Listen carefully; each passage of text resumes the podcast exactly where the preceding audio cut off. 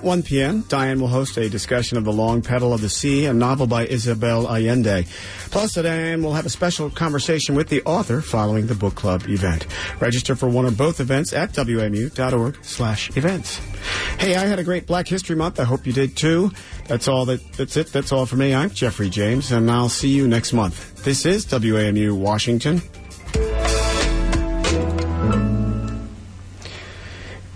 In HD at 88.5 at WRAU 88.3 Ocean City, 43 degrees in Bethesda, 45 in Manassas, uh, 45 in Fort Washington at 7 o'clock.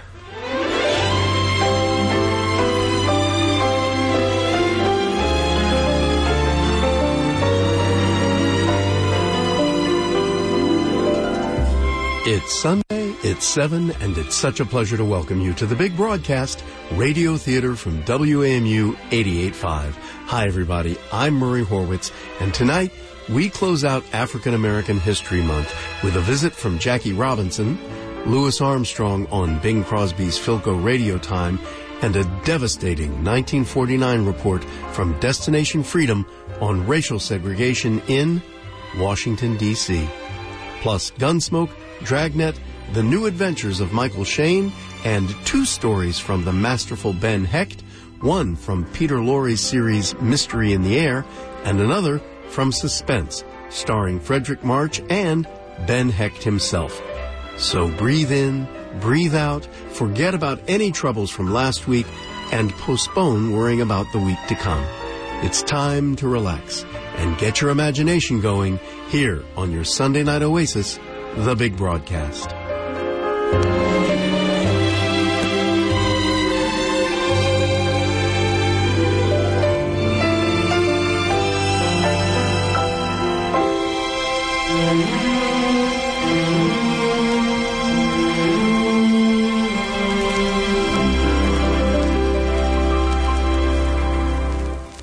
As you sometimes hear on our show, whenever the Armed Forces Radio and Television Service broadcast commercial network programs, they'd remove the commercials and put in little features meant to educate and inspire our troops stationed around the world. One of them may have particular interest to us today, as it appeared in The Back to the Back Matter, originally broadcast by CBS on July 17, 1960, then rebroadcast by AFRTS as part of the series Yours Truly, Johnny Dollar. Johnny Dollar. Ed Barringer, Continental Insurance and Trust. Well, nice to hear from you, Ed. It's been a long time since Johnny, you called me. listen. Yeah? I've already telephoned the airport, made a reservation. Well, good for you. Have a happy trip. No, Johnny. No, that reservation's for you. It's on the next flight down to New York. For me? What for? So hop into your car and get on out to the airport just as fast as you can. You've only got a few minutes to make that. Whoa, hold on. Wait a minute. I'll meet you there at Bradley Field, give you the address of the man in New York and all the details. Yeah, what man? His name is Lucian Chenard. Look, Johnny, there isn't time. Get on out there to the airport. you look. Unless I know why you want me to get down and see this Lucian, whatever his name is. Well? Sure, I'll tell you why. Well? Johnny, it's to prevent a murder. Ah?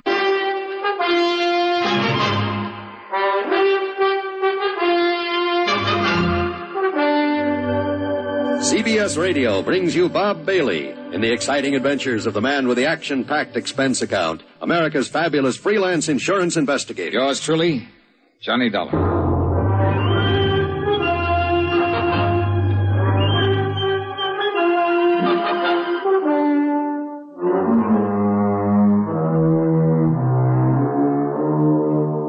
Expense account submitted by Special Investigator Johnny Dollar to the Continental Insurance and Trust Company, Home Office, Hartford, Connecticut. Following is an account of expenses incurred during my investigation of the back to the back matter.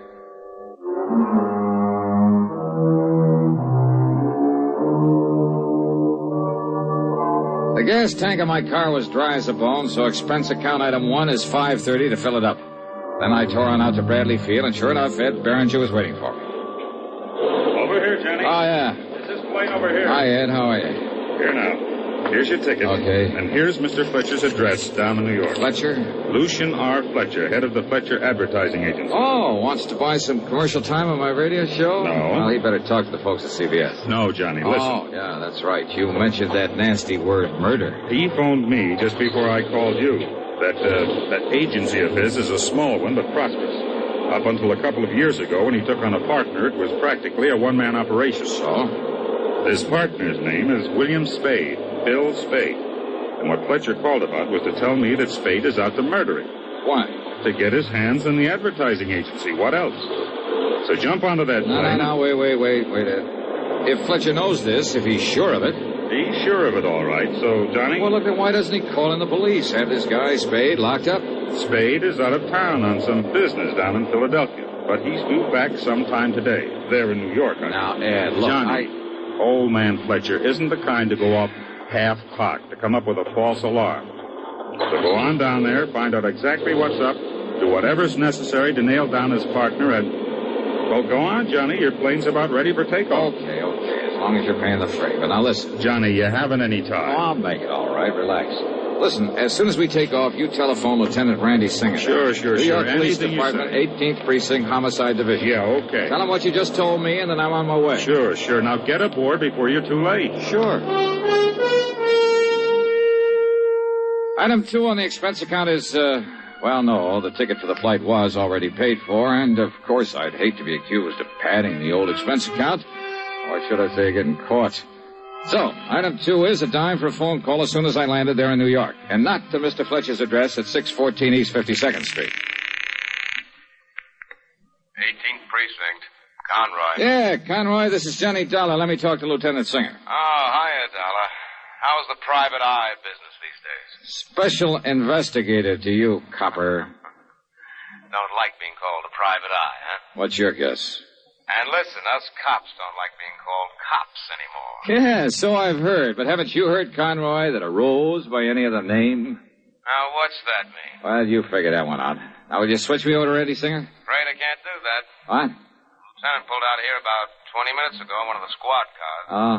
Big emergency or something like aren't they all, but uh, he'll be back. Well, look, do you know if he got a call from up in Hartford, Connecticut a while ago? No, not that I know of.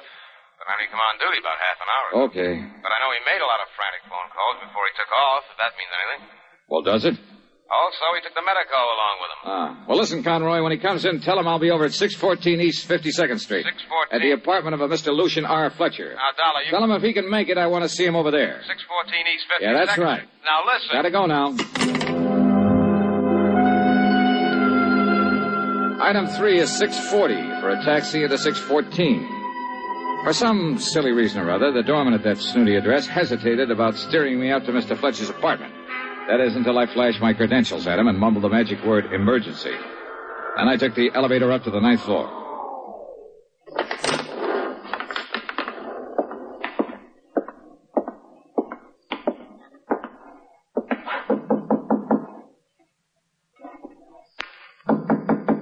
Come in, Johnny. Come on in. Huh? Conroy phoned me. you were on your way over here. How are you, boy? Randy. Oh, and Ed Berenger up in Hartford did call you. Yeah, that's right. So I came on over here to see Mr. Fletcher, find out what all the excitement was about. Well, what'd you find out? Now, why don't you just come on into the library and see for yourself? Sure, sure. Well, but if you ask me, Randy seems. Huh? Yeah. This is Mr. Fletcher. That's Mr. Fletcher. Dead. That's right, Johnny. Dead as a doornail.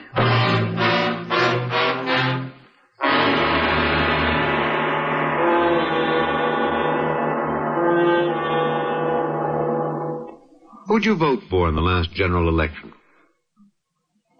You may not realize it, but you voted for someone you probably never heard of and whose name may not have appeared on your ballot. And who was this stranger? He was the elector appointed by your state to decide who was to be our president. Every state has as many electors as it has representatives and senators in Congress combined. Collectively, they're called the Electoral College. And it's the members of the Electoral College alone who can vote for the President of the United States. Your vote was cast for the group of electors that pledged itself to vote for either the Democratic or Republican nominee. But you did not vote directly for either candidate. A roundabout way of doing things? Yes. But you must remember that when the Constitution was written, there was no television, no radio, and few newspapers. The majority of voters had never traveled more than a few miles from their own homes. In these circumstances, it was impossible for a voter in Maine to know about the great public figures of New York or Pennsylvania, Virginia, or South Carolina. There were not even any political parties to guide him. And so the voter in Maine didn't try to do the impossible. He voted for someone who did know the great men of the times and who could render an intelligent decision as to which one of them should make the best president. The system has its faults. Three times in our history, the man who got the most votes from the people was not elected president because he did not get the most votes in the electoral college. Yet no one today seriously proposes to abolish the electoral college because by and large, the people believe that in spite of its drawbacks, the present system of electing our president ensures that your country and mine shall be our country under God. And now, Act Two of yours truly, Johnny Dollar.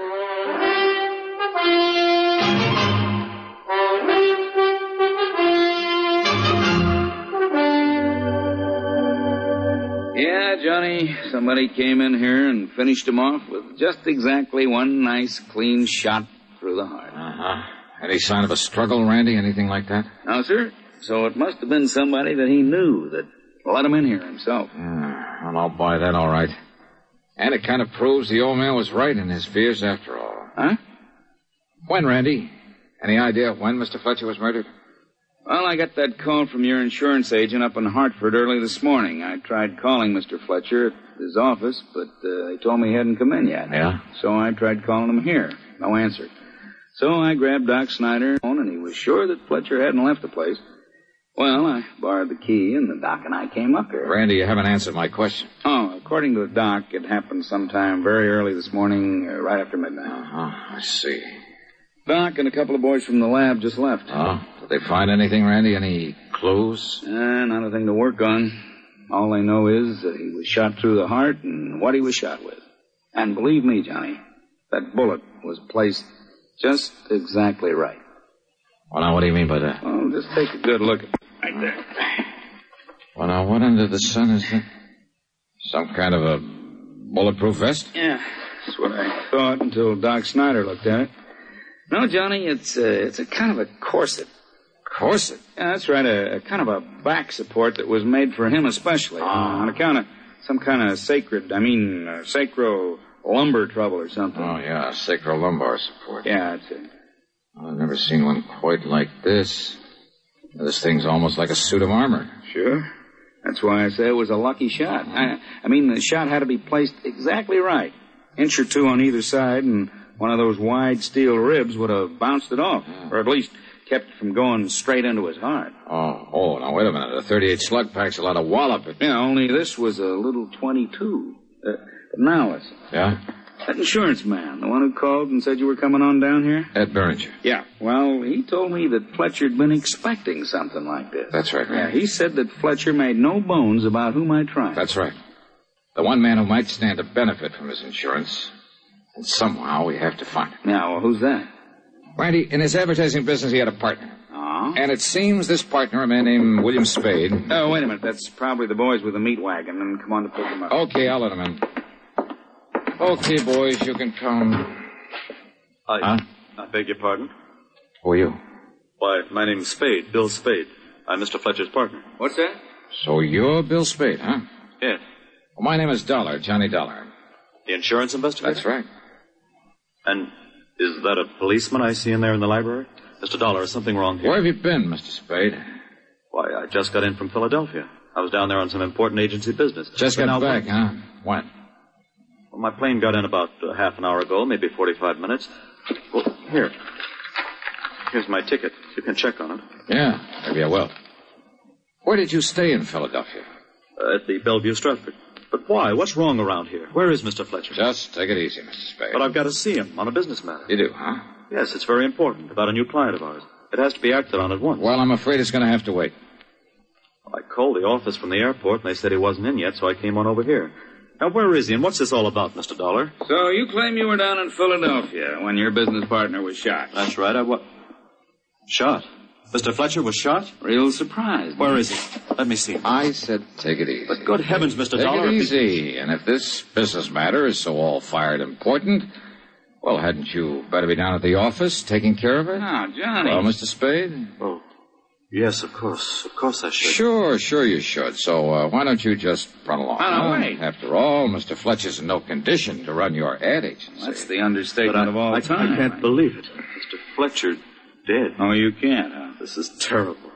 Uh, have you any idea who could have done this to him? Are you kidding? What do you mean?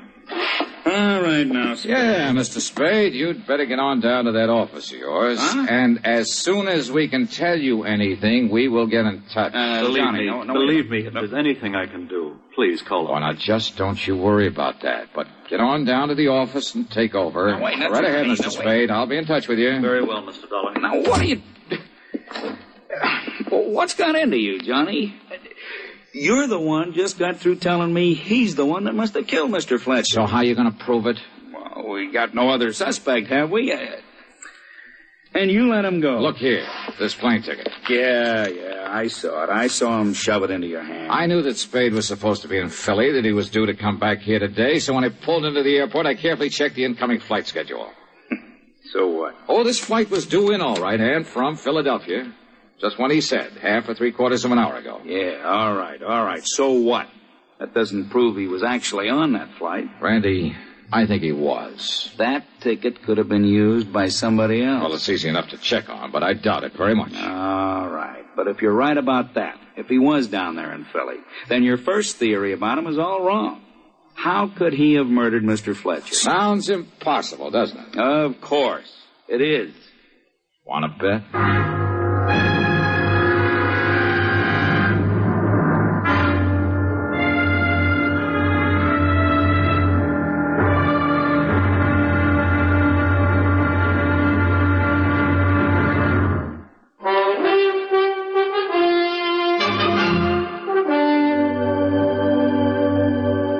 Expense account item four, ten cents for a call to the Fletcher Advertising Agency. No, sir. Mr. Spade isn't in yet. All right then, miss. He telephoned that he would stop off and see Mr. Fletcher before coming in at Mr. Fletcher's apartment. And he called you from the airport, didn't he? Yes, sir. And uh, probably left the door of the phone booth open so you could hear the background noise of the planes and so on. What? Sure. So you know he actually was calling from the airport.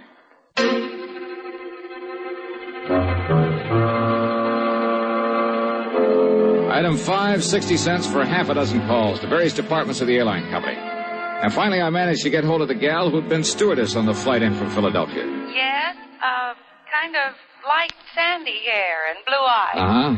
And he wore a uh, dark brown tweed suit. Oh, and his briefcase had the initials W.S. on it. Yeah, then it must have been Bill Spade, all right. But uh, how come you remembered him so well out of your whole list of passengers? Oh, could I forget him? What do you mean by that? Oh, Mr. Dollar, from takeoff to landing, that whole flight was perfect. But Mr. William Spade insisted he was airsick. Or on the verge of it. Oh? He must have pushed the call button a dozen times. Mary and I were busier with him than with all the other passengers put together. I see. Mary swore he was perfectly all right. That didn't keep him from pushing that button. Yeah, almost as though he was deliberately calling attention to himself. Yes, certainly looked that way. But why? I think I have a pretty good idea. Thanks a lot.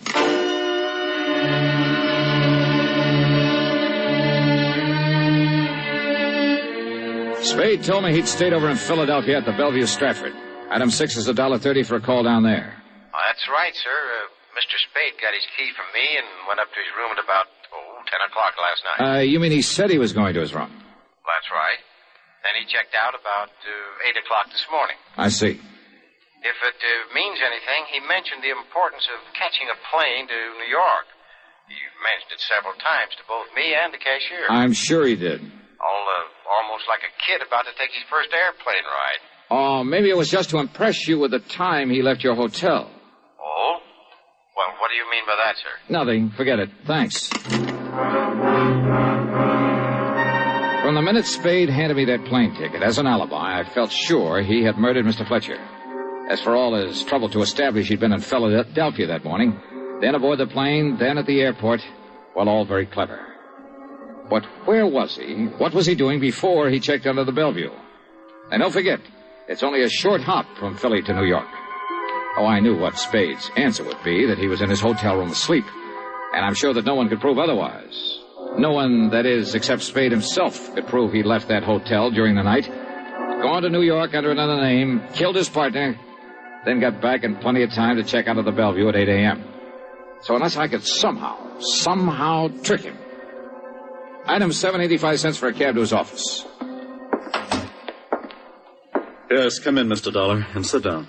Ah, all right. Thanks. I'm sorry for the appearance of my desk, but with all that's happened and with the affairs of my new client to take care of. Your new client? Well, after all, with Mr. Fletcher gone. Hmm. Hey, it looks to me like you have every newspaper in town piled up here.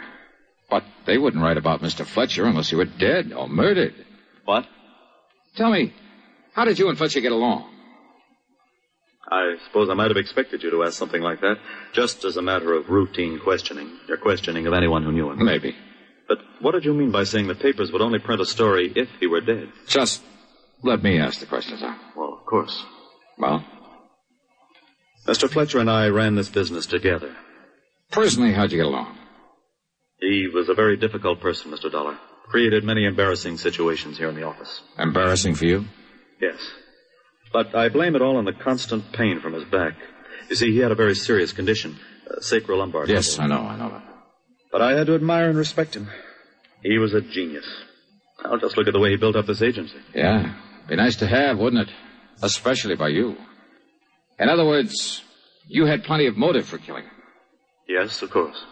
But if you think for one minute. And I'm sure you had no trouble getting hold of a key to his apartment. Mr. Dollar. Who knows? Maybe Mr. Fletcher gave you one. After all, his own partner. Dollar, if this is an attempt to be facetious. Look here, it's bad enough that Mr. Fletcher is dead. Now, that's the second time you've said that. Said what? That Fletcher is dead. Well, of course I. What? Did I say that he was? Or the lieutenant there at the apartment? You said he was shot. He, he must be dead. You mentioned his back trouble. Look here now. Is I myself saw that corset he was wearing, those wide, heavy stays made of steel. You. Why, it would bounce off it like hail off a roof.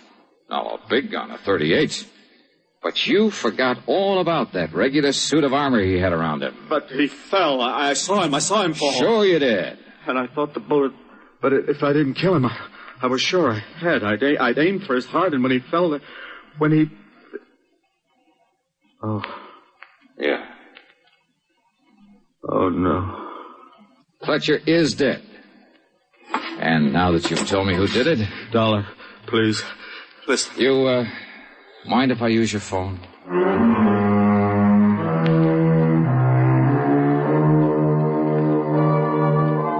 Ah, it's funny how a man like that can plan a thing so carefully, carry it out so carefully, and then when he's caught, lose his head and blab all over the place.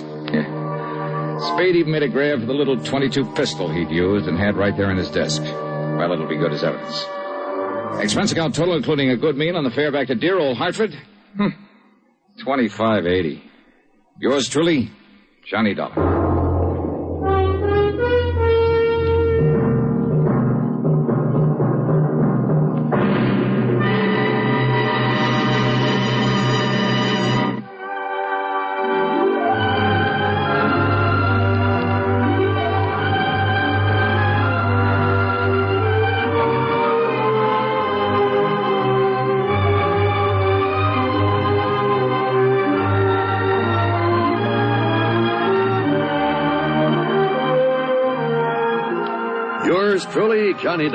Starring Bob Bailey. Originates in Hollywood and is written, produced, and directed by Jack Johnstone. Heard in our cast were Virginia Gregg, Jean Tatum, Frank Gerstle, James McCallion, Herb Vigran, Jack Edwards, and Forrest Lewis. Be sure to join us next week, same time and station, for another exciting story of yours truly, Johnny Dollar.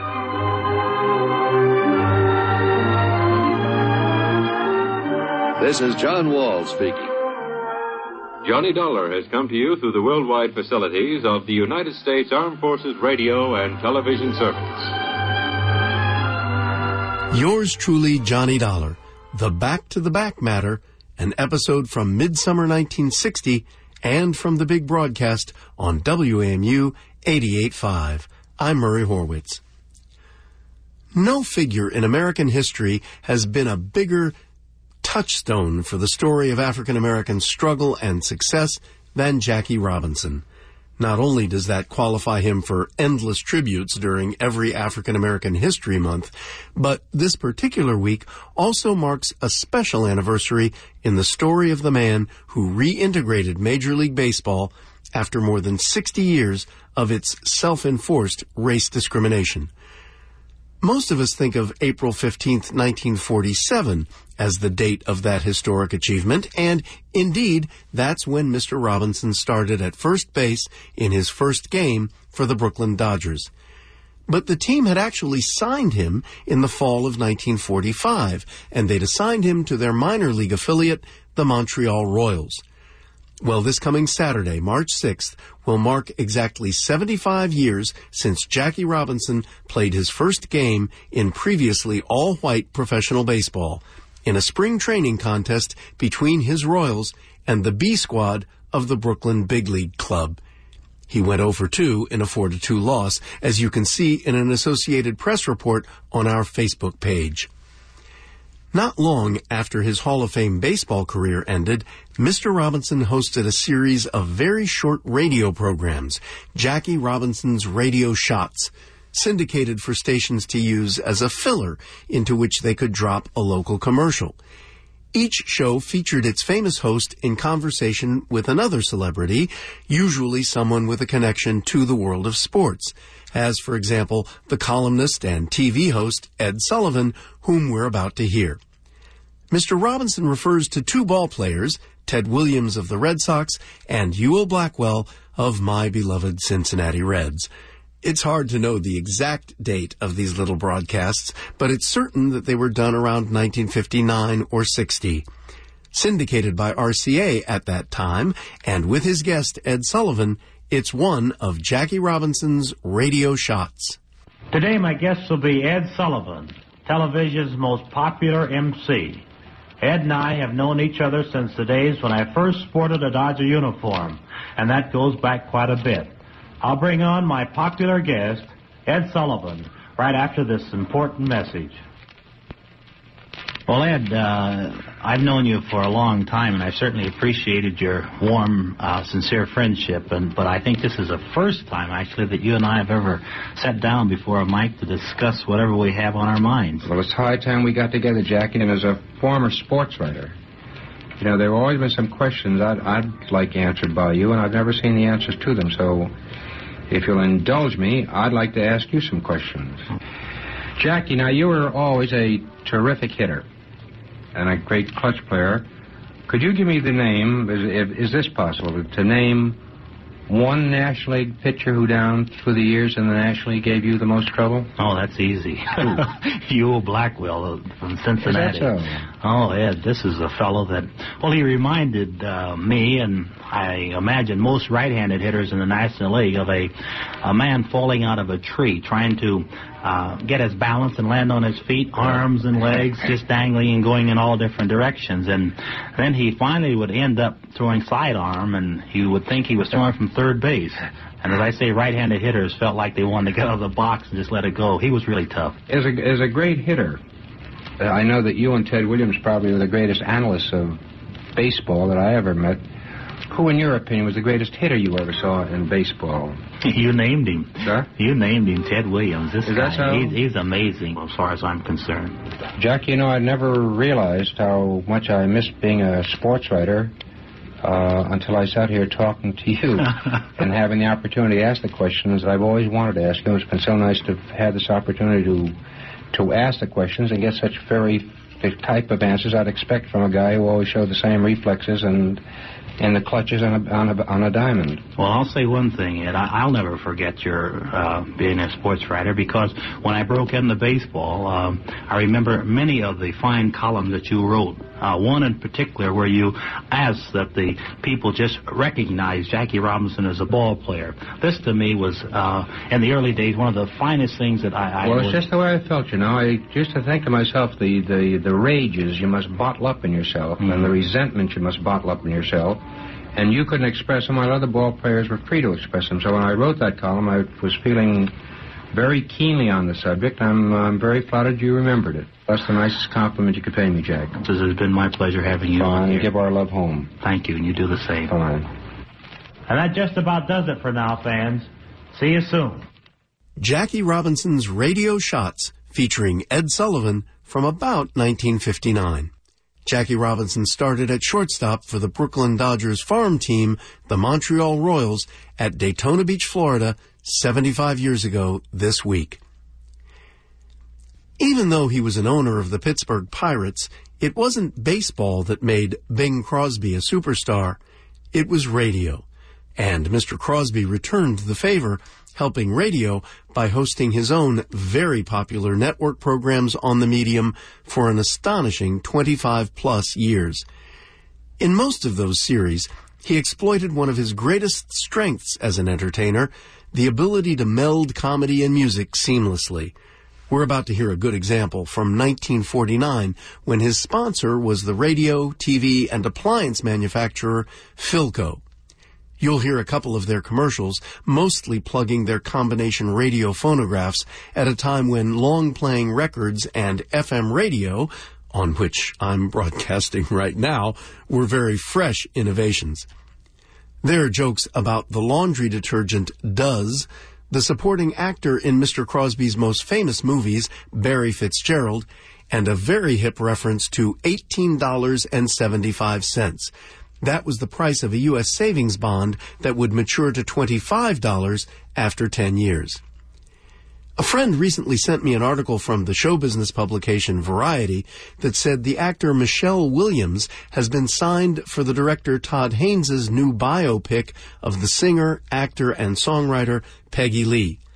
Variety reported that another current star, the singer Billie Eilish, is in discussions to join the film as an executive producer. Well, you'll hear Ms. Lee in this broadcast, handling comedy and music along with Bing Crosby. Also on hand is Mr. Crosby's frequent collaborator, the trumpeter Louis Armstrong. He appears with fellow jazz musicians Jack Teagarden on trombone and the violinist Joe Venuti.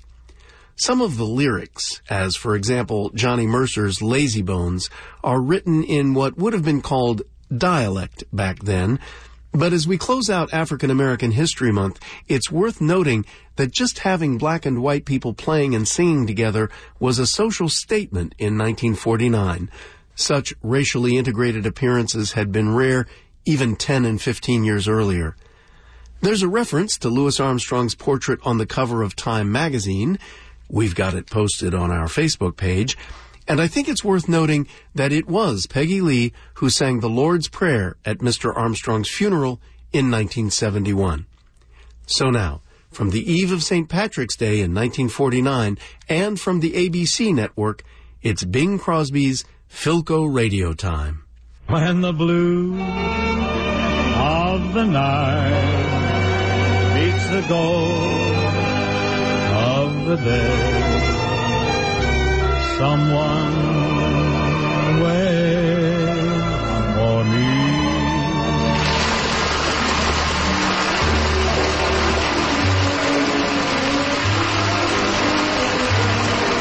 is Ken Carpenter welcoming you to Philco Radio Time, produced and transcribed at the Marine Memorial Theater in San Francisco with John Scott Trotter and his orchestra and Bing's guests. Peggy Lee, Louis Armstrong, Jack Teagarden, and Joe Venuti. Ken, are you sure all my old buddies are here tonight? Oh, they sure are, Bing. Fine. Now introduce me. Oh, no. Everybody knows you, Bing. You realize that to a great segment of our population, Bing Crosby is just a cardboard cutout in a Philco dealer's window? and not a very attractive cutout either. With hair, though. Something. Bad side, a bad angle. Say, incidentally, Bing, I don't know why you made Philco go to all the trouble and the expense of having those cutouts made for the dealer's windows. Why can't you just go around and stand in those windows in person? Think of the money it'd save the company. Ken, I haven't appeared in the store window since the time Jack Teagarden and I were locked out of our room at the Pennsylvania Hotel in New York, and we had to set up light housekeeping in the window of the Penn drugstore. Ah, you and Teagarden locked out of your room for not paying your bill, huh? No, I wouldn't say that. We were locked out because our room was placed under strict quarantine. Quarantine? Yes, our wallets were suffering from a severe case of beriberi. Malnutrition, you know. Yes, I know. Why did you sleep in a drugstore window? Didn't Joe Venuti have a room? Oh, no. He used to sleep in his fiddle case on a spaghetti mattress. A spaghetti mattress? Which he used to nibble on. I'll never believe that. You don't, huh? Why, to this day, if you serve Venuti a bowl of spaghetti, he'll lie down in it. How long did you and Teagarden live in that drugstore window? Oh, we were there for weeks until one day Paul Whiteman came in and picked us up in a one cent sale. Well, how did Whiteman pick up Joe Venuti? With a knife and fork at Nino and Nella's. Yeah, how about Louis Armstrong, Bing? Did Whiteman snag him, too? Oh, no. Louis had a room. What did he need with Whiteman? but now, Ken, Miss. Miss Peggy Lee approaches. Ah, that's what I call a slick chick. Ken, you're here in San Francisco to do a radio show. You're not here on a convention. Any reason why I can't live a little? Please, please. When a pretty girl walks up to the microphone, act like a gentleman, like this. Show me. Good evening, Miss Lee. Miss Lee? Yes. Oh, now, Bing, just because I couldn't have lunch with you, you don't have to give me the ice. It's not that, Peg. It's just that I think we should be more formal on the program. That's why I'm wearing a dinner jacket.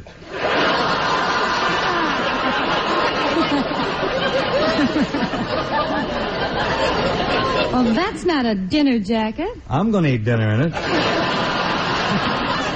Now, Peg, how about us doing that big duet that we had scheduled for an opener? I am ready. Then we're away. John Scott, if you have you was there on the racks, please drop a downbeat, huh? Get those boys blowing and playing and stroking and swinging.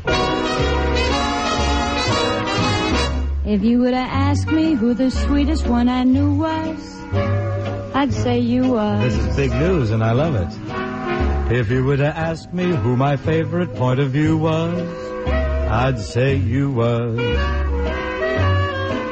When you're not near, my heart is inclined to waste away. Ah, but when you're here, the funny part is, my heart is a spherical, lyrical miracle all the day. If you were to ask me who the apple of my eye was, I'd say I was. If you were to ask me who my sweet potato pie was, I'd say I was. And you'd be a hundred percent right. Give this girl eighteen seventy-five. Supposing you paid a visit to a certain preacher, Supposing you overheard me practicing I do, and you were to ask me who the bride and groom to be was, I'd say we was me and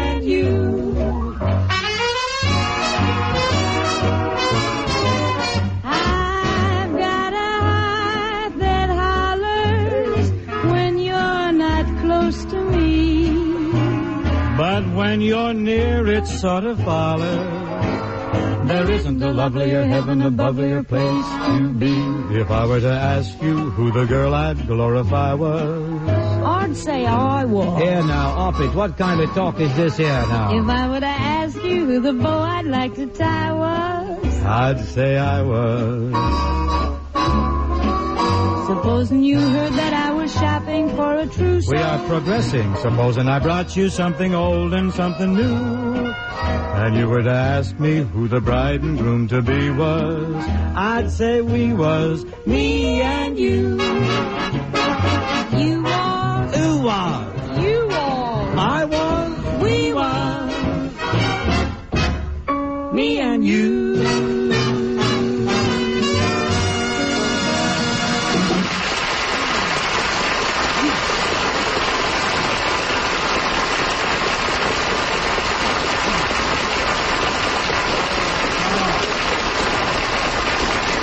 That's the nicest thing that ever came out of North Dakota, I'll tell you that. Yeah. Fargo, North Dakota. Mhm. Very nice, Peggy and Bing. You was terrific. Was we? Oh, yeah, you certainly was. Anything else on your mind that's terrific, Ken? Why, yes, as a matter of fact, the Philco 1405, the world's finest table radio phonograph. They still have some of those left, Ken? Yeah? That doesn't speak well for you. I thought you was the world's finest radio salesman. Yes, uh, but you see, Philco has such a dandy factory, they keep turning them out as fast as I can sell them. Oh. Then why don't you stop talking and they'll stop producing? Oh, No, no. We can't do that, Bing, until every vacant table in the country has a 1405 on it. Oh, that day is almost here, Ken. Every place I go, I see 1405s on everybody's tables. Well, yeah, but you see, the trouble is the furniture manufacturers won't let us rest. As soon as we fill up the tables with Philcos, the furniture people turn out a flock of new tables. Good heavens, this thing will go on until the whole country's out of wood. Well, no, you know, Bing, Mother Nature's turning out more and more trees every day. Timber! Let's have a pitch for Philco ere I paste on my villain's mustache and lash you to a log that's headed for the whirling blades of the sawmill. Well, luckily, Bing, Mother Nature also keeps turning out more and more people. And for people who want the finest table radio phonograph for their money, the Philco 1405 is a natural. On the level, folks, take a listen to this great table automatic before you buy any radio or phonograph. It gives you the most gorgeous, realistic tone you ever heard from a table model, with quality as fine as that of big consoles costing $200 and more. And there's a reason. This Philco 1405 has a special tone chamber, brand new in a table model, and completely enclosed for full performance. Man, that's real news. Take a listen at your Philco dealer now. You get a two-speed turntable for regular and long-playing records, automatic record changer, plus a sensational radio.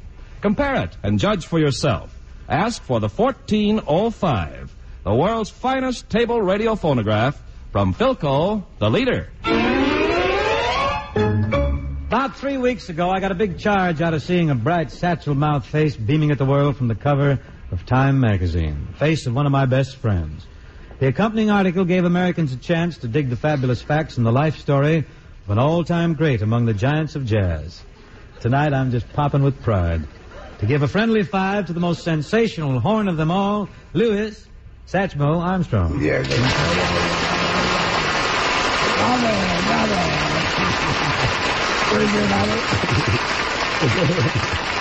Louis, I want to tell you it's fine as wine in the summertime to have you with us. I'm pleasurated, Pops. I wish you could see the grin on this man's face, folks. When you smile, Louis, you look like the Grand Canyon with teeth. I know it. I'm probably the only trumpet man in the whole world who can blow from either end of a horn.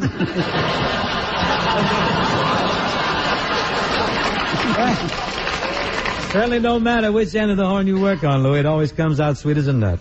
Tell me, how do you manage to hit those crisp, clear, clean notes? well, it's easy, Pops. Every night I dip my trumpet in did.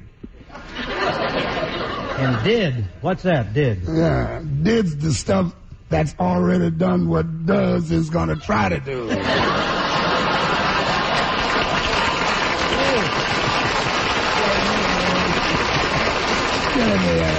Louis, you know, that might help me. I, I, I better try gargling with that stuff someday. Not... Don't you do anything to that voice of yours. No? Mm-hmm. Papa Bing, your road to success has been paved with the gravel therefrom.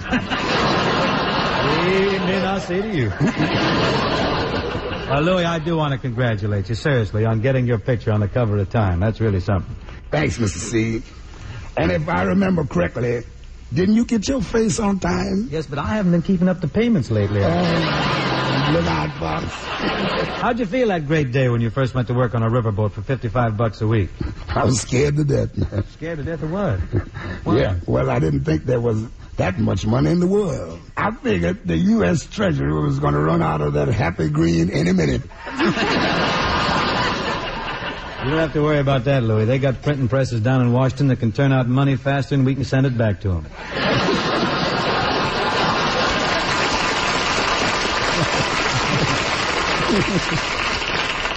well, Bing, even round trip money is good. It's fun feeling it. they dug it.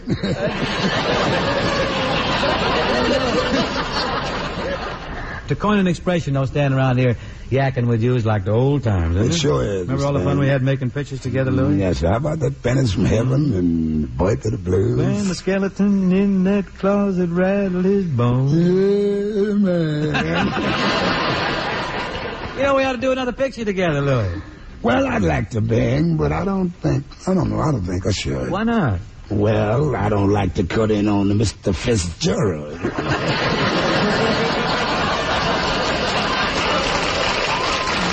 Oh, we'd move over for you. We'd, we'd make room. Hey, Louis, what do you say we get Brother Teagarden and Brother Venuti up here and let the people hear the truth, huh? Well, uh, that's a good idea, Mr. Bing. Mm-hmm. Uh, Jack and Joel just come forward now with trombone and fiddle. We shall begin at the beginning. Hiya, Jack. Hi, Vang. You're looking fine, better than the days when we were living in the Penn drugstore window. All those were happy days, though, Ben. Yeah, remember the morning we woke up that one morning someone had taken our shoes and stockings off and we were modeling Blue Jay corn plaster. Yeah, but no one took off the shoes. If you'll recall, we didn't have any then. Must have had shoes, Jack. What did we lace every morning? A toe. Yeah, now. That's right. Well, we just did that to keep up our morale. I see Mr. Venuti's here. He's all rosined up. Crowd right in, Joe, huh? Uh, say, Joe, do you still sleep on that spaghetti mattress? Sure, uh, I got it wired like an electric blanket. Makes it nice. I can grab a little midnight snack, huh? Say, Louis, how about you and Jack and, and Joel starting out with something? What do you got there? Well, okay, uh, how about jumping a little Panama? Panama. Let's get some Oh, chops there. You got really chops comes over on. there? Everybody hold on to their seats.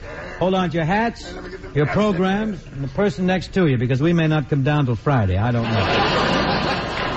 You got your horn, Louis? Yeah, I'm ready now. Beat it off, somebody. This is Panama. This comes on. Look out, man. One, two.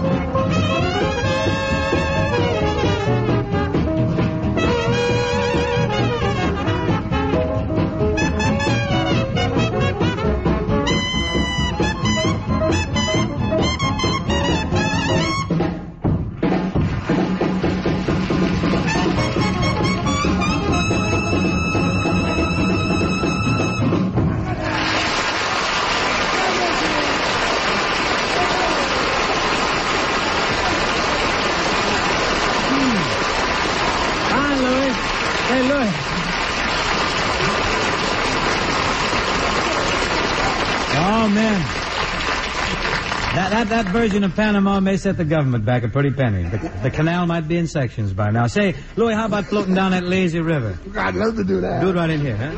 Oh, that's fine.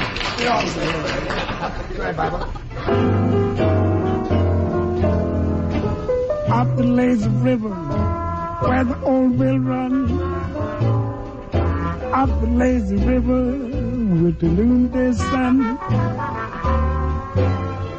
Licking the shade of a kind old tree.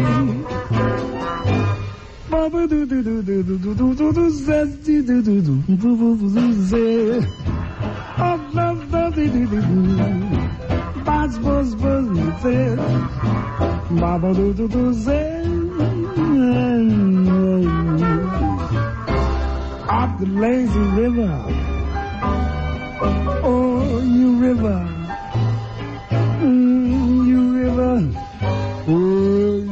Come on in with that trombone, Mr. Jackson.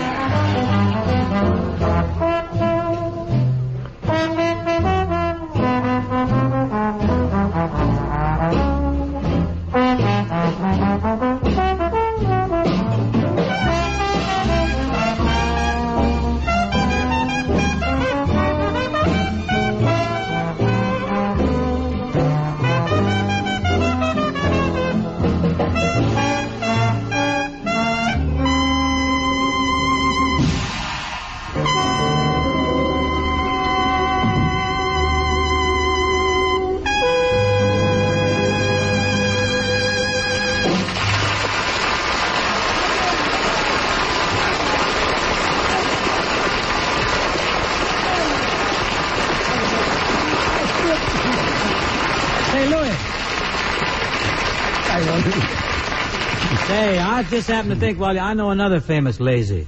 With, with a Lazy, lady? Bo- lazy Bone. Oh, lazy. I thought you said I'll lady. sing, I'll sing it if you do the mugging. Yeah, man. You do the mugging? Move right up here. Jack?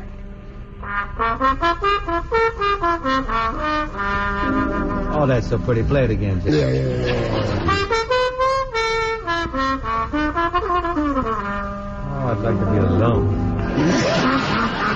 How lazy bone, mm-hmm. Sleeping in the sun. Sing it, Papa. How do you expect to get your day's work done? Now, I never expect to get no day's work done. You're not contemplating it at all, I guess. I'm concentrating on sleeping in the noonday sun. How lazy bone. Sleeping in the shade. Are you swinging? How do you ever expect to get that cornmeal made? Now, Mr. Bing, I just don't want no cornmeal made. What is your touch? Tell me. Because uh, from morning to night, you'll catch me sleeping in that good old shed. Why, when taters need spraying, Yeah? I bet you keep praying Yeah, I always pray, I always pray. that the bugs just fall off of the vine. Sing it, Papa, sing it. And when you go fishing, Nah. if you do go fishing, which I missed out, Five years ago. I bet you keep wishing that the fish don't take no grabs at your line. Bound to say. Lazy bones, Yeah, loping through the day. that sure sounds good to me. I expected you ain't gonna make a filthy dime that way. No, you're not. No, I never ever expect to make a dime that way, Mr. Bing. Cause uh, ba- ba- ba- ba-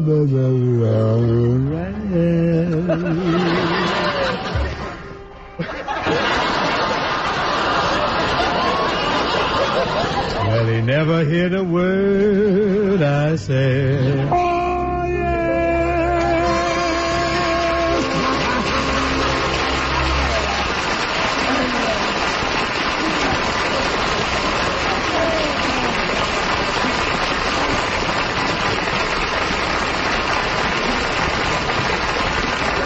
Well, while everybody's laying down, everybody's stretched out, including the two vocalists. I think we'd better drag in that old rocking chair and tilt it to and fro, huh, Jack?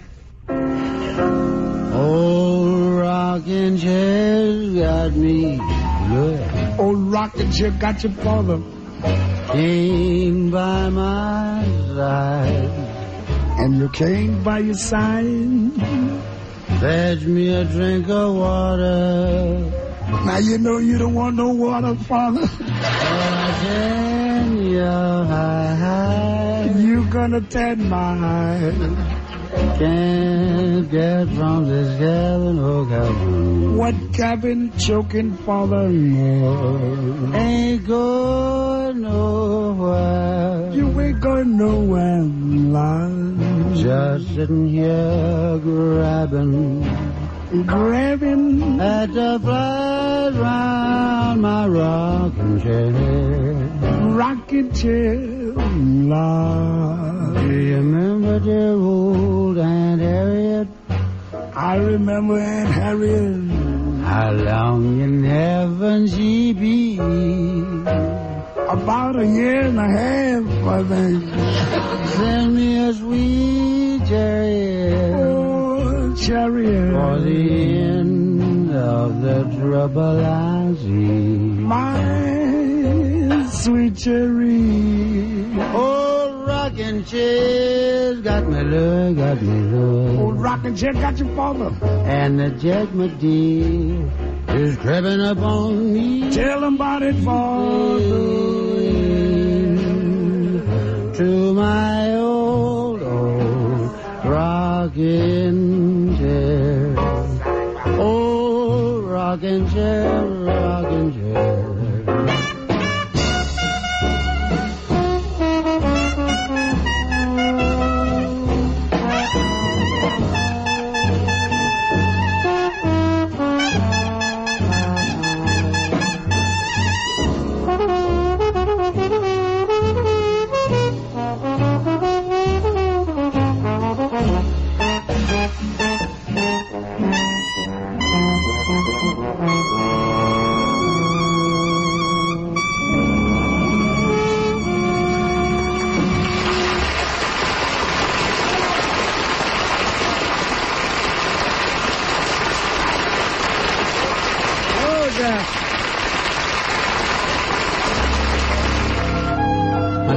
song for St. Patrick's Day, and particularly for the distinguished group at the opening of Glenn McCarthy's stylish Shamrock Hotel in Houston, Texas.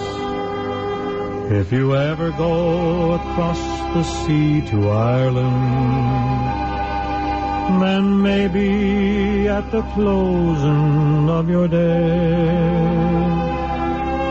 you will sit and watch the moon rise over Claddagh and watch the sun go down on Galway Bay. And the strangers came and tried to teach us their way. They scorned us just for being what we are. But they might as well go chasing after moonbeams or light a penny candle from a star.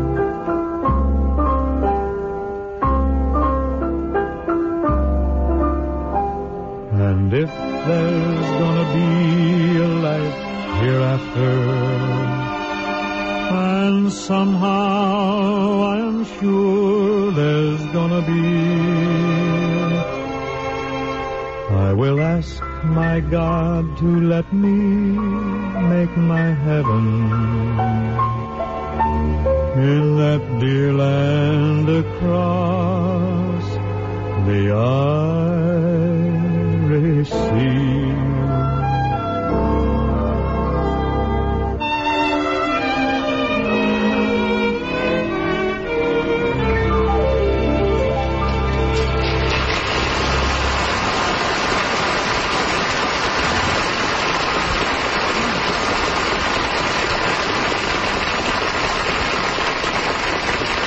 Well, that about brings this mash bubbling to the brim. I'd like to tilt my skimmer, though, to Miss Peggy Lee for buzzing up from Tinselville. Think that's nice, Tinselville? That's very nice. To be with us tonight. Well, it was a crock full of kicks for me, Bing. I really enjoyed hearing the mellow members of the Society of Hot. Oh, yes, the Jazz Huts. How about that? Those lads really lay a limp Largo on the line, don't they? Uh, we just warming up, Mr. Bing.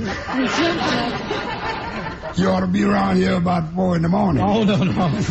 That's way past my bedtime, Louis. What's the matter with you, Bing? Have the ears squared you off? No, they just softened me up. I got to get home early and hit the hay. or I'm just a mess in the morning. now, Jack, I want to thank you and Louie for busting in with your horns, and I want to wish you good luck to you on your stand at the Flamingo Hotel in Las Vegas. That's, uh, you know that big flamingo bird that uh, on top of the hotel there? Yes, I've seen it. Well, we're going to blow the feathers off of that thing. and we're going to finish it, and going to look like a big plucked duck when we get to there.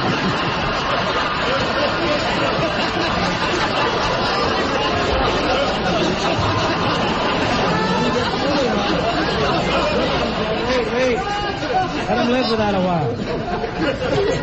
Uh, if we get real hot, we'll roast it till the juice runs down and pools up in the patio. I may drop by in my gravy boat. Say, Venuti still here, Joe? Yeah, Bing. Joe, where's your small, stylish combination holding forth these nights?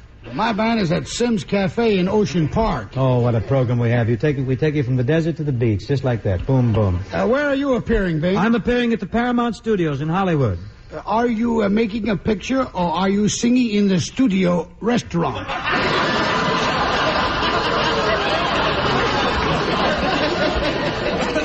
I'm doing both. I forgot to read the small print in my contract. Who's going to be with you next week? Next week, Peggy, Broadway's favorite daughter, marvelous Ethel Merman, joins us here in oh. California. Well, that I have to hear. Oh, don't miss her. She really comes on. Thanks again to all of you. And now, folks, there's a reminder here that the 1949 sale of Easter seals begins this week. If you'd like to help a crippled child walk, help a crippled kid become a useful, happy citizen, buy Easter seals. Easter seals for crippled children. Thank you very much. Thank you, Chris.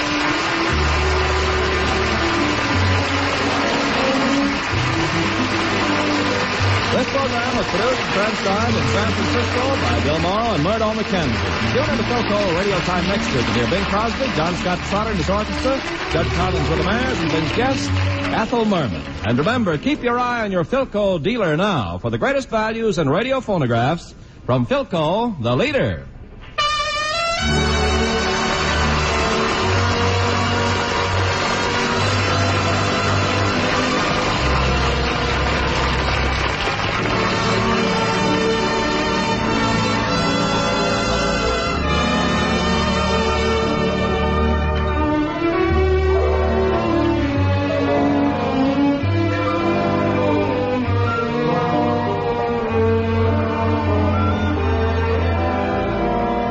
Crosby's Philco Radio Time with Peggy Lee, Louis Armstrong, Jack Teagarden, and Joe Venuti from March 16, 1949, and from the big broadcast.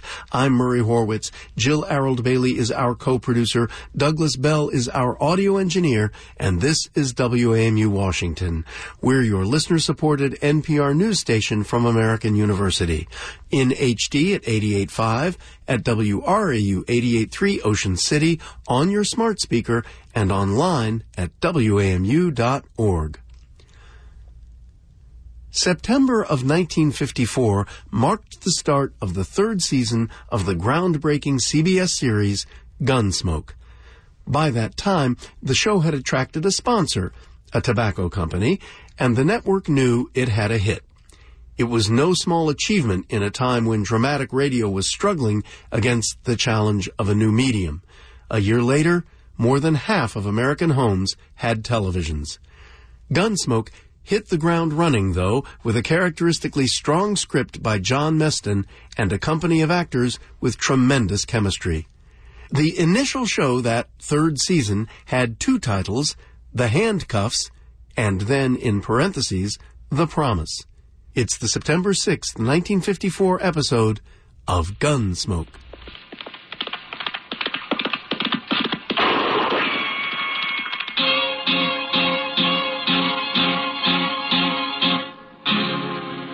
Gunsmoke.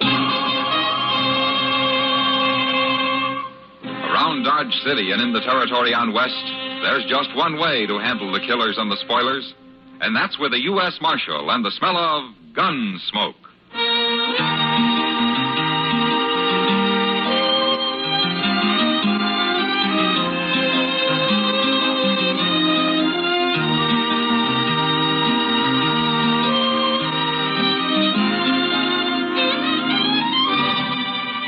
Gunsmoke, starring William Conrad. the transcribed story of the violence that moved west with young America, and the story of a man who moved with it. I'm that man, Matt Dillon, United States Marshal. The first man they look for and the last they want to meet. It's a chancy job, and it makes a man watchful and a little lonely.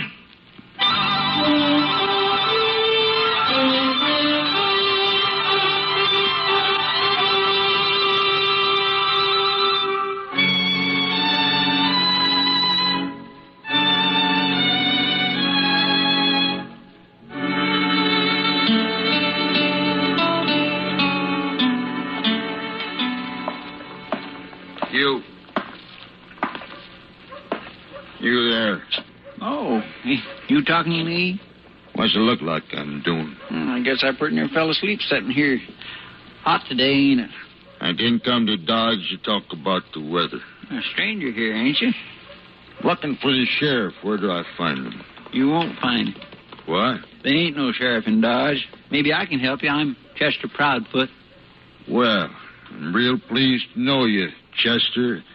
Now, if you quit lying to me Don't and tell me... snap your teeth at me. I ain't lying. But if you're looking for the law, there's a U.S. Marshal here. U.S. Marshal. That's even better. Where is he? Inside. Follow me. This fella here is looking for the law, Mr. Dillon. Oh? I come in. You the U.S. Marshal? Yeah, that's right. Well, my name's Brake, Marshal. I'm from Mingo. Mingo, that's way north of here, ain't it? It's uh, a couple hundred miles. And I rode all the way down here on the tail of a man called Hank Springer. I thought he'd come to jump to Santa Fe for St. Louis, but I tracked him right into that place up the street there, the Dodge House. He's got him a room and he's holed up in it. Is that so? I almost caught him this morning. Leastwise, I got close enough to put a bullet in his leg, but it didn't stop him. He's dangerous, Marshal, and I want your help taking him. Oh, what do you want him for, Brake? Murder. Oh? I killed a fella called Dobie on his ranch near Mingo. Oh, here. Here, Marshal, I got a warrant for him. There, see? Ah. So you're a deputy, huh? That's what the sheriff made me. He wanted somebody to go after Hank Springer, and I took the job. Now, that's one way of doing it. Why didn't the sheriff come after him himself? Well, didn't want to bother, guess. Anyway, he's going to give me $50 when I get back with Hank, dead or alive. Uh huh. So the sheriff up at Mingo will pay somebody, most anybody, $50 to do his work for him. That's his business, Marshal. Well, then why don't you go arrest this Hank Springer? You got a warrant. You're a deputy. No, he's laying up in that room armed and hurt, and he ain't going to take easy. You're a U.S. Marshal, and you got to help me. Well, maybe there'll be less trouble if I do. Chester. Yes, sir. Go get Doc Adams. One man's already been shot.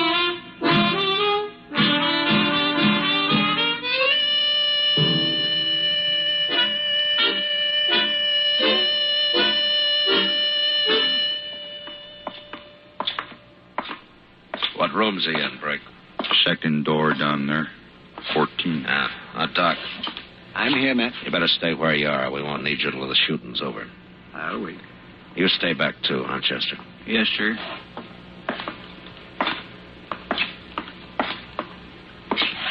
All right, Brick. Sing out. But let's make sure it's your man Springer in there. Hank? Hank Springer. We got you trapped. Come on out. Who's that? It's Bill Brake from Mingo. I've been deputized to take you back. What for, Brake? You know darn well what for. For murdering Dobie. I didn't murder Dobie, nor no one else. Then why'd you run? Heard the sheriff was trying to stick me with it. You go and leave me alone, or I will kill somebody. Wait a minute, Brick. Springer, this is Matt Dillon. I'm a U.S. Marshal. I want to talk to you. Marshal, huh? What are you doing there? Well, I brought a doctor along to take that bullet out of your leg as soon as you open this door. No. Don't you try opening that door neither. Listen to me. Fighting the law won't help you. But if you didn't kill Dobie, all you have to do is go back and prove where you were when it happened. I, I didn't kill him, Marshal. I swear I didn't. Oh, that lie. Shut up, Brick. Springer, if you didn't do it, stop acting like you did. Nothing's going to happen to you if you're innocent. They can't hang you without you proving you did it. Well, maybe you're right, Marshal. Of course I'm right. One thing, though, I won't go back in no handcuffs. What? I won't go back in handcuffs. There's a warrant out for you. You're going back under arrest. Not in handcuffs, not like no chained up dog. It's the one thing I couldn't stand. I'll die fighting first. Brake. You can take this man back without handcuffing him, can't you? Well, sure. Sure. I, I, I can. Springer, Brake says he won't handcuff you. Let's hear him say it. All right, tell him, Brake. I won't handcuff you, Hank. That's a promise. That's a promise. You swear? I give you my word. You say you got a, a doctor with you, Marshal. He's standing right here, Springer. Uh, okay. All right, Springer, put your hands out that door empty. I ain't going to fight, Marshal. Hold your gun on him, Marshal. He might try something. Get yet. out of the way, Brake. Okay. I'll take your gun, Springer. Yes, sir, sure, Marshal. All right, now go lie down on the bed. Yeah. Doc, come on in here, huh? Coming, man.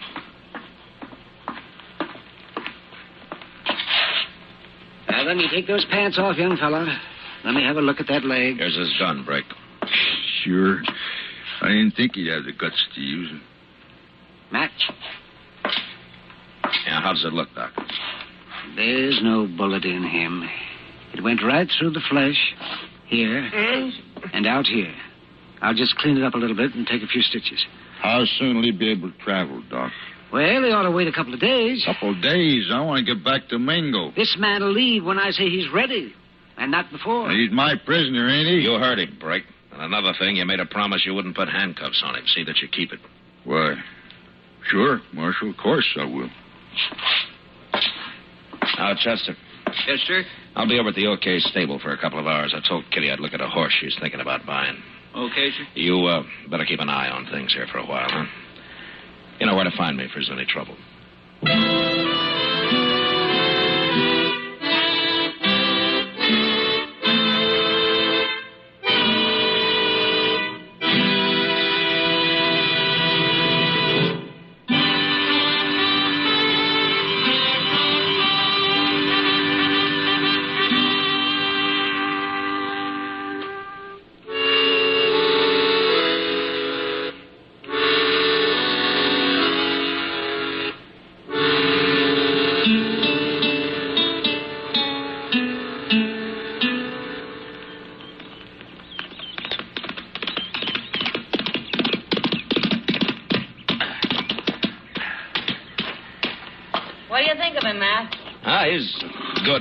Kitty. You've been on him an hour. Is that all you got to say?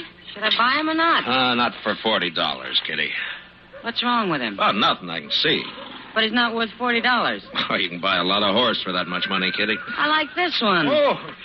Hello, Marshal. Hello, John. Look, Kitty, you, you don't get time to ride very often. Why don't you rent a horse when you want one, huh? Because I want to own a horse. What's the point of working if you can't own something now and then? Okay, Kitty. All right, now start at 25 and don't give them a dollar more than 30. Hmm? You mean I got to get into one of those horse trading affairs? Where you spend the whole day sitting on your heels and scratching at the dirt with a straw? Trying to think of a million ways to avoid coming right out with what you're really there for? no, thanks. I can make ten dollars faster than that. All right, all right, Kitty. I'll try to make the deal for you. Oh, wait a minute. After all, I'm a woman. Maybe I can get him a little confused. Huh? You know? I'll bet I can buy that horse for twenty dollars. hey, Chester, how do you like my new horse?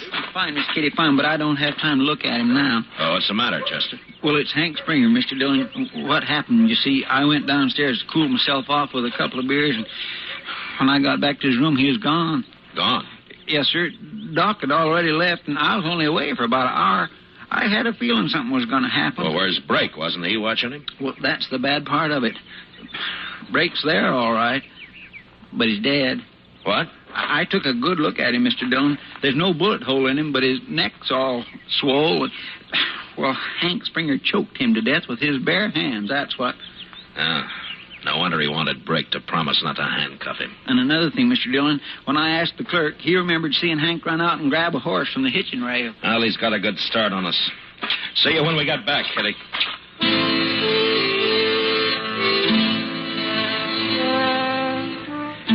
Was no way of telling how good a horse Hank Springer had stolen from the hitching rail, but Chester and I had mounts that we'd trained for this sort of a ride. And about dusk, the sign on his trail told us that we were getting closer to it. It was just after dark when we spotted a campfire in a cottonwood grove. We slowed down as we rode up to it. Hey, those trees would make an awful good ambush, Mr. Dillon. Yeah. I don't see nobody around that fire. Let's spread out a little, Chester. Okay, sir.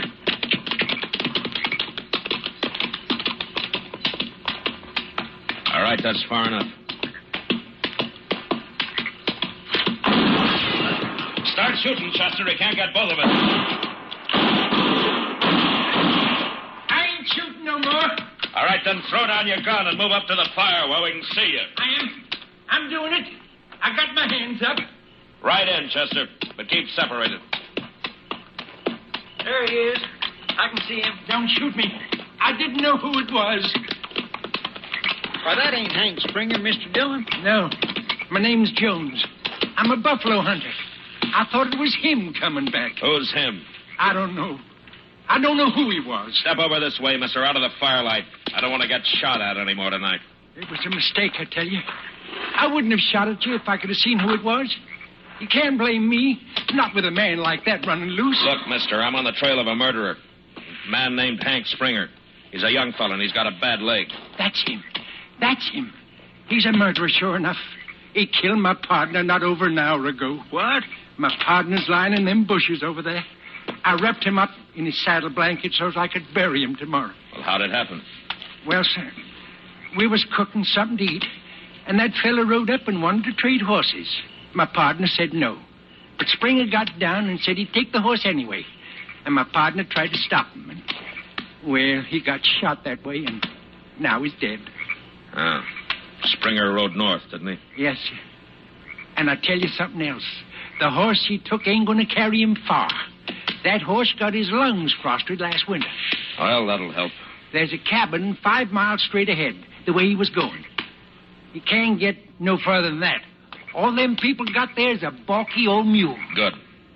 I, uh, I'm sorry about your partner, mister, but we'll try to catch Springer before he kills anybody else.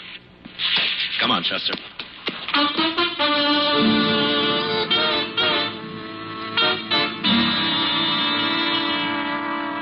There was no moon that night, and it was pitch dark, so we had to guess at right and straight.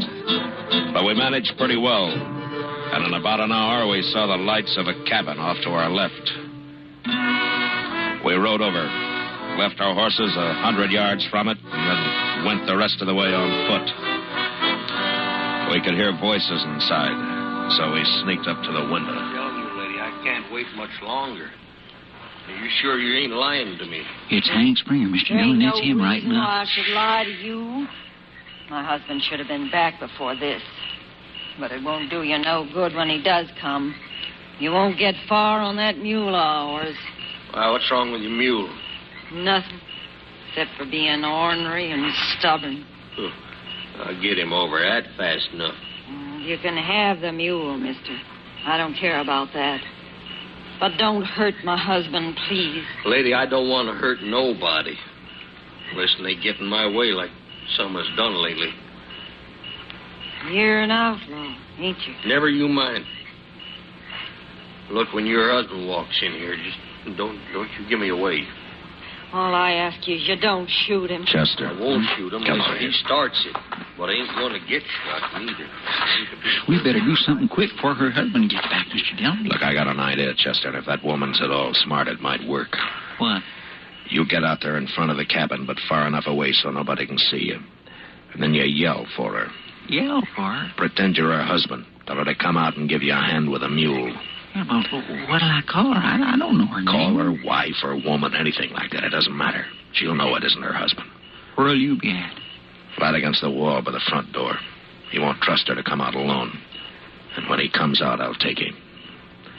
All right, get going now. Okay.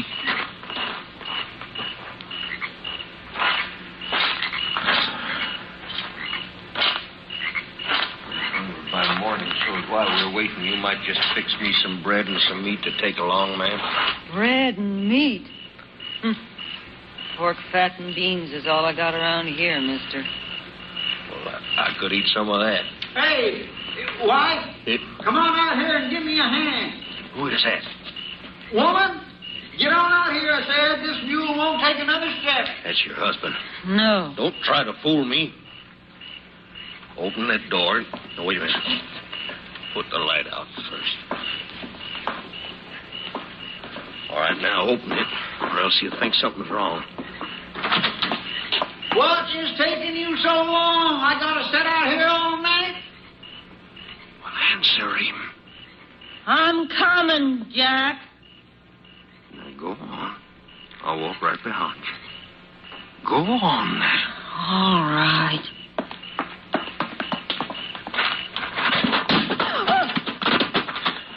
All right, come on in, Chester. Who are you? Where'd you come from? I'm Marshal Dillon from Dodge, man. You got nothing to worry about. Hank Springer's killed his last man. Who's this? I knew it wasn't Jack. Oh, it worked fine, didn't it, Mr. Dillon? He walked into it like a lamb to slaughter. Good evening, ma'am. Hello. Get his gun, Chester. Yes, sir. Tell me, ma'am, is your husband really coming back tonight? Yes, he is, Marshal. Well, we'll spend the night here if you'll let us. But I'd like to borrow that mule in the morning. Hank Springer wanted to ride him up to Mingo. And I'm going to see that he does.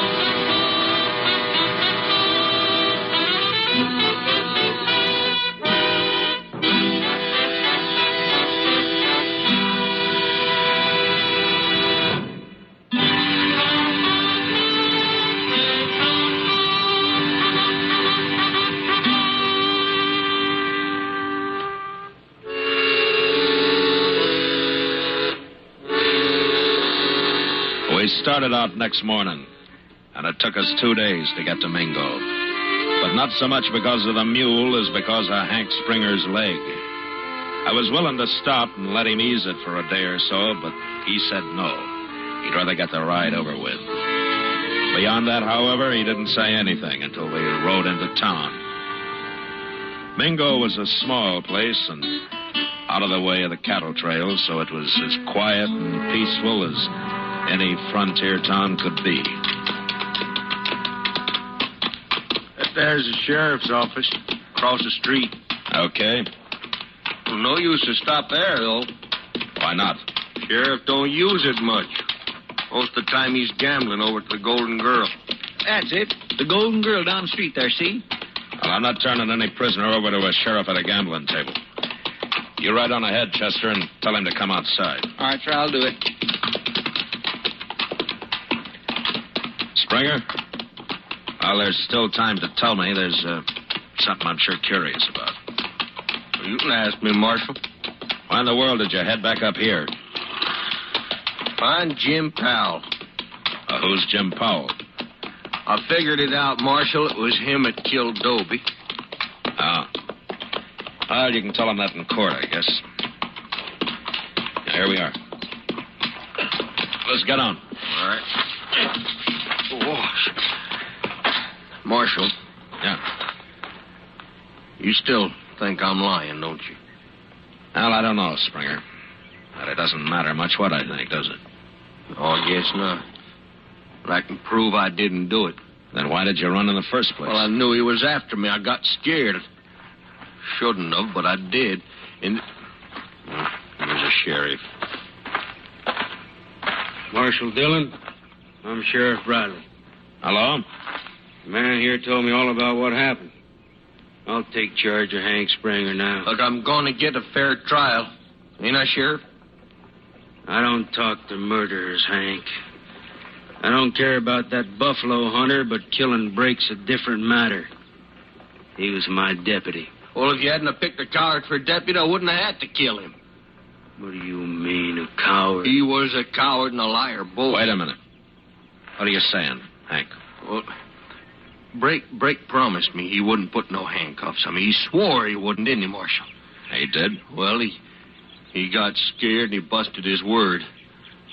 I went crazy when he put them things on me, Marshal, and and I choked him. And then I got the key. I took them handcuffs off and threw them away. Well, I, I had to run then. You're a fool, Hank. If you'd have come back peaceful with Brake, you'd be a free man right now. You mean you found out it was Jim Powell that killed Dobie? Of course I did. Jim Powell got real drunk the other day and started bragging. Me and a couple other fellas got him in jail, and he confessed soon as he sobered up. I knew you didn't do it, Hank. I knew it all along. Well, then why was you saying I did? Why'd you come looking for me? Well,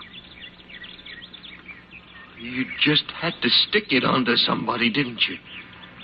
I should have figured that, knowing you. You're gonna hang now anyway. What difference does it make? Well, oh, you'll be glad to see me hang, won't you, Sheriff? I never did like you, Hank. That's why I picked you in the first place. Hank. What, Marshal? I, uh, I've changed my mind. About what? About turning you over to this rotten, worthless sheriff. You can't talk like that. Shut up! Hank hasn't committed any crime around here, so I'm taking him back to Dodge for trial. He's my prisoner, Marshal. You can't cheat me out of him. I got a right to him. You got nothing. And sheriff or no sheriff, I'll bend a six gun across your head if I hear any more out of you. Well? All right, let's go, Hank. Thank you, Marshal. I'd like that just fine. But first, Marshal, I want to go over to jail there. I want to tell Jim Powell I don't bear him no grudge for, for letting him chase me before he talked. Because he, he might feel bad about it, especially the trouble I'm in now. Well, that's decent of you, Hank. Well, it's your jail, Sheriff, so take him. We'll wait outside. Come on. Bet you sure ain't losing credit for bringing me to trial, don't you, Sheriff? That's enough, Hank. Stop needling it. I always did hate you, Hank. Yeah, and I always Stop it, I said. All right, Marshal, I will. All right, take him in, Sheriff, but don't be long. We gotta get started for Dodge. Come on, Hank. Did you walk in front of me?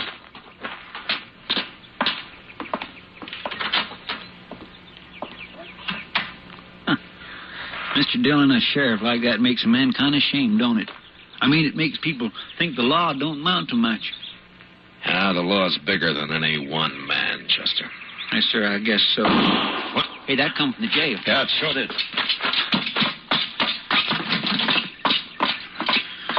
Hank, Mr. Dillon, he been shot. All right, put the gun up, Sheriff. He started to run. Run where?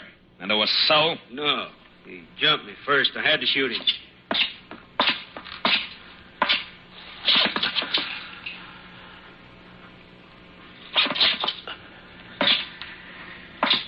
He's dead. It was his idea coming in here and trying to get away. He wanted my gun. So he jumped you, huh? He swung around, grabbed for my gun. I had to shoot him. In the back? I don't know where I shot him, Marshal. What difference does it make?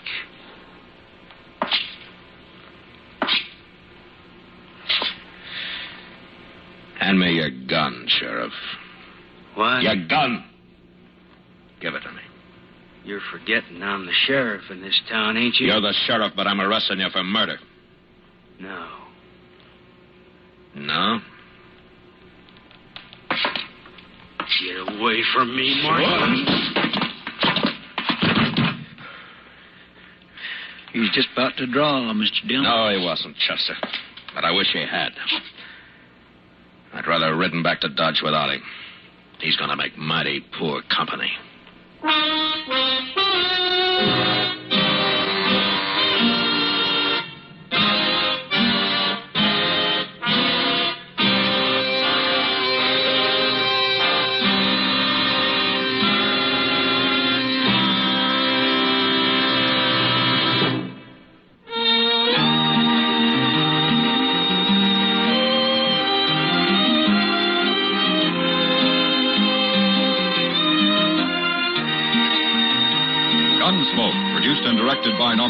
Marshal stars William Conrad as Matt Dillon, U.S. Marshal. Tonight's story was specially written for Gunsmoke by John Meston, with music composed and conducted by Rex Koury. Featured in the cast were Lawrence Dobkin, Jack Kruschen, John Dehner, Joe Forte, and Irene Tedrow. Parley Baer is Chester, Howard McNear is Doc, and Georgia Ellis is Kitty. Join us again next week as Matt Dillon, U.S. Marshal, fights to bring law and order out of the wild violence of the West in Gunsmoke. The Handcuffs, The Promise, an episode of Gunsmoke from the late summer of 1954. It's the big broadcast from WAMU 88.5. I'm Murray Horwitz. Jill Arold Bailey is our co-producer, and Douglas Bell is our audio engineer. You can reach us by email at bigbroadcast at wamu.org or follow us on Twitter at WAMU 885. And by all means, visit our Facebook page. It's The Big Broadcast.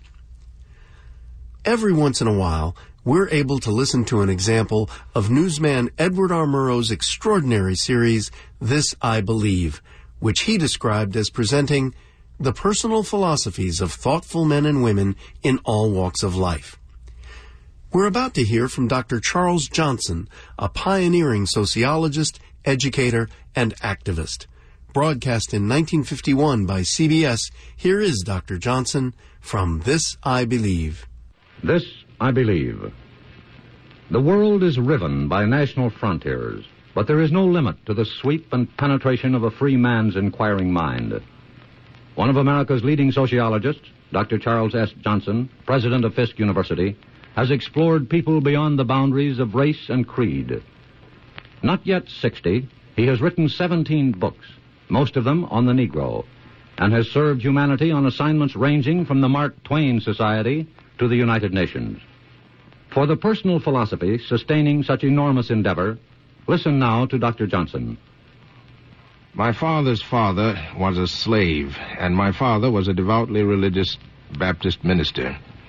He had both the will and a way of translating his religious convictions into useful and pioneering social action.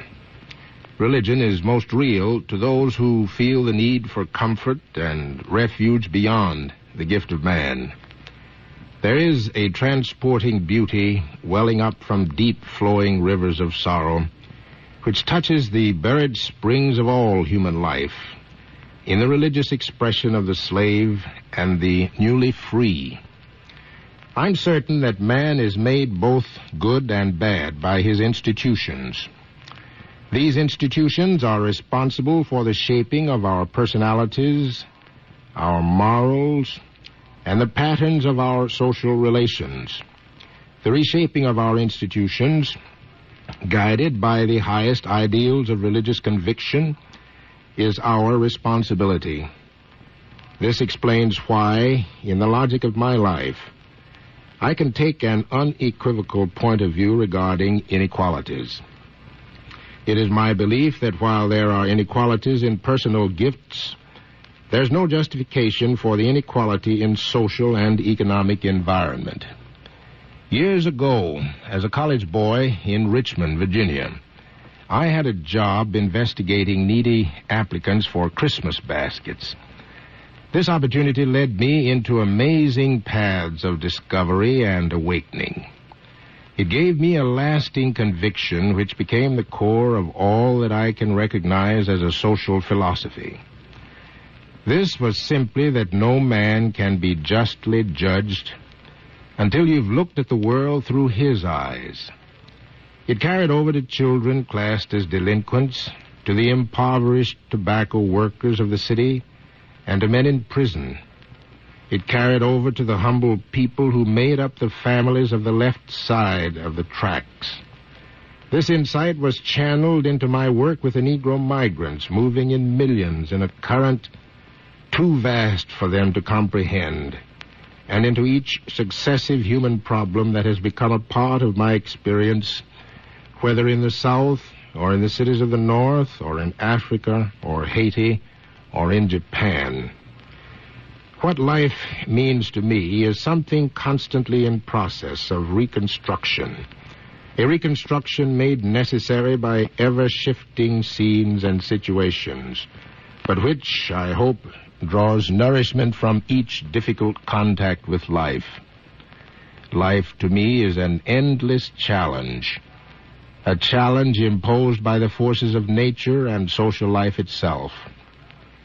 But I like to feel that it is the spiritual life of the world which is the greatest bulwark against the threatening tides of worldliness, greed, and insensitiveness to the needs and desires of man. Some people call that spiritual life nature, and some call it God. That was Fisk University's president, Charles S. Johnson of Nashville, Tennessee. Scholar, educator, social scientist, but most of all, a citizen with a simple, moving faith. Edward R. Murrow and Dr. Charles Johnson in the series This I Believe in 1951 and from the big broadcast on WAMU 88.5. Rarely do valiant war heroes pop up in Dragnet, but that seems to be the case confronting detectives Friday and Smith in tonight's episode. It's called The Big Underground, and it comes from December 28, 1954, NBC and Dragnet.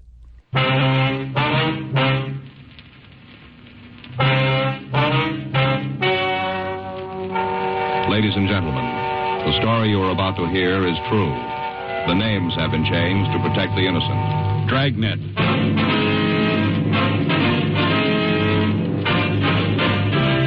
Dragnet, the documented drama of an actual crime.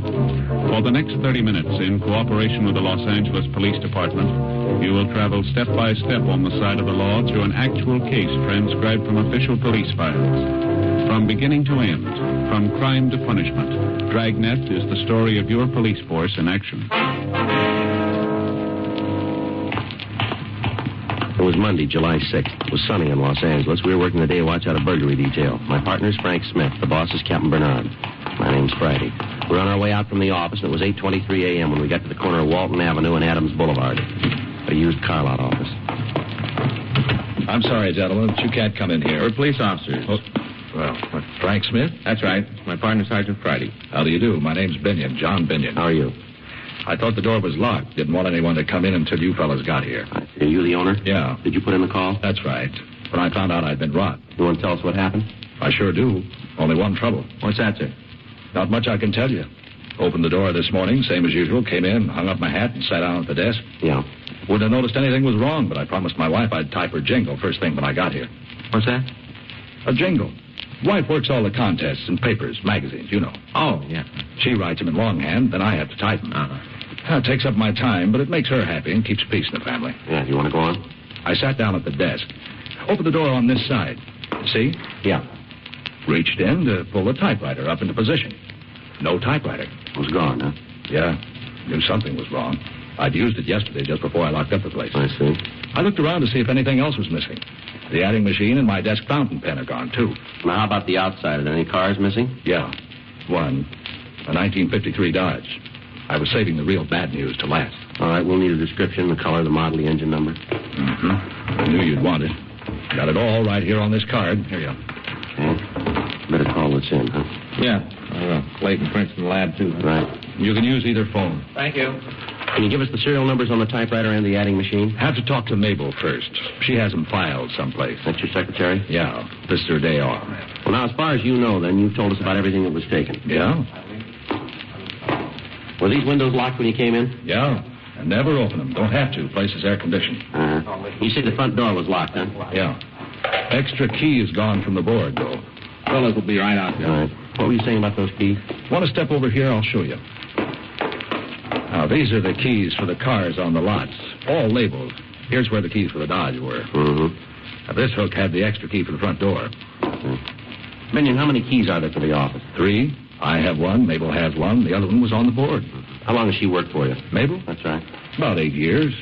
If you think she had anything to do with this, forget it. I'd as soon accuse my own wife. I can understand that, Binion, but we'll have to talk to her. All right.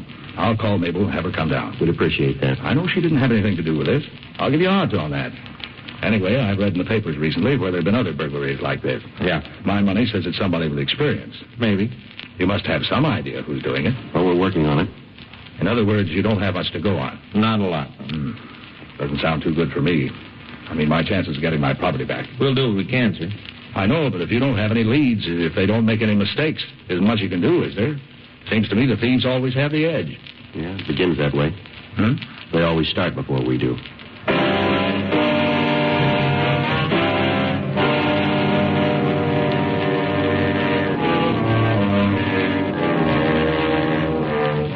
Crime lab and Leighton Prince went over the office. John Binion's secretary came in, but after questioning her, we decided she had nothing to do with the crime. She went through her desk and told us that a check made out to her employer was missing. Binion called his bank, and they promised to notify him if the check was cashed and returned to them. We got the serial numbers on the adding machine and the typewriter, and we notified pawn shop detail. Bulletins were also sent to second-hand stores. The latest burglary was similar to others that we've been investigating. The thief's M.O. was no different than we had on file, and to date, we had been unable to make any recoveries. We talked to informants, but they could give us no leads to the identity of the burglar. The report from the crime lab was the same as on all the other thefts. Entry had been made through the door. The lock had not been forced, indicating either the use of a key or some instrument to pick the lock. Leighton Prince failed to find any usable fingerprint. Tuesday, July 14th, 10.31 a.m. I got it. Burglary Friday. Yeah. Hmm? Was your name? Do you have it now? All right, we'll be right out. Right, bye. It was Binion. He called from his bank. Yeah? I think he turned a lead. What do you mean? Stolen check was cashed.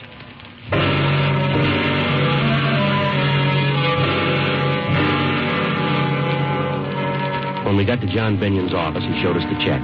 We compared the endorsement with his signature, and it proved to be a good forgery. The check had been cashed by a Sylvia Carnes. Frank and I drove to the address. It was a small bookstore at the corner of Citrus Avenue and Hollywood Boulevard. Miss Carnes was shown the check, and we asked if she remembered who'd given it to her. Let me think now. John Binion. Not too good on people's names. Let me check the sales slips for that day. I should have a record of what he bought. Excuse me. Yes, ma'am. I forget names, but when I look at the books they buy, most of the time I can remember the person. Mm-hmm. Yeah, here they are. You always write the name on cash sales? Yes, it's a good way to build a mailing list. Mm-hmm. Here it is. John Binion on the 8th. Let's see. Mm-hmm. Now, can you remember anything about the man? I might. May I have the slip, Mr. Friday? Here you are. Hmm. From Blackboard to Back Bay. Oh, yes. This is by a country school teacher. Gave up the little red schoolhouse to become a private tutor. Tells about some of his problems and how he dealt with them. It's quite amusing. Yes, ma'am. But does it remind you of anything about the man? No. Well, let's see what else he bought. Locks down through the ages. I never read that one. I guess it's about locks. Mm-hmm. Mm-hmm. Well, I'm beginning to remember. Yes, ma'am? He said locks were a hobby with him. Does that mean anything to you? Yes, Mike, but can you tell us anything about the man's looks? Well, now, let's see. I guess he was about your size. Me, ma'am? No, he wasn't quite as... Well, he looked more like Mr. Friday. Yeah. How about his coloring? Had dark hair. Straight. Mm-hmm. Did he have any marks on his face that we might use to identify him? Not that I recall. Could you tell us anything about how he was dressed? I'm afraid not. Other book was The Window Without Curtains. Mm-hmm. Now, that reminds me of something. What's that? His voice Yeah.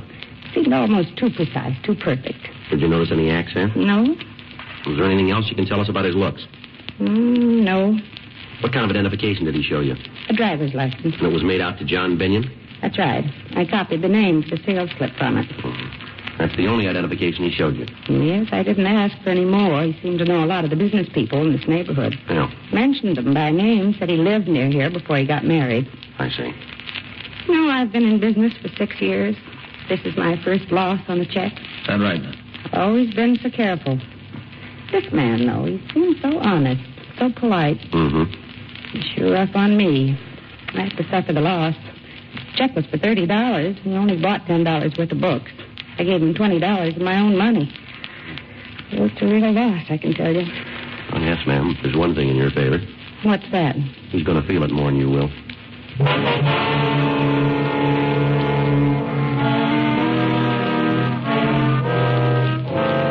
What Sylvia Carnes told us, we knew that our suspect was also a forgery artist or he had connections that could furnish him with suitable identification.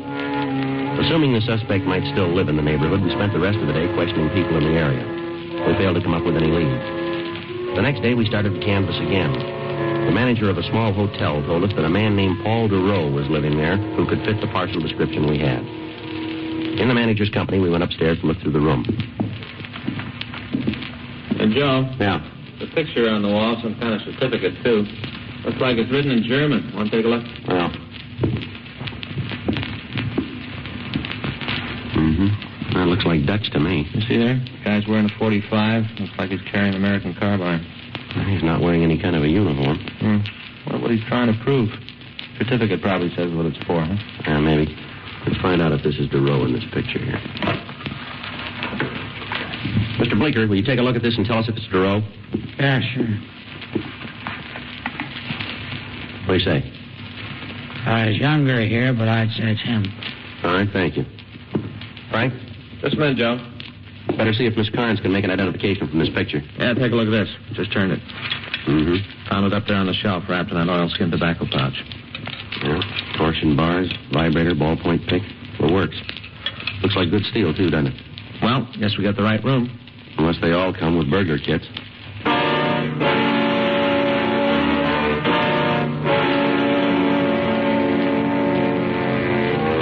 Frank and I continued to search the room. Besides the burger kit, we found three books with the same titles as those bought with a stolen check.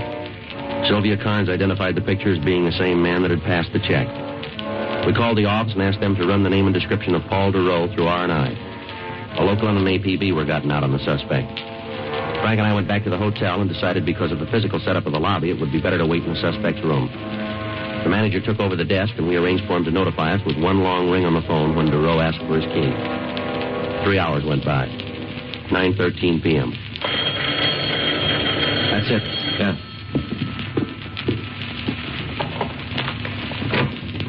All right, hold it right there. Oh, Get the light, Frank. Yeah. who are you? Police officers, what are you doing here?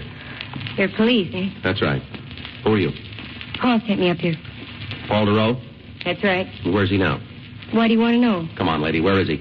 Waiting for me. Where? Outside in the car. Is he still waiting? I don't know. What do you mean? Well, he left me off at the door. There wasn't any place to park. All right, go ahead. He was going to drive around the block and pick me up. What kind of a car is he driving? Well, I'm not sure. You rode in it, didn't you? Yes? Well, don't you know what kind it is? I didn't pay any attention. Well, what do you mean? Well, he drives so many different kinds.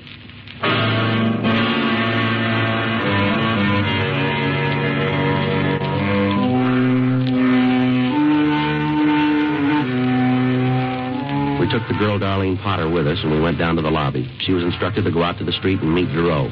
Frank and I followed her. There was no car waiting outside the hotel. On the chance that he might have parked and was waiting for the girl, Frank went up the street and then crossed to the other side. I walked down the street toward our car. DeRoe failed to show up. We went back to the hotel and asked the manager to call us if the suspect returned, and then we took the girl down to the city hall. During the trip, she maintained she didn't know what make car he was driving. She said he told her that he was an automobile salesman, and that he also worked as a private teacher. We ran her name through R&I, but we found no record. The run on the name Paul DeRoe had failed to turn a package. Leighton Prince was requested to go over to DeRoe's room, 10.02 p.m. We continued to interrogate Darlene Potter. How long have you known DeRoe? I told you before. Three months. Who do you say you worked for? He never said. Where do you teach? Private homes. Can you give us their names? No, I can't tell you. You don't know? That's right. He, he just said he taught. Never said where. What did he teach? Language. What language? French, I think. You haven't told me what this is all about, but I'm sure there's a mistake. Paul wouldn't have to do anything wrong. Why do you say that? He's too intelligent. Well, it doesn't look that way right now, does it? Paul's a hero. What else do you know about him? What? His background. Where's he from? Well, I'm not sure. I, I think he said something once about going to school in Paris. Is he an American citizen? I just assumed he was. He never said anything different. Uh-huh. Can't you tell me what he's done? We'd like to talk to him about some burglaries and some car thefts. Paul wouldn't steal. Well, maybe so, ma'am, but we've got good reason to think he did. Well, there's some mistake. It doesn't fit with the kind of person he is. How do you mean that? It might not make much sense to you. Well, give us a try. Paul was in the war. That's all? Yes, maybe you saw the picture and citation in his room. Yeah, we did. What about it? He fought with the Dutch underground forces. He told you that, did he? Yes, he only talked about it once or twice. I think he was in that group. I, I don't remember the name, but They went in and organized the resistance forces before the invasion. Uh huh. You're pretty sure Paul is the man you want? Looks that way, yes, ma'am. Hard to believe. But there's a reason for it. I guess he took a lot of chances during the war. Must have changed him. He hasn't changed.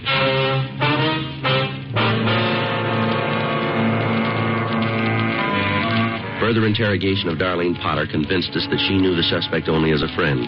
When we drove her home, she gave us a more recent snapshot of Duro. The next day, copies were made and distributed to radio patrol units. Frank and I went back to the hotel to make another check of the room to try and find something that might lead us to any of his friends or associates. We found a list of names and addresses under a desk blotter. The first four people that we talked to all told us the same thing. They said that the man known as Paul Duro was a private tutor for their children. The only address that any of them had for him was the hotel. At two of the homes, we were told he came to teach on Wednesdays. One party said he came on Saturdays, and the other one said he came on Tuesdays. 4.03 p.m. We identified ourselves and were admitted to a home on Chatham Drive by a Mrs. Grace Findlay. Won't you gentlemen be seated? Thank, you. very much.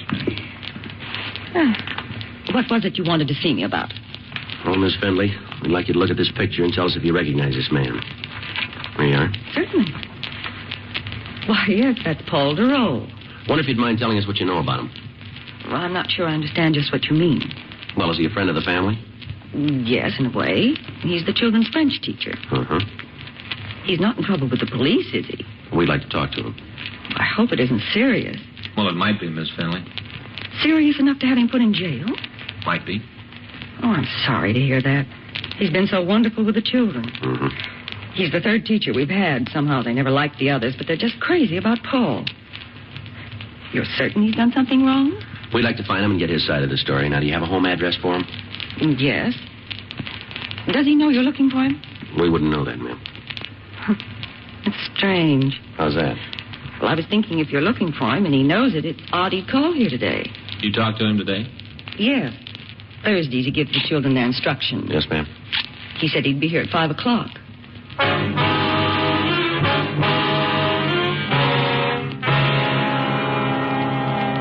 With Mrs. Findley's permission, Frank drove our car into the garage, and then we waited for Duro to arrive.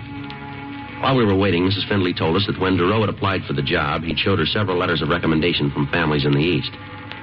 Because of his intelligence and her children's instant liking for him, she hadn't made a check on his background. She went on to say that she had noticed him driving several different makes of cars, but she couldn't give us a description of any of them.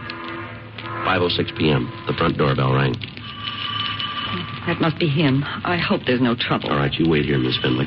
All right. And don't worry about it.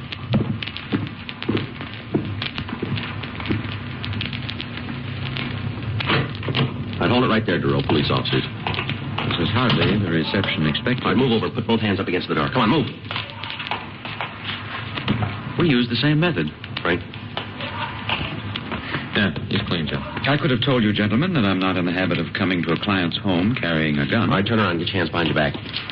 But couldn't we dispense with the handcuffs? This is rather embarrassing. Well, you'll get used to it. I was thinking about the children. I don't want them to see me like this. You should have thought about that sooner. Better get the car, huh? Right.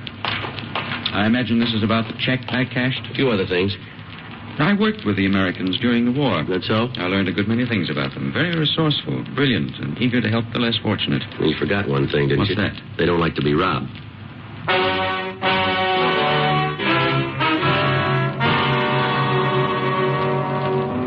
We contacted the office and had them send another team out to pick up the car Duro had driven and take it down to the police garage. On the way down to the city hall, the suspect told us he'd been in this country about six months. He refused to talk about anything except what a great country he thought America was. Frank went to check with DMV on the suspect's car, and I took Duro to the interrogation room. It's wonderful.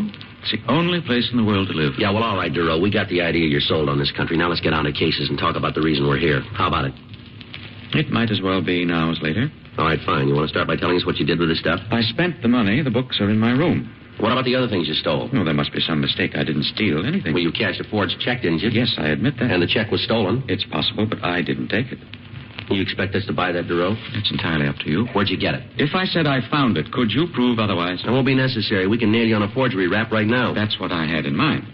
I have no desire to be connected with anything else. No, you seem pretty anxious to pick up that tab. Well, it's only right. I took a chance and lost. I'm willing to settle for my mistake. Yeah, well, that's real big of you, but I got a hunch we'll be able to tag you with more than a 470. Sure, let me see a minute. Yeah. What do you got? Well, I'm not sure now we got the right guy in the car theft. What? I checked with DMV. The car DeRoe was driving is registered to a Seward Car Company. I called him. Yeah. They tell me he works for him.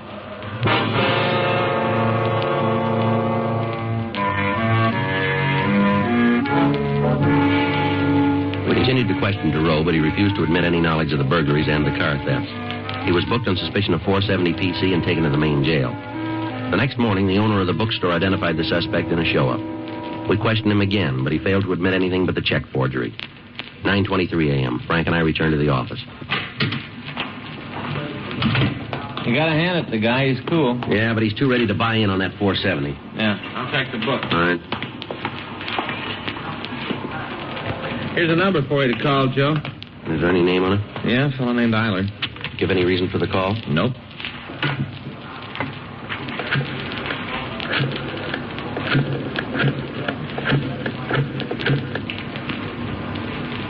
Hello, I'd like to speak to Mr. Eiler, please. With Sergeant Friday, Police Department. That's right. I see. All right, sir, we'll be right out. Do You want to give me that address? 347. Right, thank you. Fellow runs a garage, saw the spread on our suspect in the morning paper. Yeah? He says from the description they gave, DeRoe was in his garage. Uh huh. Brought a car in to be painted.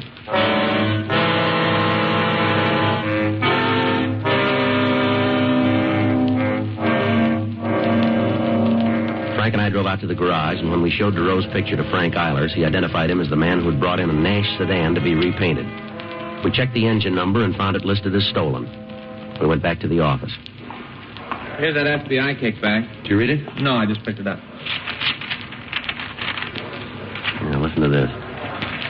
Paul J. DeRoe, alias Paul Dawson, alias Peter Duncan. True name, Philip Paul Dorrance. Got much of a record? We'd have to take a day off to read it all. Hmm. Served terms for burglary in GTA. He's been at all the best hotels. Joliet, Sing Sing, Atlanta. Born and raised in this country. What about that war record? Joliet, 1938 to 1946. How do you like that? Well, he sure went to a lot of trouble. Having his picture taken and that get up and that phony certificate. The way that picture looked. All those trees and the countryside. Sure looked like Holland to me, didn't it to you, Joe? Well, that's our big trouble. What do you mean? We never been to Holland.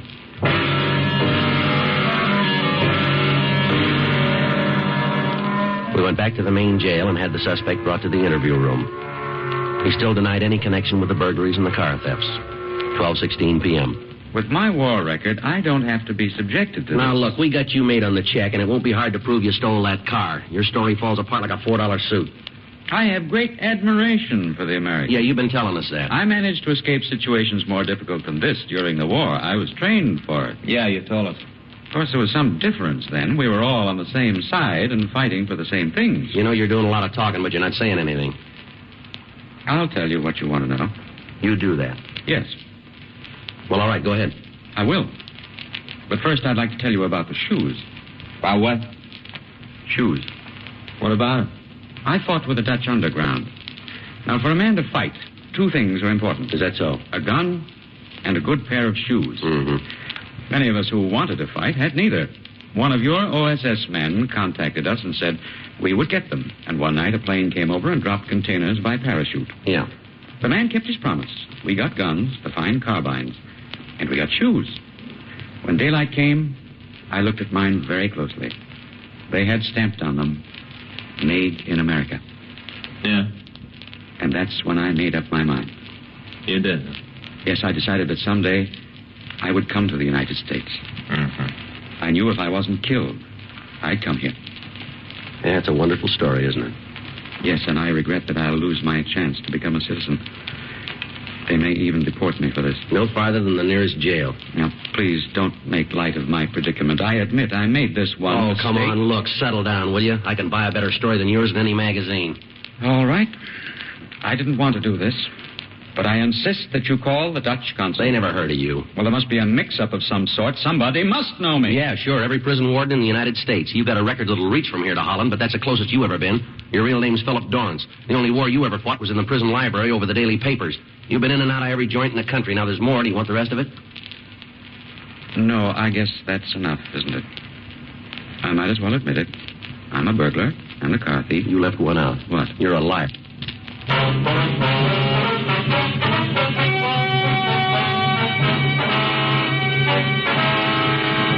Paul Michael DeRoe was tried and convicted of burglary in the second degree, three counts, grand theft auto, three counts, and forgery, one count. He received sentence as prescribed by law. Burglary in the second degree is punishable by imprisonment in the state penitentiary for a period of not less than one or more than 15 years. Grand theft auto is punishable by imprisonment for not more than 10 years. Forgery is punishable by imprisonment in the state penitentiary for a period of not less than one or more than 14 years. Dragnet. The story of your police force in action is a presentation of the United States Armed Forces Radio Service. Dragnet, The Big Underground, an episode from a few days after Christmas in 1954. You heard it here on the big broadcast. I'm Murray Horwitz. Jill Arold Bailey is our co-producer. Douglas Bell is our audio engineer. And this is WAMU Washington. We're your listener-supported NPR news station from American University. In HD at 88.5, at WRAU 88.3 Ocean City, on your smart speaker, and online at WAMU.org. In addition to entertaining us and moving us, one of the things old time radio can do is give us a sense of life as it was actually lived way back when.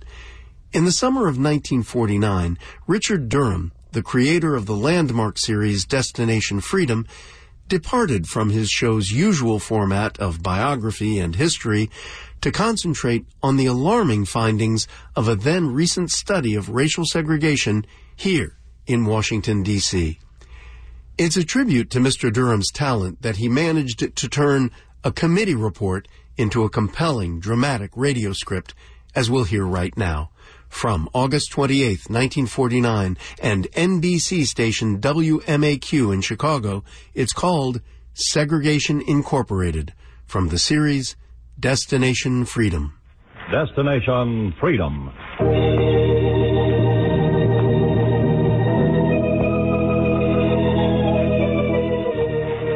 Destination Freedom.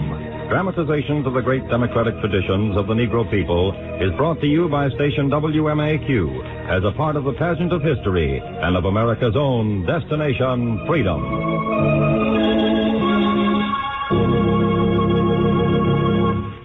Today, Destination Freedom departs from its regular format to bring you one of the most vital human rights reports to be made in this decade. It is a carefully documented report by a committee of prominent American educators, churchmen, jurists, business, and civic leaders.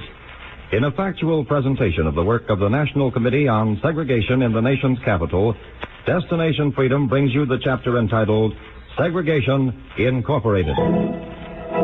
In this program, there are no invented scenes or imaginary incidents. Segregation Incorporated is strictly non-fictional.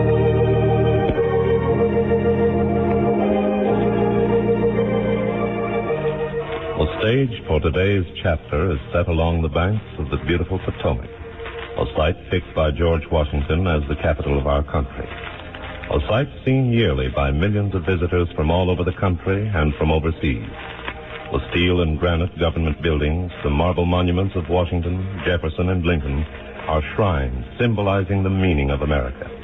And by plane, by train, by bus, by car, citizens come from all over America, the world, to get a brighter sense of what America stands for. They visit the galleries, gape at the buildings, read the inscriptions, alone or touring in groups like this one. This is it, folks. The greatest capital on anybody's earth. Right over there is the U.S. Mint, where the money's paid. And uh, right over there, if you stand up, you can see the White House where the president is right this minute. Suppose right here, before this cross section of America, we stop the bus and tap the shoulder of the barker and point out to his tourists another side of the Washington story. Look, uh, there's nothing about Washington I don't know. Been a guide for 20 years. I point out everything. I don't miss a thing. This is the only major capital in the world where one fourth of its people cannot eat in a public restaurant. And the only capital in the world where race segregation is supported by the government. All right, all right, all right. I know all about that. I know that. There's things I don't tell tourists, sure. Way I figure it, no use letting strangers see what they don't ask for. Some things you just keep secret. Is Washington's segregation a secret? Listen to this letter from an official of Denmark who spent several months in Washington on a mission for his king. Dear friends in America, before coming to your country, I had of course heard about your racial system, and I remember being mildly puzzled by this inconsistency in your democratic ideas. But I'm afraid I was quite unprepared for what I saw in Washington. On the streets and sidewalks, I noticed both races mingle freely. But when I went to eat my first meal in a Washington drugstore, Yeah, what's yours? uh, bacon and eggs, please. Adam and Eve on a raft. Next. Uh, this gentleman behind me is next, I believe. What gentleman? I suppose it's me. I'd like a cup of coffee and some of Some those donuts. sense in your head. We don't serve Negroes in here. You know it. Now, come on. Make room for the customer. Listen, I'm hungry. I haven't got time to argue, miss. I've got The to... argument's over.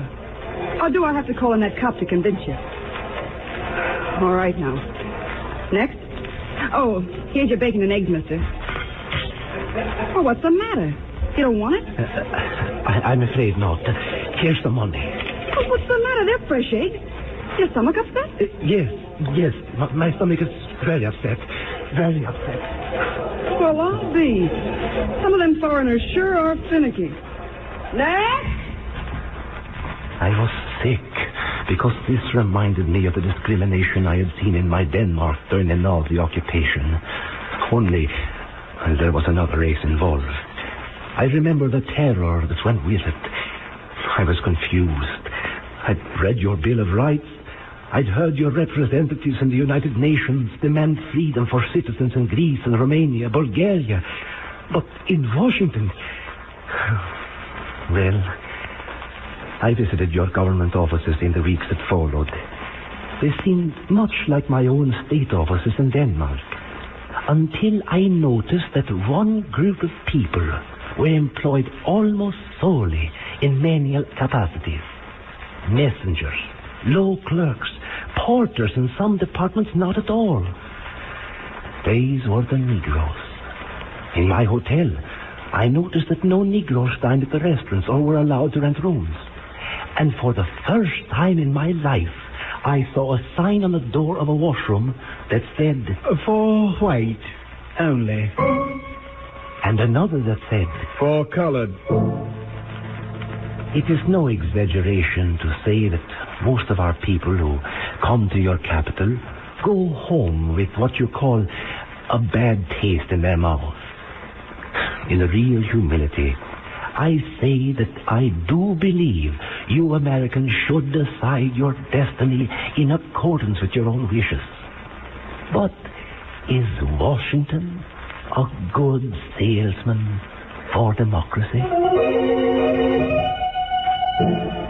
Yes, every incident and every court decision affecting Negro rights in this country speaks directly to a world audience that is only one third white.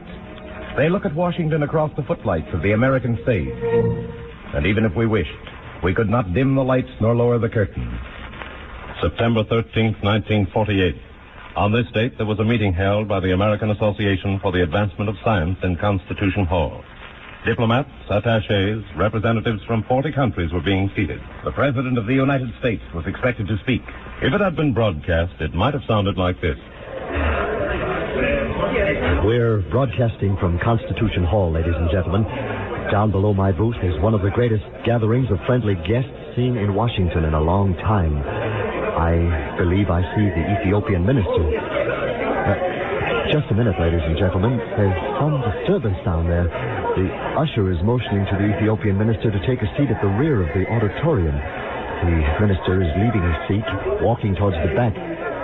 No, he's walking out altogether. I don't know what happened, but I see the president about to speak. We'll switch you to the rostrum.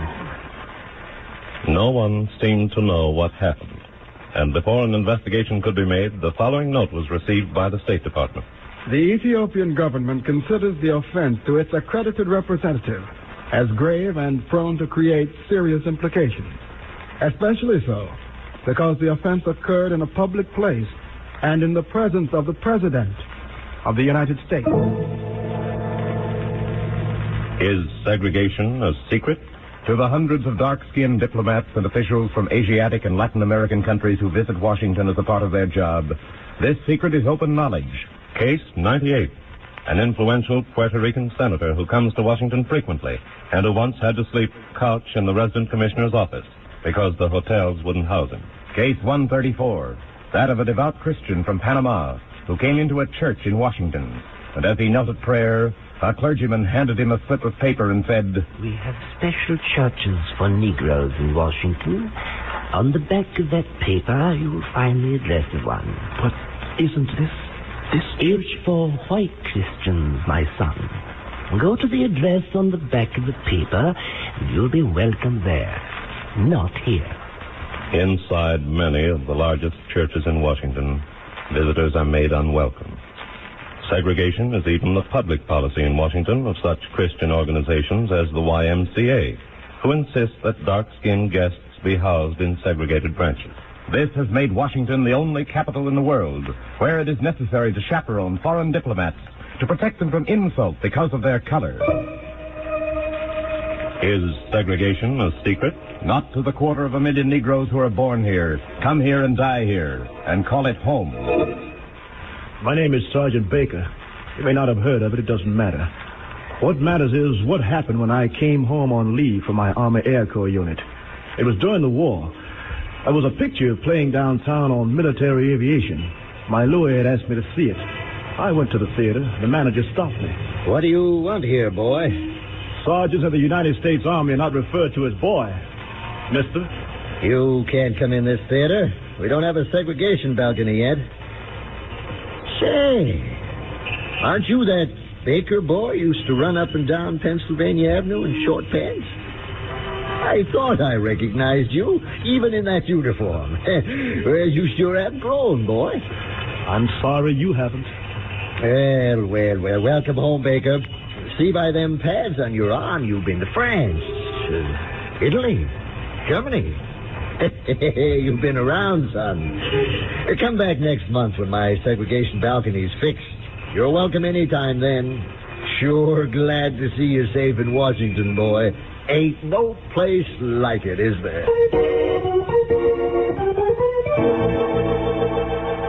In a way, there isn't. The exclusive policy of Washington theaters and auditoriums have brought the capital and the country much notoriety. When the Daughters of the American Revolution refused to permit the use of Constitution Hall for a concert by Marian Anderson, every capital in the world heard about it. And a few people did something about it.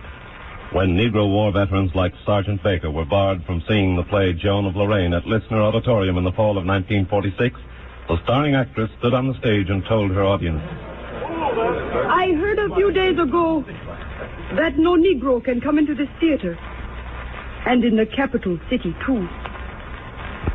Before I came to America, I did not know there was any place where colored people could not come in.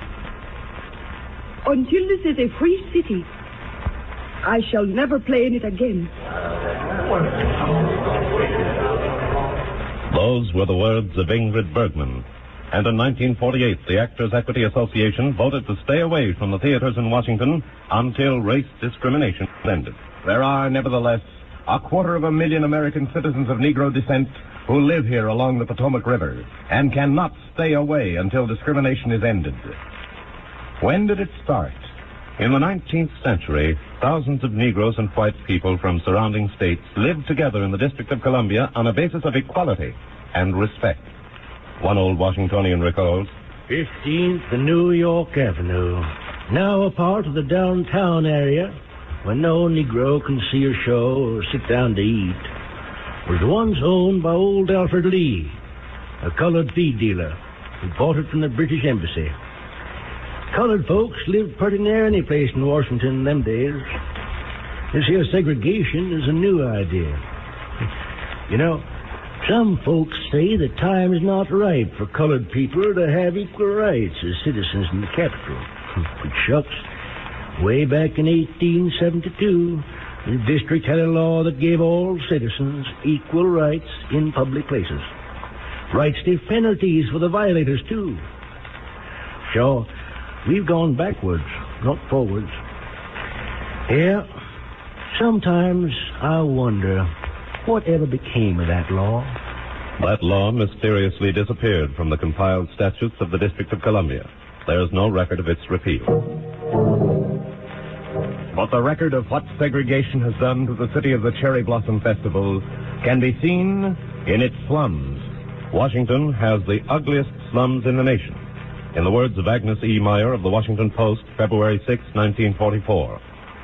In my journey through the war centers, I have visited the worst possible housing. But not in the Negro slums of Detroit. Not even in the southern cities have I seen human beings subjected to such unalleviated wretchedness as in the alleys of our own city of Washington. And as a result of this segregation, the odds against Negroes in Washington are calculated in cold figures. Only 30% of the residents of the District of Columbia are Negroes. Yet, Negroes occupy 70% of the slum housing. And have 69% of the felony arrests. In 1944, a Negro in Washington was more than four times as likely to die from tuberculosis as a white resident, and almost twice as likely to die from TB as a Negro living elsewhere. In 1946, the incidence of infant mortality among Negroes was twice that of whites, and Negro mothers were six times as likely to die as white mothers. On the maps and charts of Washington sociologists, the segregated areas rate high in death and disease and juvenile crime. Who is responsible for these segregated areas? At a meeting of the Real Estate Board in 1948, a vote was taken on its code of ethics, a code in practice for a half century. Among the active members of this board are 25 banks, insurance and title companies, and building and loan associations. The vote is taken. The chair is ready to recognize the count. Uh, the vote in favor of reaffirming our code of ethics is 18 in favor, one again. uh, will the secretary please read Section 5, Article 15 of the code? Uh, no property in a white section of Washington should ever be sold, rented, advertised, or offered to colored people by board members. In case of doubt, advice from the Public Affairs Committee should be obtained. The business of reaffirming segregation finished. The gentlemen go to their offices to practice what they preach, to bar Negroes from most of the growing cities and to confine them tighter and tighter in racial ghettos. Under their code of ethics, they have acted jointly to deprive colored citizens of their equal right to purchase, lease, sell, and hold property. On what grounds, a board member was asked. Well, everybody knows Negroes depreciate property values. The National Association of Real Estate Board says this is not true. In a survey published by the association, it is reported that in the overwhelming majority of cases, property values not only don't decline with Negro tenants, but often go up. Uh, yes, yes, yes, I, I know that.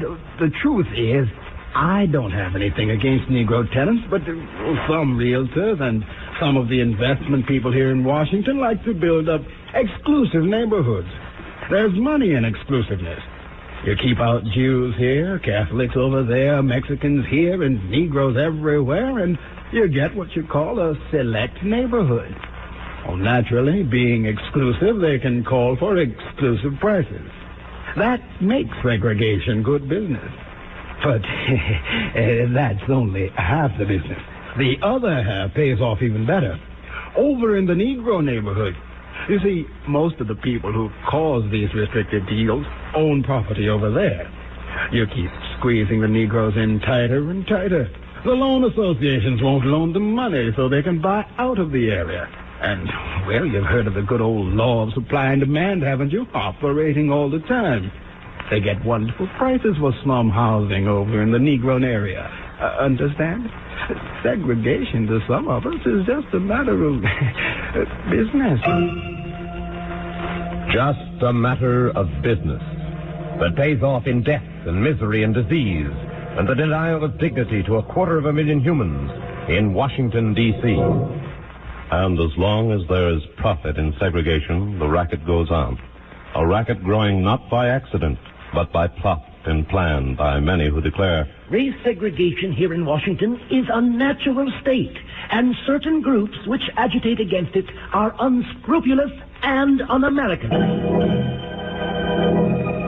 It might surprise the people we liberated from Nazi ghettos to know that race segregation is defended as both natural and American by the business and property interests that dominate the nation's capital.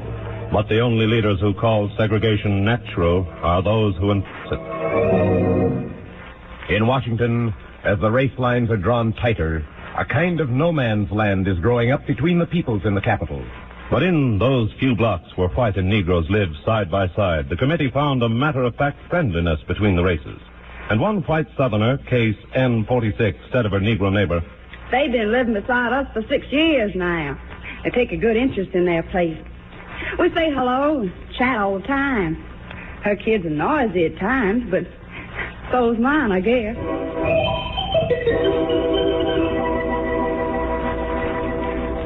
It is not in the field of spontaneous human relationships that trouble occurs in Washington, but on a high policy level where segregation of the Negro is planned as a matter of business. And the results of the planning have been in tension and riot.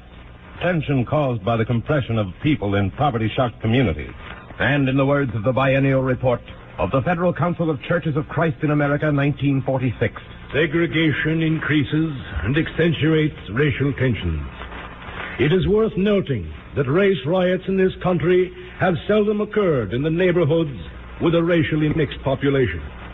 Our worst riots have occurred along the borders of tightly segregated areas.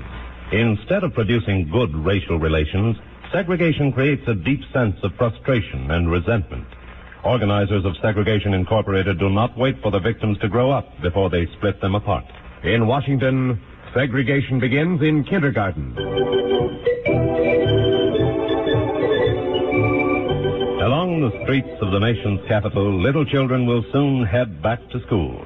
The white children to schools designated for whites. The colored children to schools designated for Negroes, passing each other on the way. They cannot go into the same school buildings. They cannot study together.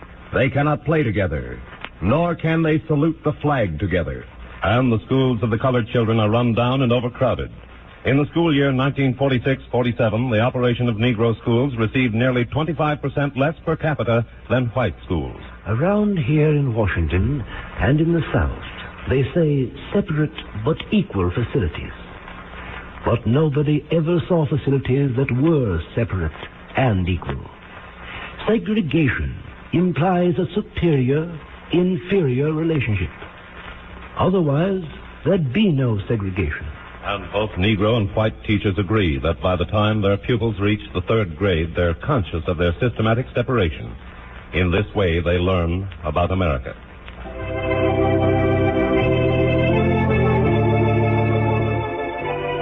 Beyond the public schools, in the universities in Washington where no Negroes are admitted, segregation digs its trenches, divides the youth according to doctrines of blood and skin, and returns the racial product to society equipped with an academic degree. Yet, the public school system has been the great instrument by which we hope to overcome social and economic stigmas and give each American an equal chance to make good. It has been the great unifying principle of the Republic. But from the schoolroom and into the workshop, segregation moves with the men and women in Washington. Herein is modern human bondage. For when a quarter of the population is barred from certain jobs because of its race, it must take what is left as surely as if it were condemned to slavery. In the capital city, a Negro cannot get a job as a meter reader, a building inspector, a weights and measures inspector, nor a guard in a jail. No Negro will be accepted for work above a menial level in the office of the Vehicles and Traffic Department, or the Engineer's Office, or the Purchasing Office. Yet the proportion of Negroes who work for a living in Washington is higher than for whites. They work longer hours and go to work at an earlier age. The committee finds that behind the system of segregation in the District of Columbia's schools, jobs, and housing is the full majesty of the United States government. Yes, the main segregators in employment are the government agencies, bureaus, departments, and sections. The Ramspeck Act of 1940, the Civil Service Regulations, and a series of presidential executive orders all forbid racial discrimination in federal employment. Yet discrimination prevails as a matter of accepted practice. The main department discriminating against Negroes is the State Department. One high ranking officer summed up the department's attitude in document 302. The attitude is not Southern reactionary or plain Negro hating, but rather the conservatism you find on the main line or in the back bay. I suppose it's a matter of the State Department regarding Negroes without any questioning at all as naturally belonging in the servant sort of role.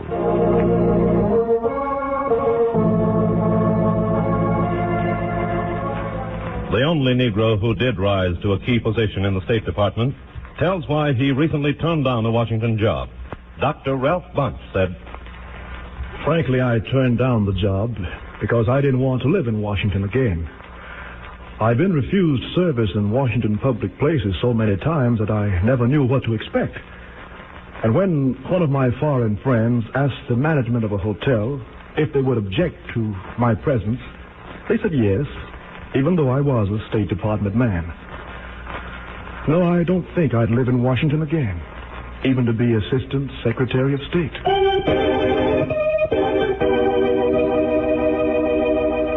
And segregation still moves like a plague over the city and down into the hospitals where doctors segregate patients and doctors segregate doctors.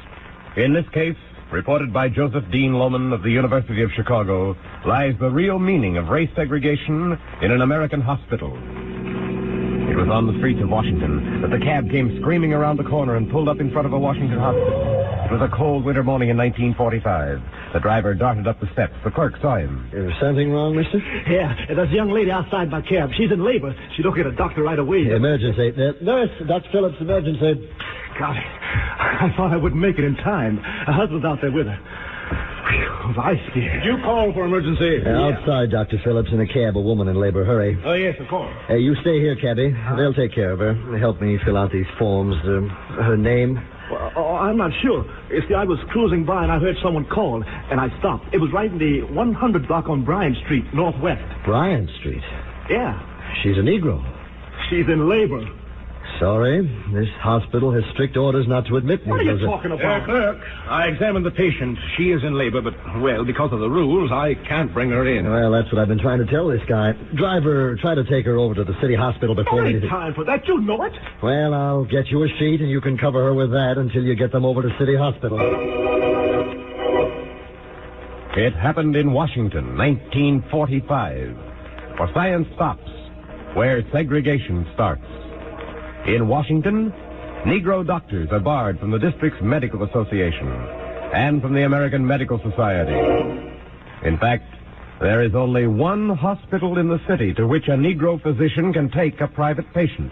This segregation in medicine endangers the health of the nation, as segregation in housing and jobs and education endangers the peace and security of Americans at home.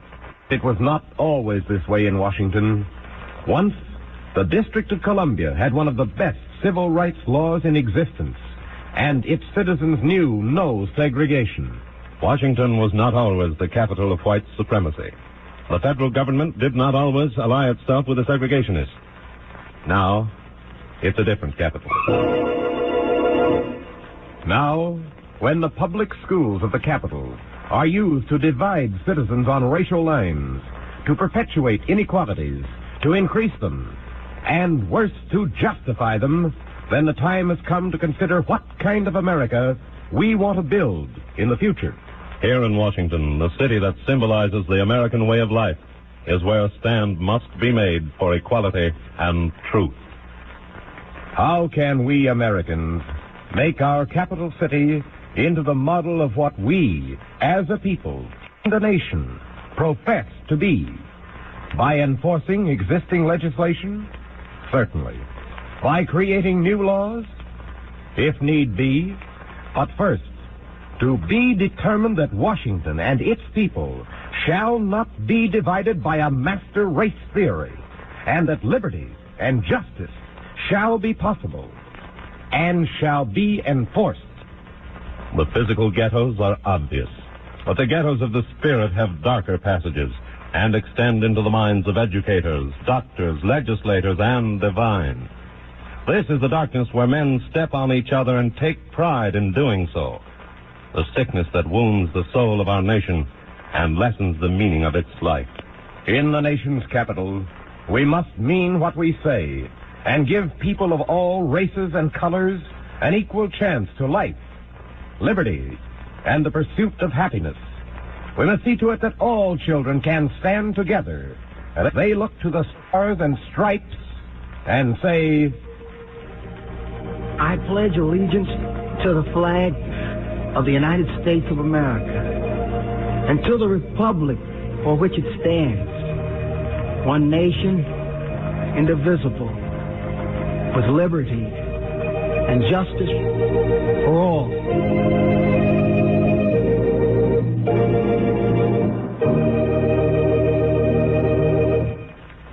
You have just heard Destination Freedom's presentation of Segregation Incorporated, a documented report by the Committee Against Segregation in the nation's capital. Destination Freedom is written by Richard Durham, produced by Homer Heck, and directed by Dick Lochran.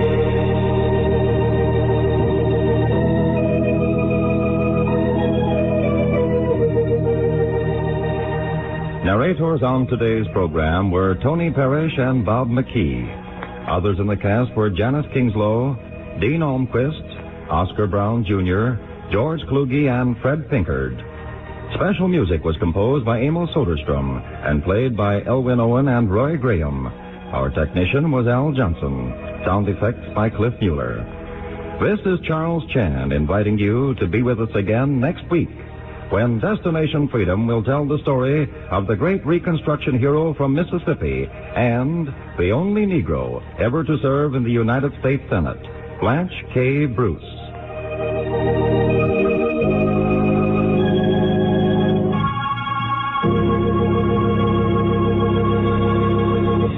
This is NBC, the national broadcasting company.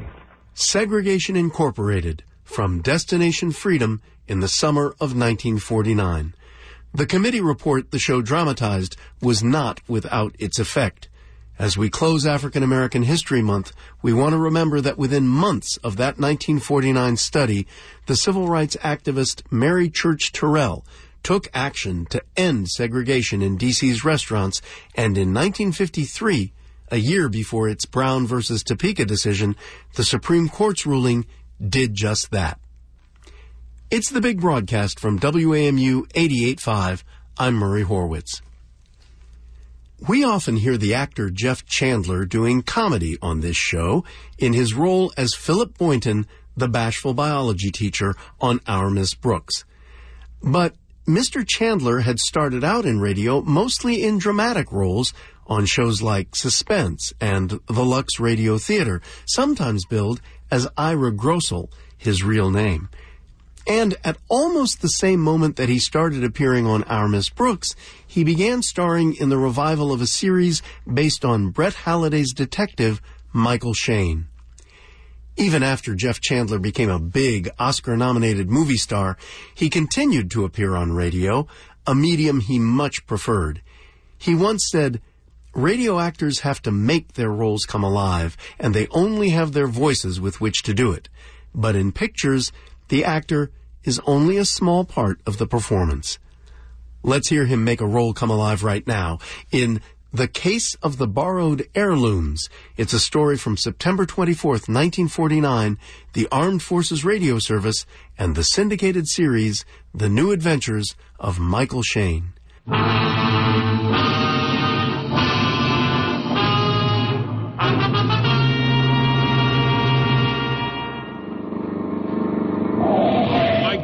Started skidding across the wet, slippery road. I tried to straighten it out, but I couldn't. After the hit on the head and the clip on the chin, this was one too many. Yeah, this is a third strike on little Mike, and I went out.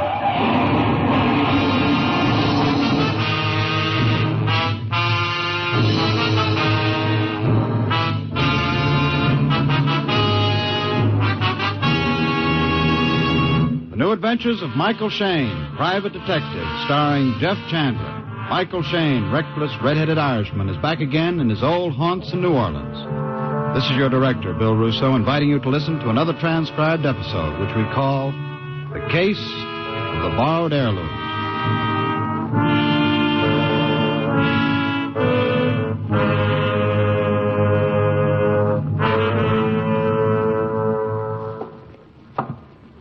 Nurse. Oh, nurse. Yes, sir. Uh, I'm looking for Clarence Drake's room. I'm Mike Shayne. Oh, yes, Mr. Shayne. Mr. Drake is expecting you. His room's right down the corridor, if you'll follow me. Uh, look, I don't know this, Mr. Drake. Have you any idea why he sent for me? Well, no, he asked me to telephone a private detective for him. I found your name in the directory, so I called you. Oh, thanks. Mr. Drake pretty sick? Oh, no. No, he tripped. He fell down the stairs at his home two days ago, so his wife thought it best that he be brought here to the hospital for observation. This is Mr. Drake's room on the left. Okay, thanks. Come in. Come in. Mr. Clarence Drake? Yes, yes, indeed. You're Michael Shayne? Yeah, that's right. Good. Good. You got here very promptly, Mr. Shayne. Yeah. Uh, do you mind if I smoke? Well, not at all. Hmm? Nice lighter. Oh, thanks. Uh, Mr. Shayne, I want you to run an errand for me. A very important errand. Oh? Yes. Pull open the drawer on that bed table, please. Okay. You see those keys? Mm-hmm. The big one fits a strong box which is built into the floor under my bed at home. Strong box? Yes. Now, I've written the address on this piece of paper. Hmm. That's out in the country ways, huh? I want you to go out there right away. Tell my wife I sent you. Have her show to my bedroom, and then. But first, be sure you're alone in my room. Alone? Oh, now, look, what's this all ah, about? Let me finish, Mr. Shayne. Go ahead. Unlock the strong box. In it, you'll find a large black leather jewel case. Bring the case back to me. What's in the leather case, Mr. Drake? Huh? Not so loud. Well, now, look, what's all this hocus pocus routine about? What's in the leather case? Mr. Shayne, please, not so loud. I can't take any chances. Oh, now, look, if you're going to hire me, you better tell me what's in this mystery satchel I'm going to be lugging around. All right, all right. But first, are you sure we're alone here? Alone? Look, you, you don't see anyone else wandering around the room, do you? Nevertheless, I must be sure. Look out in the hall. Now, look, there's no one here. Please do as I say, Mr. Shayne. Okay, okay. There, you satisfied now? Yes. Okay, what's in the leather case, Mr. Drake? Lean over my bed. Oh, for crying out loud. Okay. Now, what's in the leather case? Nothing. What? It's empty, Mr. Shayne. It's empty.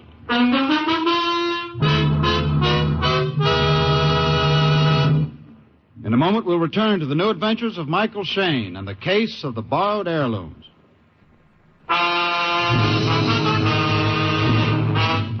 Well, just about the time I figure I'm through being surprised at anything, I get a surprise. Like 60 year old Clarence Drake telling me the jewel case he was sending me out to his house to get was empty. I was to bring it back to his hospital room and report everything that happened. Well, the whole deal sounded a little phony, but at least it was a deal, which was more than I'd had all week. So, an hour later, about 8 p.m., I was pushing the doorbell at the address Drake gave me. A gloomy old two story house in the country. After a while, a woman opened the door. She was about 55, I guess, and her face was just as gloomy and forbidding as the house. Yes? Uh, Mrs. Drake? No. I'm Mrs. Lesperance, the housekeeper. Oh, well, uh, well, look, I'm Mike Shayne. Mr. Drake sent me out here. Why? To get something of his and take it to him, okay? What is it? Oh, now, look, if it's all the same to you, I'll talk to Mr. Drake's wife. Come in. Pleasant woman. I followed her down the hall, and then she motioned me into a room on the right. I went in and waited. Like the rest of the house, this room looked tired and depressed. I stood looking out the window for a few minutes, and then I could feel someone staring at me. I turned around. There, standing in the doorway, was a woman about 30. Beautiful in an insolent sort of way. Hello. Yeah. Hello? I'm Lydia Drake. Oh? Mrs. Clarence Drake. You, you mean you're Mr. Drake's wife? What else? Well, go ahead. Hmm?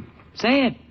Say what? What you thinking? What I'm. Sure, young wife, old husband. She must have married him for his money. Oh, look, Mrs. Drake, I'm married sure him you... for his money, sure. Take a look around you, Mr. Shayne. This shabby room, the whole dilapidated, beaten down house. Doesn't it look like we're just busting out all over with money, doesn't it? Look, Mrs. Drake, I was surprised that you were so young. That's all. As for why you married Mr. Drake, I'm sure that's none of my business. At any rate, I hadn't thought much about it one way or the other. I know. I know, I'm sorry. I'm sick and tired of hearing people talk about me. Watching the expression in their eyes when they look at me. They can't understand someone marrying a man like Mr. Drake because he was kind to her when, when she was his secretary. Because she was lonely. Oh, what does it matter? Why am I blurting it all out to you? I don't know. You, uh, used to work for Mr. Drake, huh? Yes, he retired two years ago. We were married shortly after that. I see. Oh, cigarette? Thanks. Hmm, thought I had a lighter here somewhere. Lydia? Oh, Lydia? In here, George. Lydia, I thought you were going to... Oh, sorry. Didn't know we... you had company. This is Mr. Shayne, George. Hello. Uh, let me give you a light, Lydia. Thanks. George Hanners Mr. Shayne. He rents a room here. Oh, how are you? Have to make ends meet some way. You see, Shayne, I'm the chief source of income for Mr. and Mrs. Drake. And in return, they give me a fairly decent room and the attic, which I've made over into a Uh, study. George, I'm sure Mr. Shayne isn't interested. Well, don't be too sure, Lydia. After all, most people are interested in the fact that I'm writing a book. Oh? As a matter of fact, some people seem to be extremely interested. Your very charming housekeeper, Mrs. Lesperance. Do you know how I feel about Mrs. Lesperance, George. I believe I heard my name mentioned. Does somebody want me? My dear Mrs. Lesperance, I'm quite certain nobody wants you. George. Your humor matches the rest of your personality completely, Mr. Hanners. That's enough, Mrs. Lesperance. I'm sure Mr. Shayne has better things to do than listen to this. Well, as a matter of fact, uh, I. Incidentally, Mr. Shayne, I'm still not quite clear as to what you want. I think Mrs. Lesperance said, Clarence, my husband sent you. Uh, yeah, yeah. He wanted me to get something out of his room and take it to him at the hospital. Oh, what was it? Why, uh, a leather case. A leather case. I see. So if you'll show me to his room, Mr. I. Drake's room's at the head of the stairs, Mr. Shayne. Go right on up.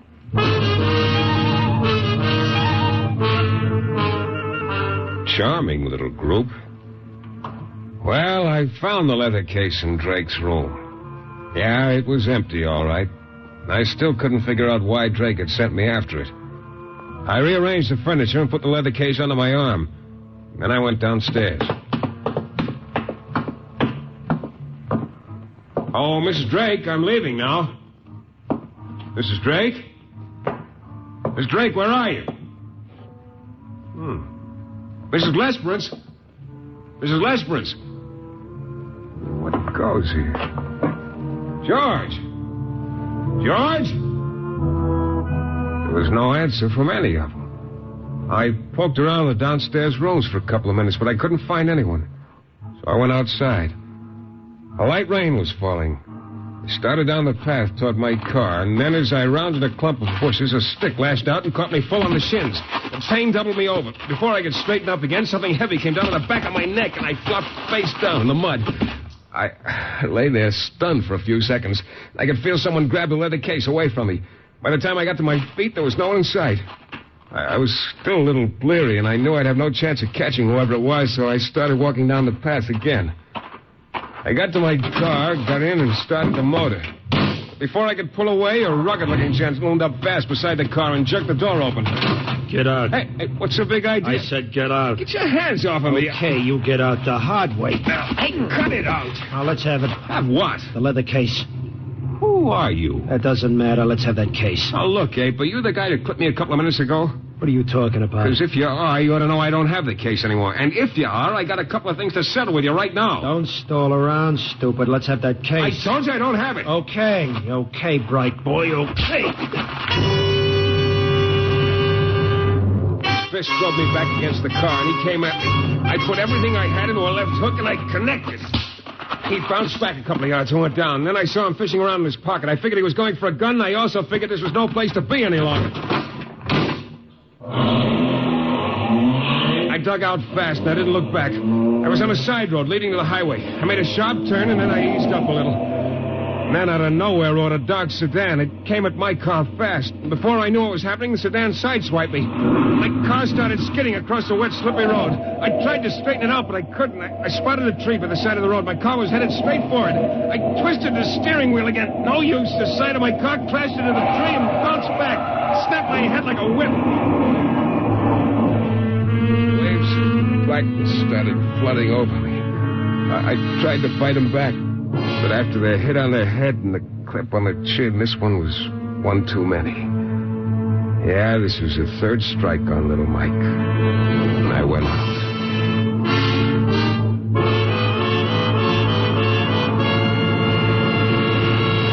In a moment, we'll return to the new adventures of Michael Shayne and the case of the borrowed heirlooms.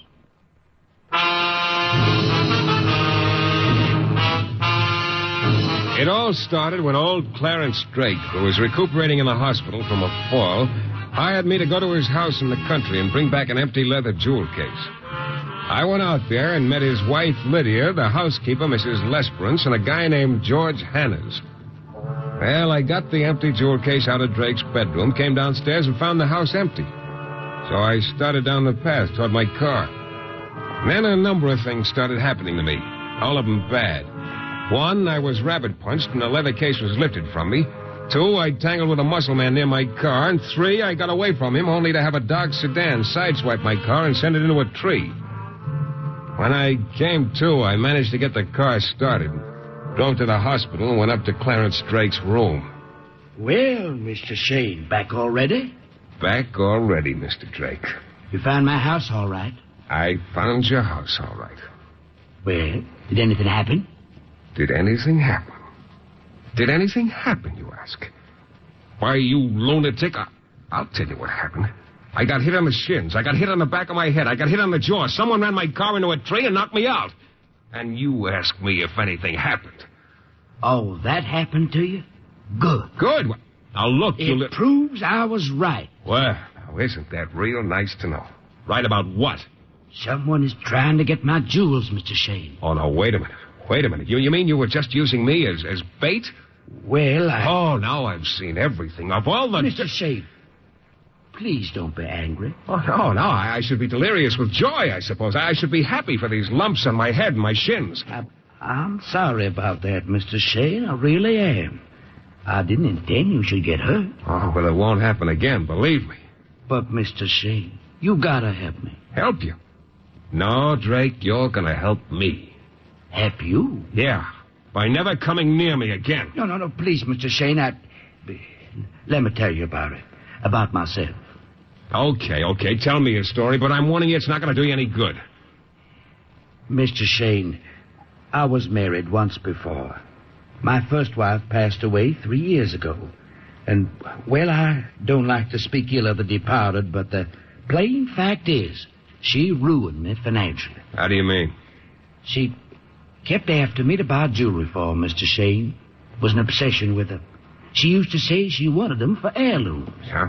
She was always insisting I take her to jewelry stores and buy things for her. I did. Took all my money. After she died, I realized I was practically penniless. I've had a very hard time managing ever since. Well, I'm sorry to hear that, Mr. Drake. Doesn't sound like such a problem to me. Still got the jewelry, haven't you? Yes. It's hidden in my bedroom at home. Why don't you sell the jewelry? I suppose I could do that, but I'd rather starve first. What? Yes. Sounds insane to you, doesn't it? Yeah, a little. I know. I couldn't really expect anyone to understand it. But, well, my first wife wanted that jewelry to be kept as heirlooms, Mr. Shayne, so as badly as I need the money, I'd never sell the jewelry. Never. Because if that's what she wanted, well, that's what I want, too. Even though she ruined me, I loved her, Mr. Shayne. Yeah. I guess you did. So, won't you please help me? Okay. Okay, I'll help you, Mr. Drake.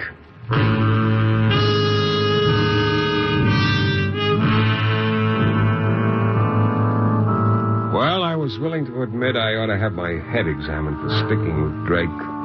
But there was something about the little guy that had gotten to me all of a sudden. I drove back to the house in the country, parked my car, and started up the path. Then I stopped. The house was dark except for an irregular pinpoint of light that moved around in Drake's room upstairs. Somebody was in there with a flashlight.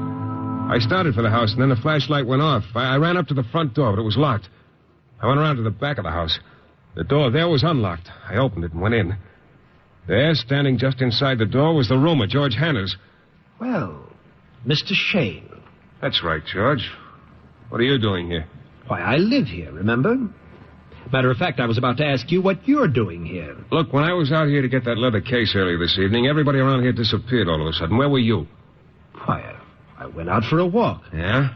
You weren't by any chance the guy who clipped me in the shins and on the back of the neck, were you? Me? Hardly, Shayne. Why would I do a thing like that? You could have had a reason. Or maybe you were driving that sedan that sideswiped me.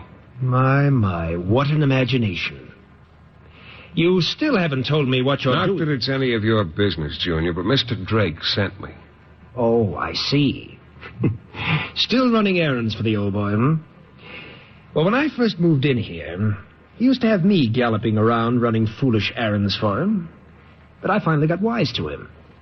He's harmless, of course, but uh, just a little, shall we say, uh, strange. That's interesting to know, George. Incidentally, Drake will be getting out of the hospital pretty soon. Oh?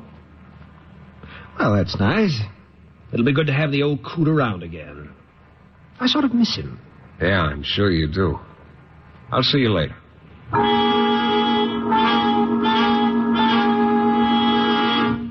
I left George standing in the back hall and went toward the living room. There was a light on now, and Mrs. Drake was standing on the stairs. You're back again, Mr. Shayne. I'm back again, Mrs. Drake. What do you want this time?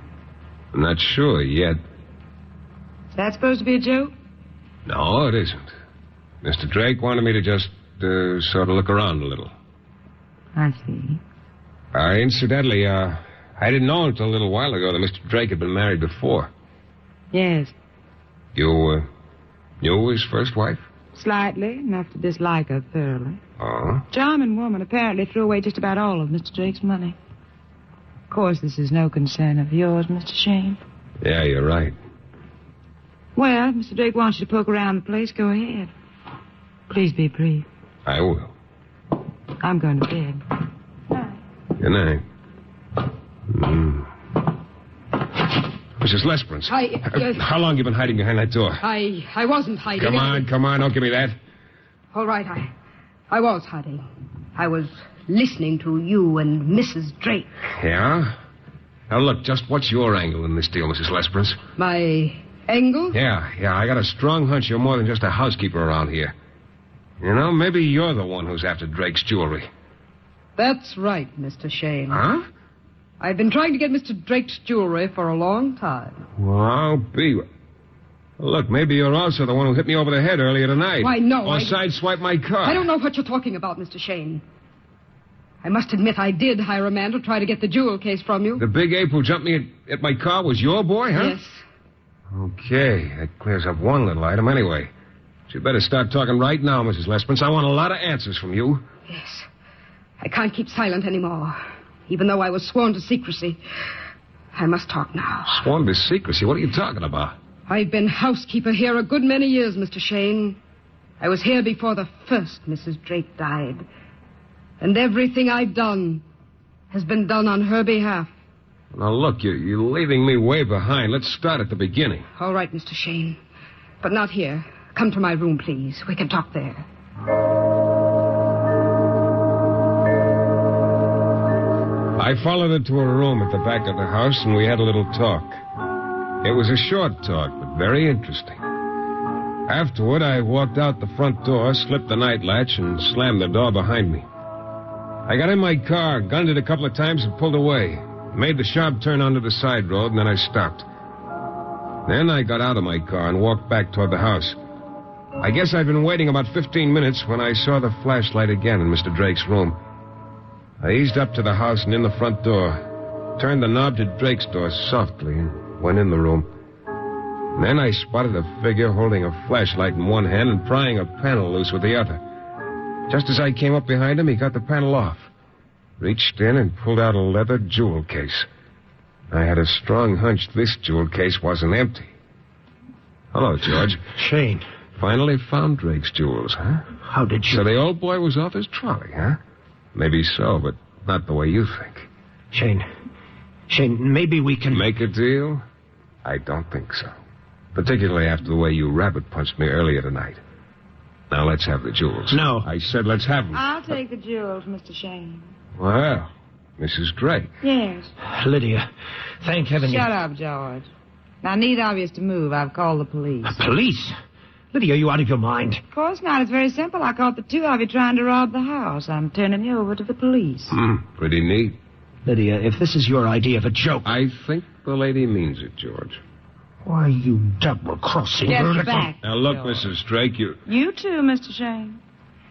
Yes, I'm turning you both over to the police, and I think I can make the case stick. I'm certain they'll believe me when I say I caught you both red-handed. Lydia, And Until the police get here, let me assure you this gun's loaded. I won't hesitate to use it if necessary on either or both of you.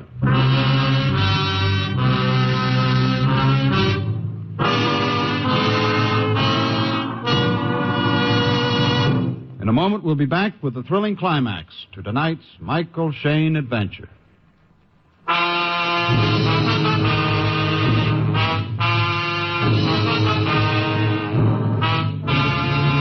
Well, there I stood with Mrs. Drake pointing a gun at me and at George, who was pretty obviously her ex-boyfriend right now. Lydia, you I said shut up, Are you by any chance the one who sideswiped my car earlier, Mrs. Drake? Yes, I thought you had the jewels then. Later, when George told me the case he'd taken from you was empty, I realized the jewels must still be here. All this time you've been stringing me along while I tore this dump apart looking for the jewels, telling me what we were going to do when I found them. And all the while you were planning to double cross me.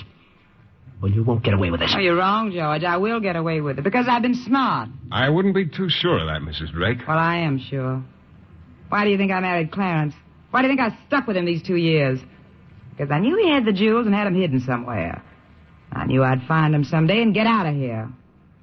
You see, gentlemen, it's all very legal this way. I'm Clarence's wife, you know. I have a right to the jewels, even though he never wanted me to find them. Now they're mine, and it's all very smart and very legal. Uh-uh. What do you mean? What you're getting is nothing, Mrs. Drake. Mr. Shayne, don't try to tell me the jewels aren't genuine. Oh, they're genuine, all right. Take a look at them. Go ahead. They're beautiful. Yeah, and genuine. So genuine, they've still got the price tags on them. Price tags? Shayne, I don't get it. Oh, it's really pretty simple. Drake told me his first wife spent all his money buying jewelry. It was really the other way around, you see. She spent all her money paying off for Drake to keep him out of trouble and out of jail. Out of jail? What are you trying to say? Drake is a kleptomaniac. A what? Yeah, he lifted all those jewels from various stores without their permission. That's a lie. Oh, no, it isn't. I got the whole story from Mrs. Lesperance just a few minutes ago. Drake's first wife asked her just before she died to find the jewels and return them. I guess she figured that way Drake's name would be cleared and she could rest easier. But what you say is true, and these are stolen jewels, and they. Then they're going back to their rightful owners, and I'll take care of that. No, you won't, Mr. Shayne. Drake! Clarence! Drop that gun, Lydia. Drop it. Now give me the jewels. There. You know, Drake, up until I got the truth from Mrs. Lesperance, I was feeling sorry for you. The noble gent who'd starve rather than sell his wife's heirlooms. So all this time it's been you and George, Lydia. You and George after my jewels. Clarence, well, what are you. Drake. Drake, don't do that. You and George, Lydia, after my jewels. Put down that gun, Drake. Get back, Shayne. Get back. I lunged at him. Just as he pulled the trigger, my hand hit his arm. The slug whistled under my nose and into the wall. And then I twisted the gun away from him hard, and he just sort of collapsed after that. Well, the cops arrived about then. And took over. The cops, incidentally, that Lydia had called earlier. Very obliging of her, she discovered. And that's just about that. Except I got back my cigarette lighter that Drake had lifted from me. And now I'm waiting for the reward dough on the jewelry. At least it'll be enough to have my car repaired. The next time anybody asks me to go get an empty jewel case for them or any other fool thing like that, I'll. I'll. I'll probably do it.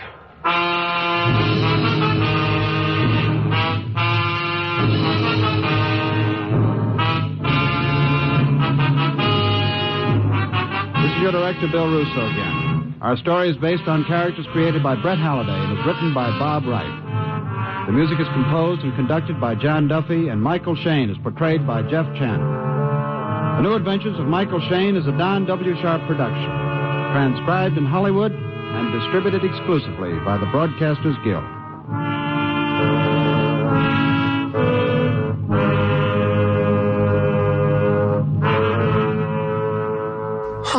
How about that? The music was by John Duffy in that New Adventures of Michael Shayne production, and I knew John Duffy, a highly respected musician and a real gentleman.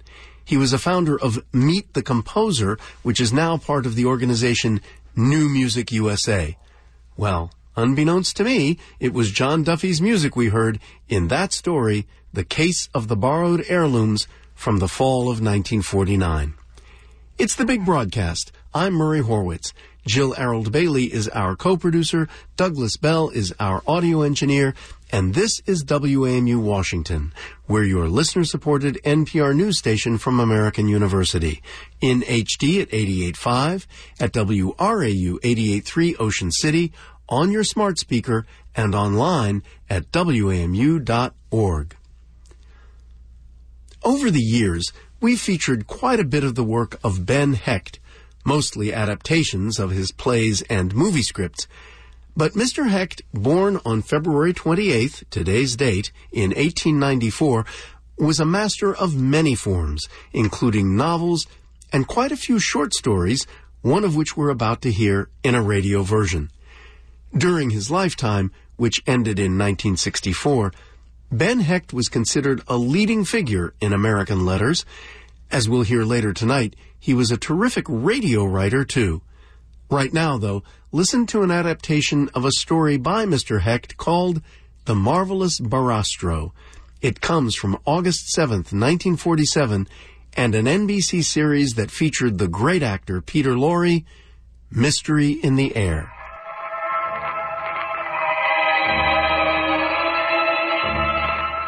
Mystery in the Air, starring Peter Lorre.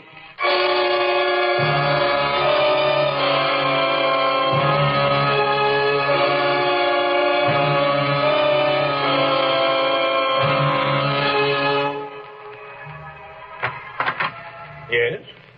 You're Mr. Amos G. Hall, aren't you? Yes, I am. Who are you? I'm Barastro, the hypnotist and magician.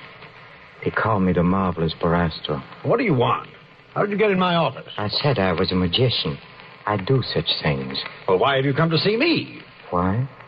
Because you're a great lawyer and, and I'll have need of your services soon. Indeed. Yes, indeed.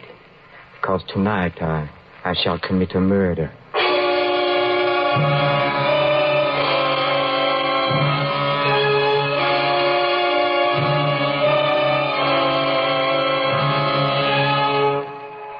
Each week at this hour, Peter Lorre brings us the excitement of the great stories of the strange and unusual, of dark and compelling masterpieces culled from the four corners of world literature. Tonight, The Marvelous Barastro by Ben Hecht. Mystery in the Air, starring Peter Lorre. Brought to you by Camel Cigarettes.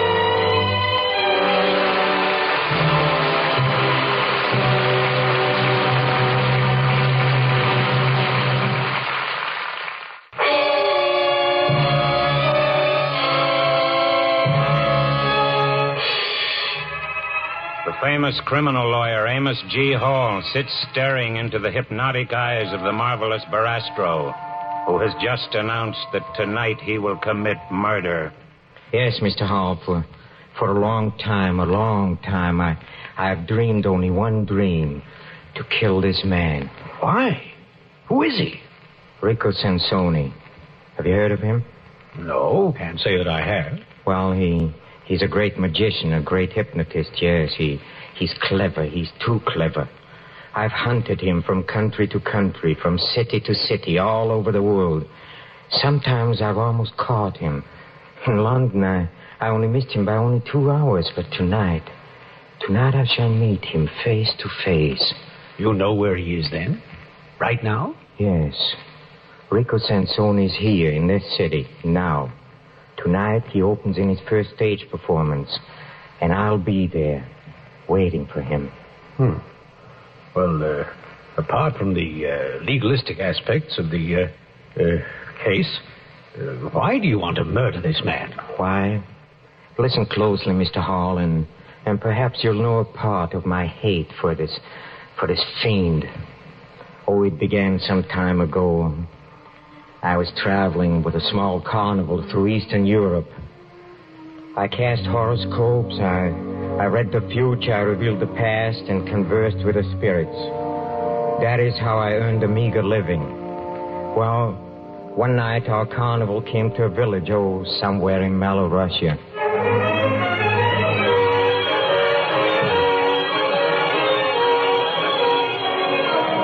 Peasants and the villagers gathered around our tents and wagons, and, and through a hole in a black box where I stood, I watched the crowd while a barker made his fee. Arastro, the magician who speaks with the dead, tells the future, reads the secrets of life.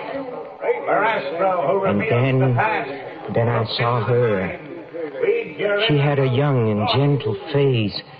She was beautiful. Oh, so beautiful. I, I couldn't take my eyes away. And then, then to my indescribable joy, a, a peasant led her in, and, and I saw at once the girl was blind.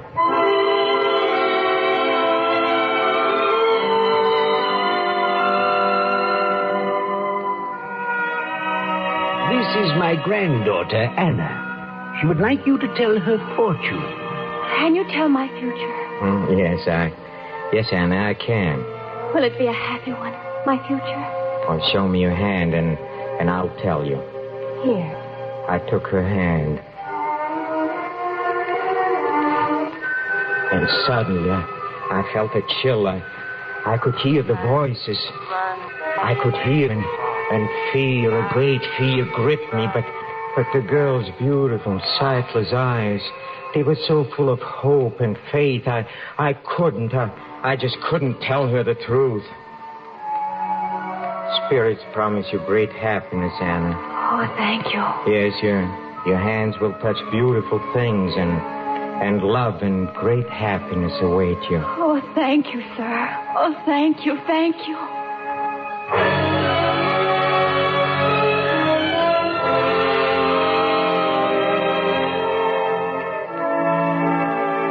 That was the beginning. Her face never left me that night, and I couldn't sleep. The next morning I looked for her and I found her. We walked through the hills and and she spoke of the trees she could not see. I call that tree lullaby hmm. because it sings when it sways in the wind. Yes. And this other I call prayer. They told me its branches open toward heaven.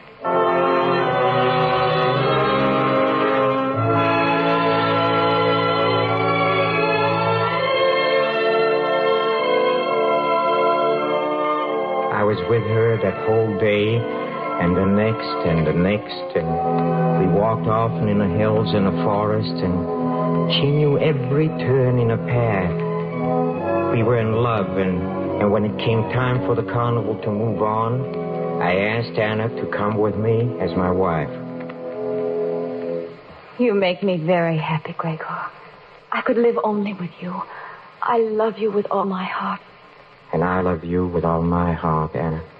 And I'll care for you and I'll protect you. And you'll teach me, Gregor. You'll teach me to see. To see? One doesn't need eyes to see as you do. No, one does not. Oh, please, Gregor. Teach me to see beyond the horizon. Mm. Please teach me to see as you see. Yes, Anna. My sweet little Anna.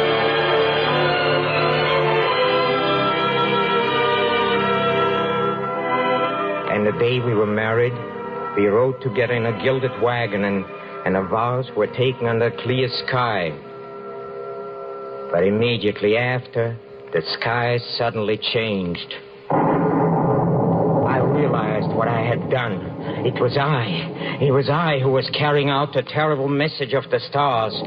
For it was I that fate had selected to destroy her.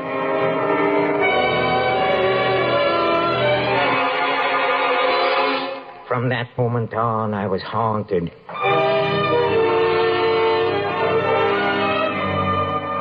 One evening, it was less than a month later, I, I stood in a black box outside my tent and I knew it had come. That graceful, smiling man who stood before the tent, he, he was studying Anna. Not once did he take his eyes from her. Hey, you. You, why do you stare at her? Let go of my eye. I don't want you to stare at her. Who are you? That makes no difference. She's my wife. Oh, I most humbly beg your pardon, sir. You see, I was admiring your wife. Yes? Uh, allow me to introduce myself. I'm Rico Sansoni, the hypnotist and magician. I'm going on a world tour soon, and I'd hoped she could join me as my assistant. I feel she has remarkable psychic powers. She is blind. I apologize doubly for my seeming forwardness. Oh, I knew. I knew he sensed the ominous shadows around her as I did, but but then he smiled and, and I was disarmed and, and soon I became interested in his talk. He he talked like a friend. He flattered me about my knowledge of the secrets of our profession. I noticed you performed a disappearing cage trick, Balastro. Yes, I do. A most difficult one that you perform magnificently. Thank you.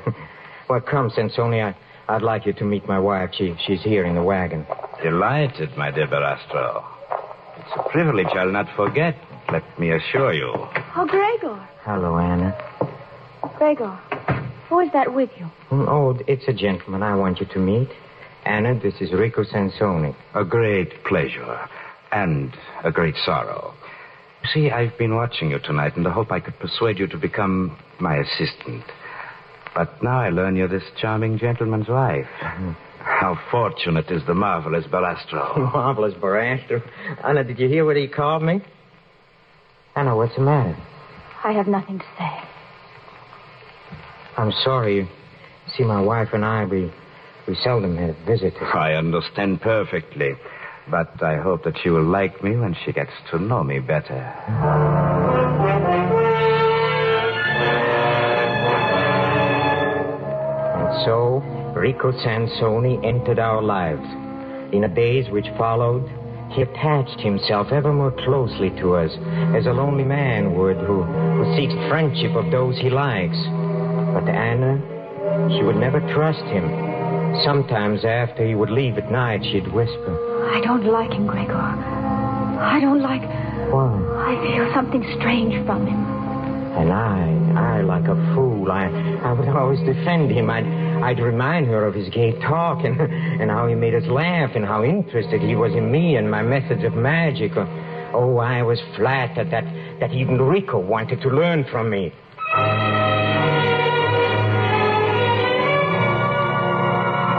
One night, Anna and I had just finished our dinner. She turned to me. She had a troubled expression on her beautiful face.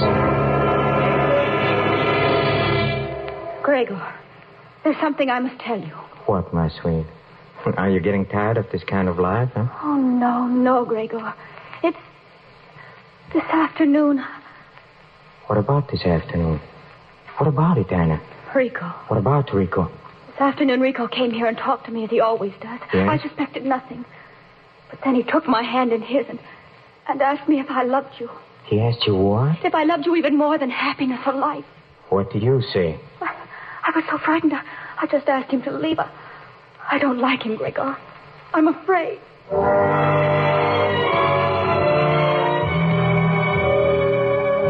Again, again, I reassured Anna. After all, what had happened? Nothing. Well, our friendship continued. Weeks passed. The carnival had moved to Hamburg, and, and we had taken an apartment in the city. We spent the days together, and he was more and more interested in my every word and thought and mood, and, and as always, I was flattered by him. You have a funny way of saying beautiful, my friend. Hmm? How is it again? Beautiful. Yes. Yes, that's it. Beautiful. Oh, look, Rico, you were telling me about that. Beautiful. Oh, I like you, Gregor. I like you very much.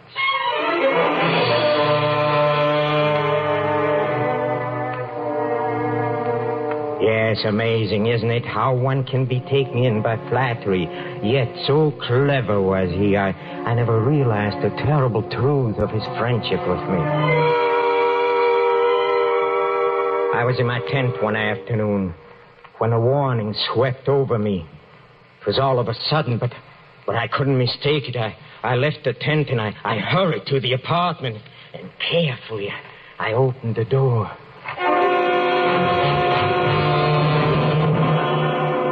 Yes, yes, there was Rico, standing with his arms around my wife, her face raised to his lips. She kissed him. And then I heard him talk. It, it was my voice he was using. My voice, completely mine.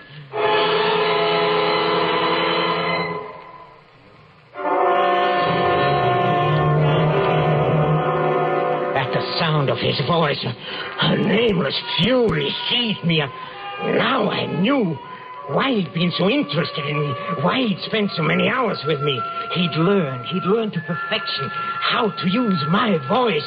Now, now his words seemed to come, come from my own throat. I, I sprang forward, shouting, Rico, Rico, Anna, Anna, don't, don't touch him! Don't touch him!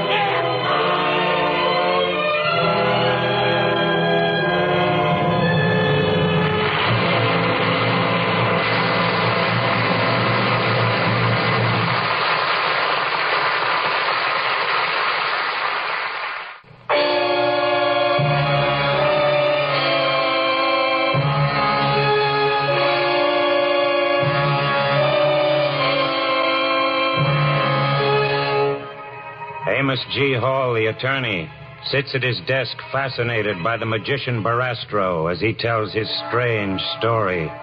Now the attorney leans forward. That is incredible. Yes.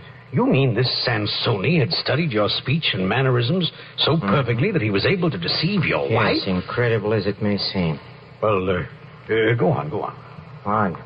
I hardly remember rushing across the room. All, all I could think of was, was to kill this man, to kill him.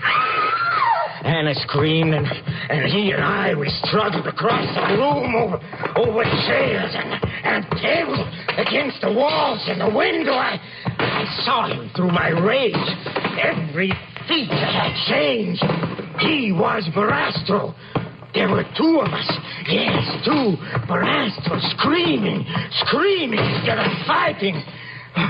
Then, then he had me by the throat. His strength was terrifying. The breath began to leave my body as, as this horrible fiend changed and, and became Rico Sansoni again. Balastro, have mercy, man. Gregor, Gregor, you're killing me. I am dying. Yes, he was pretending it was I who was killing him. He would kill me and, and live with Anna as Barastro. His cruel eyes burned into mine, and, he leaned close to my ear and whispered, You fool. I'll kill you for her. It was then, it was then that I cried with all my might, Anna! Anna! And then, then suddenly a, a gray darkness flooded over me.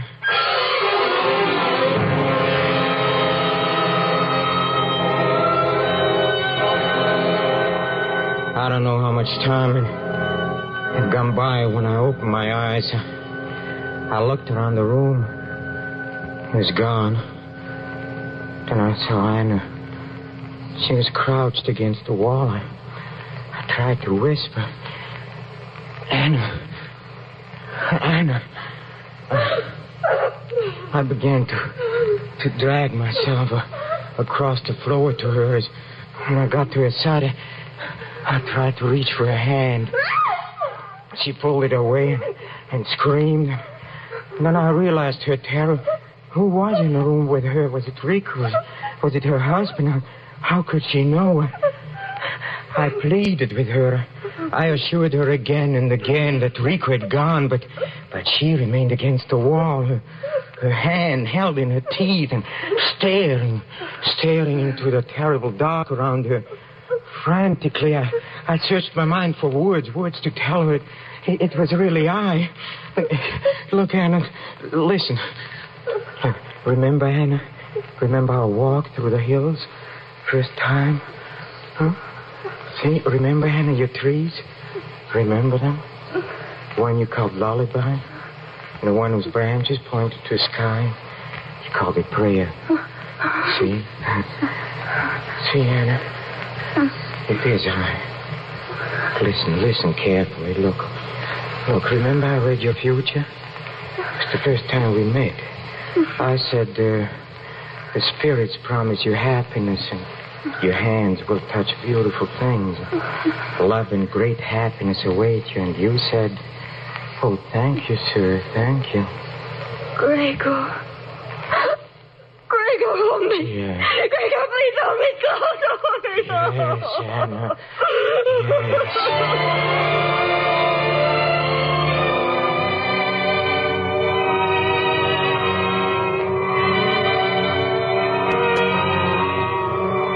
Rico had disappeared, but from that day on, I had only one thought to guard against the day I, I knew must come.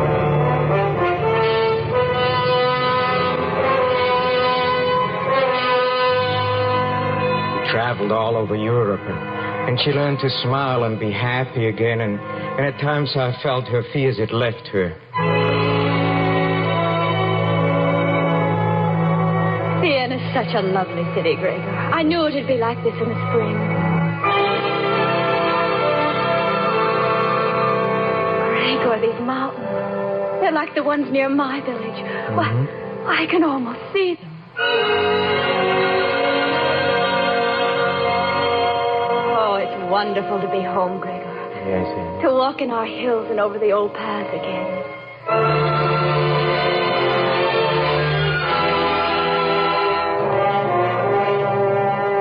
Well, at last I felt it was safe to get a job in a cabaret. I had to get a job. Our, our savings were almost gone, and I had only worked there two weeks when, when I felt that same terrible warning sweep over me again.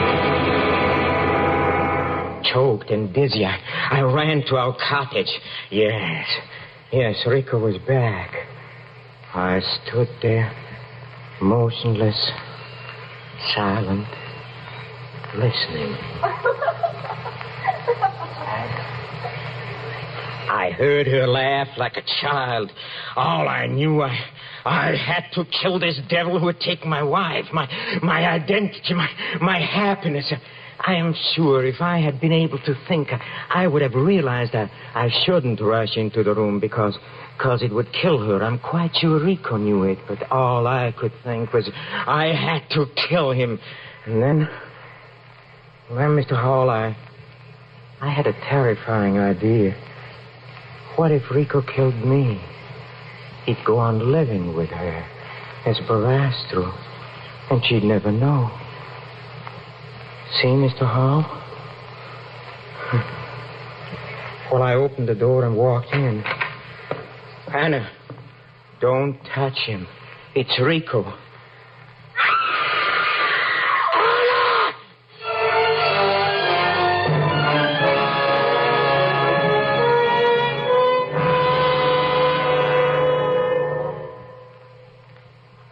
Well, this, uh, is my memory of Anna.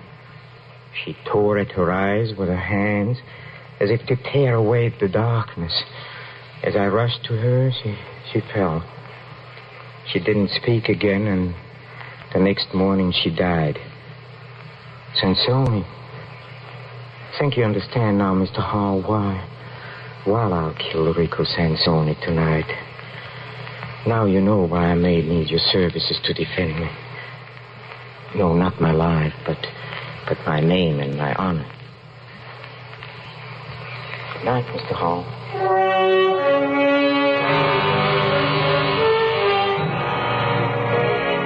Ladies and gentlemen, I've practiced criminal law for 25 years, and I've heard many strange tales.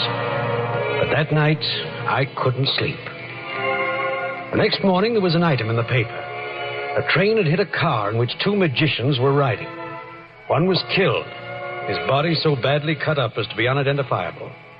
The other was in the hospital. I hurried over there, made inquiries, and went to the room. I quickly told the nurse my business, and she led me to the bed. Two burning eyes, all that was left of her face, stared out through a mass of bandages as the nurse leaned over close to him. Your attorney, Mr. Hall, is here. Uh, yes. Well, I, I guess you'll not have any need of my services after all.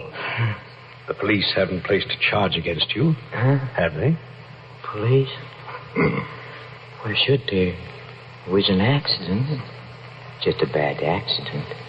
Well, it, it must have been perfectly done. Uh-huh. You know, the only thing I don't understand how could you have killed him in the accident and not be killed yourself? Well, I. I'm the marvelous Barastro, am I not? Or don't you believe me?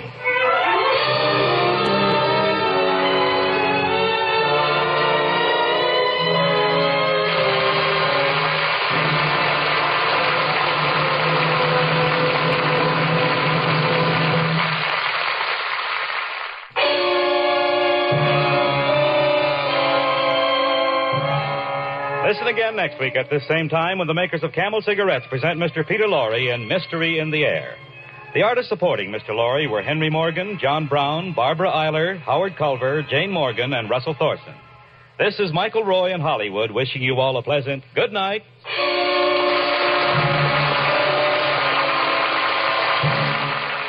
A vintage Peter Lorre performance on his own show, Mystery in the Air.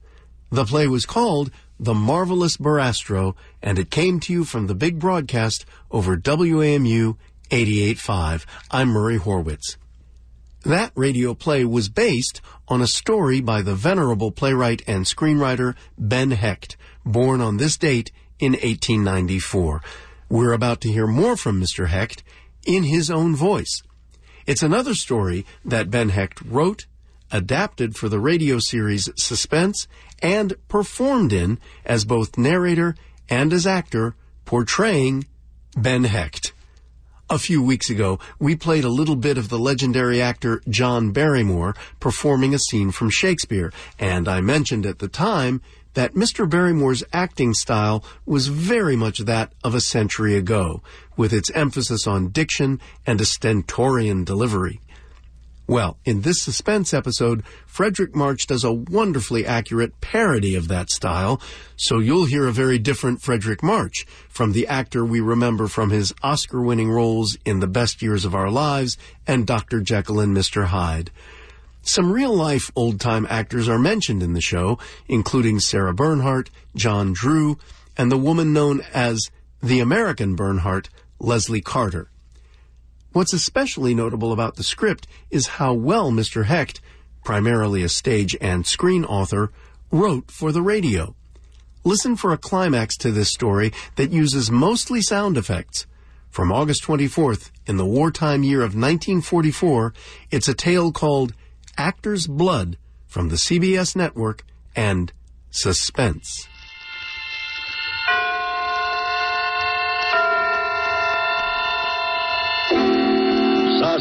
Suspense. Tonight, Actor's Blood, written and told to us by Ben Hecht and starring Fredric March.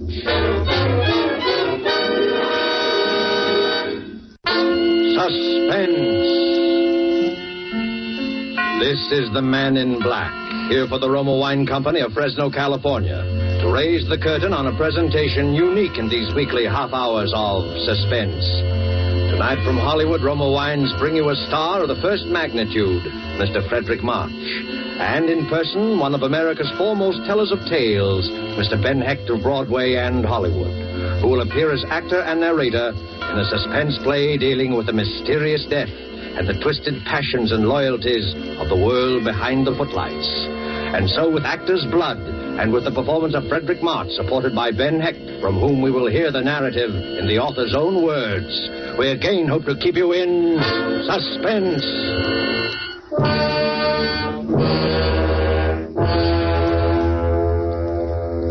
Do you remember Maurice Tilliou? Probably not. Only students of the theater or people old enough to have applauded the heyday of Mrs. Leslie Carter and John Drew and the theatrical dialogues of the divine Sarah would be likely to remember. During the years I knew him, I saw him in harness but three times. Once in a revival, once at a benefit, and the third time was the occasion of the anecdote I've set out to relate. By that time, his only claim to fame was the fact that he was the father of Marcia Tillyu. On a summer night in 1927, Marcia made a final exit worthy of the Tillyu tradition. For weeks after it happened, old Tillyu went around like the ancient mariner, holding with his baleful eye and his mournful song whoever crossed upon his path. But after a while, he too seemed to drop out of sight in the wake of his glamorous daughter, and like her was forgotten. Then late one night, as I was getting ready for bed, the bell to my apartment rang.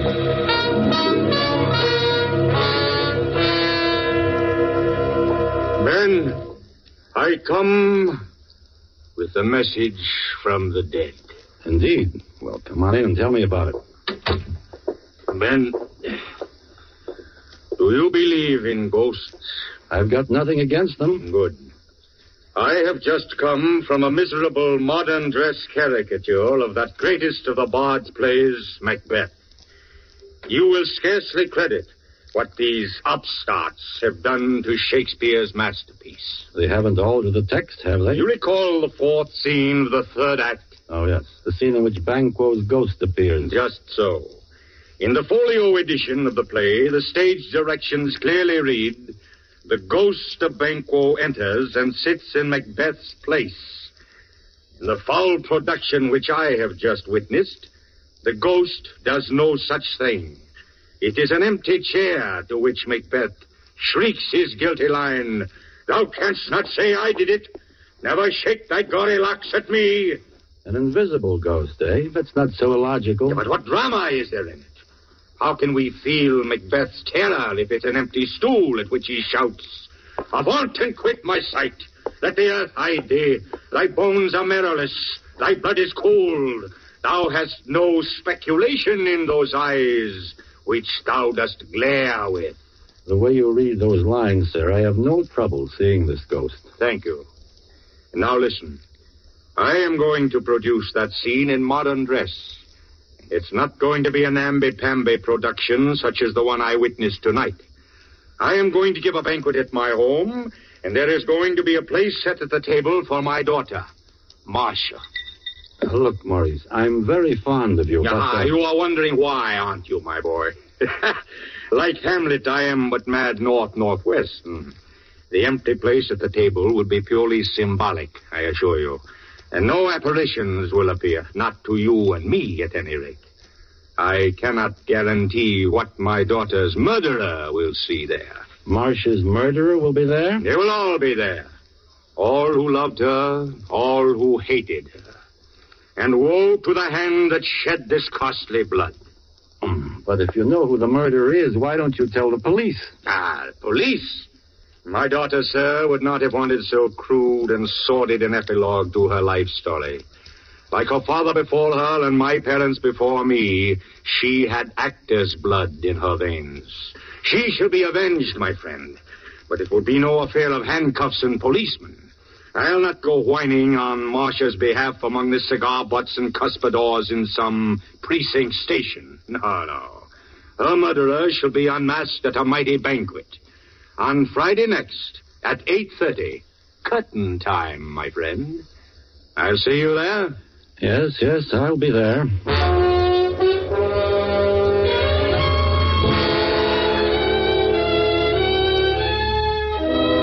Ben Hecht in person as the narrator of his own story, and with Fredric March as star, you have heard the prologue to Actor's Blood, tonight's tale of suspense.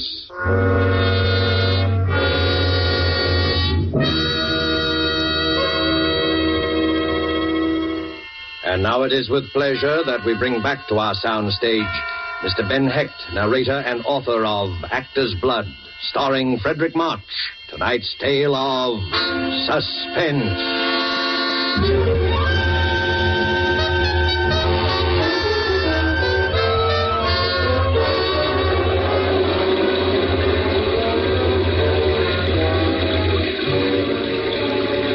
It rained on that Friday night. Thunder rolled in the sky. And the streets were full of that picnic-like confusion which storm brings to the city. Waiting under the hotel awning for a taxi, I turned over in my mind the strange invitation that had brought me out into this wild and stormy night.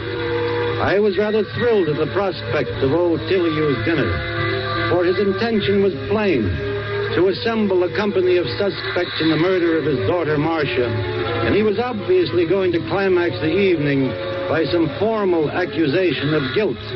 I knew pretty well who the suspects were, and I suppose I was one of them. Alfred O'Shea would be there, of course. Alfred O'Shea. The man who had written Marcia Tillayou's first successful play and her last. Broadway had its own private joke about the title of the last. It was called Forgotten Lady. It was after the final curtain of the last performance of Forgotten Lady that Alfred O'Shea chose to tell her. Marcia told the story at the time as a joke on herself. Hello, Marcia. Oh, why, darling, you waited for me in my dressing room. Like old times, I'm touched. Really touched. Look, sweetheart, you're off stage now, so cut the Bernhardt. You know why I'm here. I do. All right, I'll say it again. I'll say it for the last time. I want a divorce. I want to marry Rena Kratznoff. I want to marry Rena Kratznoff. Oh, it's such a bad line. And from such a great playwright. No, dear Alfred. Not for her. It'd be too belittling a successor. Can't you see, darling, after all we've been to each other, it's. Why, it's like Pygmalion wanting to trade in his beautiful Galatea for a wooden Indian. And it's no dice, huh? No dice, Alfred. No divorce. Not as long as I live. Now, be a darling and help me out of this dress. Okay, Marcia, you've just made your own bargain. You can come out from behind that screen now, Father. How did you know I was there? Your asthma, darling. I'm glad you're here, even if you are a perfectly fiendish old eavesdropper. Here, you can unhook me since that swine refused. I warned you against marrying that jackanapes of a playwright, Marcia. Oh, Father. You're saying I told you so. What I really wanted was to weep on your shoulder. Ouch! I'm sorry, sorry. Look here, Marcia. What are you going to do about this career? Now, darling, please don't go into that old routine about my being the last scion of the royal family of the American theater. I'm nothing but a combination of your name and a playwright who specializes in shallow, brittle female leads that enable me to get applause by simply acting Marcia, myself. Marcia, I won't allow you to speak this way about yourself. You're a great artist. Oh, You've taken your place in the great tradition of the stage beside the immortal figures of Rachel, Siddons, Bernhardt, and Modjeska. Marcia, let O'Shea go. He was never worthy of you. Play Juliet next season. Show them, show them you don't need a fashionable playwright and tailor-made parts to succeed. Show them you have actor's blood. actor's blood, actor's blood. I'm sick of hearing about it. Just because you and Mother thought it was cute to stick me out there behind the footlights at the age of five. Because you never had any real life. You didn't see any reason why your daughter should have. I'm supposed to have actor's blood. All right, all right, all right. I'm only thinking of you, Marcia. Only of you. But that O'Shea is a hot-headed Irishman. He came very near to threatening your life when you refused to do as he asked. Good. I wish he would kill me. I'm sick of the whole rotten business.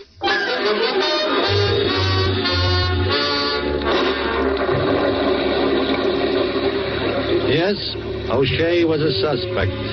He would be at old Tillayou's dinner. He would be seated across the table from the empty chair. And would he see a Banquo's ghost of Marcia Tillayou?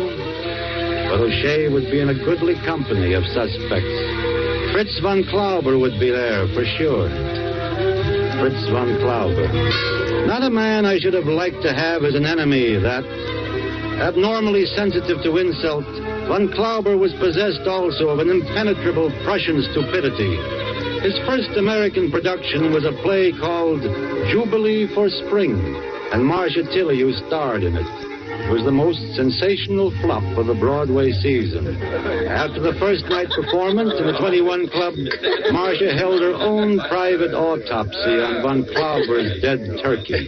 You see, darlings, Mr. von Klauber, my esteemed producer, loves his turkey farm so much he sometimes forgets he's on Broadway. Terrific, Marcia. How about that for my column? Sure, Walter. Anything at all. It's all yours exclusively. Marcia, shh, shh. Von Klauber.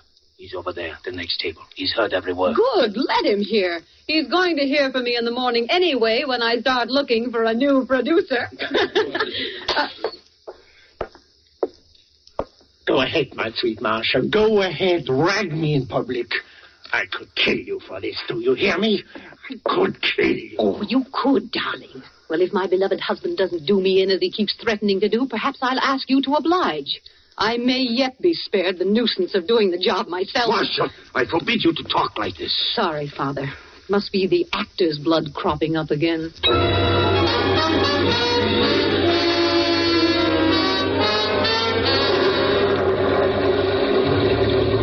Yes, Von Klauber would surely be present at Tillayou's ghostly dinner.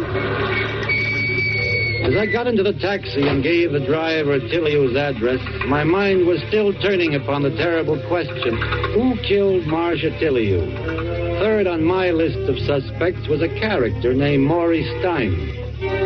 Maury Stein. A one time racing tout and small time gangster, Marv Maury turned his brilliant, if slightly frightening talent to flesh peddling. That is to say, he was a theatrical agent. Marcia did two shows under his management, both of them flops. It wasn't her fault. There was no belittlement of the name Tillayou. It was still an electric sign, but growing ghostly, slipping still aglow into the side streets of fame. Maury Stein was Marcia Tillayou's last substitute for love. Maury, will you stop staring at that door? Let's get out of here. Oh, relax. This is a charming room. I like it here. Look, chick, I said let's get out of here. Understand? Perfectly. I understand that Mrs. Maury Stein may come walking in that door. Perhaps she'll put two and two together about us. That'd make you sad, wouldn't it? Because you signed over all your unscrupulously earned money to your good wife. Oh, just in case questions should be asked, you know. And if she gets any ideas, she may cut you off without a dime. And then. Shut up. you know, I've half a mind Did to. you hear what I said? Shut up. You ever so much as a... Uh, take up your coat. We're gone. Maury, you are a worm. A despicable, slimy little worm. Sister, nobody talks to Maury Stein like that and gets away with it, see? Nobody. There was to be one more opening night in Marcia Tillayou's career. And ironically enough, the three men she had caused to fear most of all her enemies were doing the honors. O'Shea had written it, Von Klauber was the producer, and Maury Stein had put up the money. I arrived backstage at the Broadhurst at 8.20 to find the three of them in hysterics. Ten minutes to curtain time and no Marcia. I found old Tillayou sitting in her dressing room nursing a sprained ankle and very upset. Then, then I'm worried. For the first time, I'm really worried about Marcia. What's the matter? I, I don't know. We've been calling her hotel since six o'clock. She refuses to answer the phone. Ben, go over there. You're the only one she'll listen to. No Tilly who has ever missed a performance, and Marcia, of all people, must not be the first. It's those villains out there who've done this, spreading insidious poison like Iago, tearing at her heart with their fangs until she's afraid to go on. Go, Ben. Try to reason with her. Okay, Pop. I'll do my best to bring her back. I trotted the three blocks to Marcia's hotel. The clerk at the desk met me with a dead pan. Well, Mr. Hecht, Miss Tilly, you hasn't come down yet. No key in her box. I took the elevator up. I turned left and walked down the corridor. I knocked on the door. No answer. Tried the knob. Door opened. And then it all added up.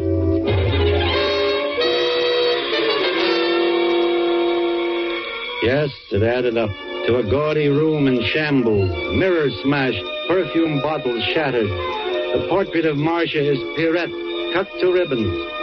And finally, it added up to Marcia herself, cold and white and terribly beautiful, lying there on the bed with three round bullet holes in a neat triangle just over the heart. There was no mistaking it. Marcia Tillayou was dead, murdered.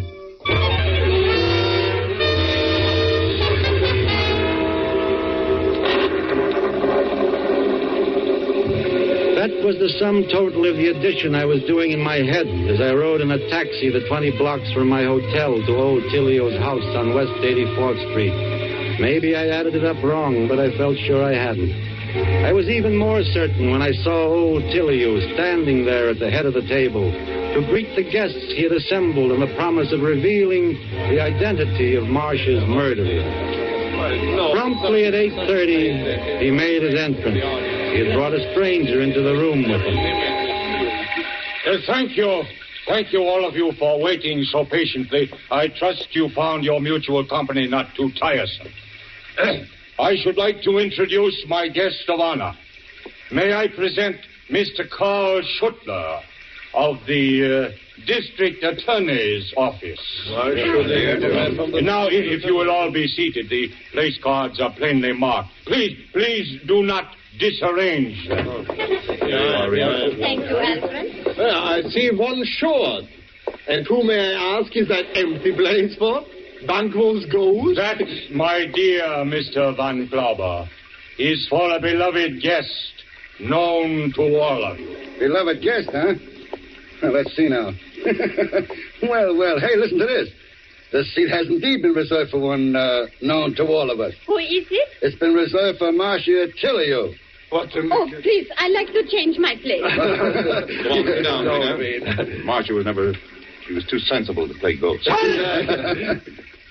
I. I am an old actor.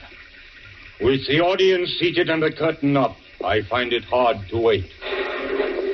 Art is long, but time is fleeting. And there is one who bids me speak. Love, hear thou.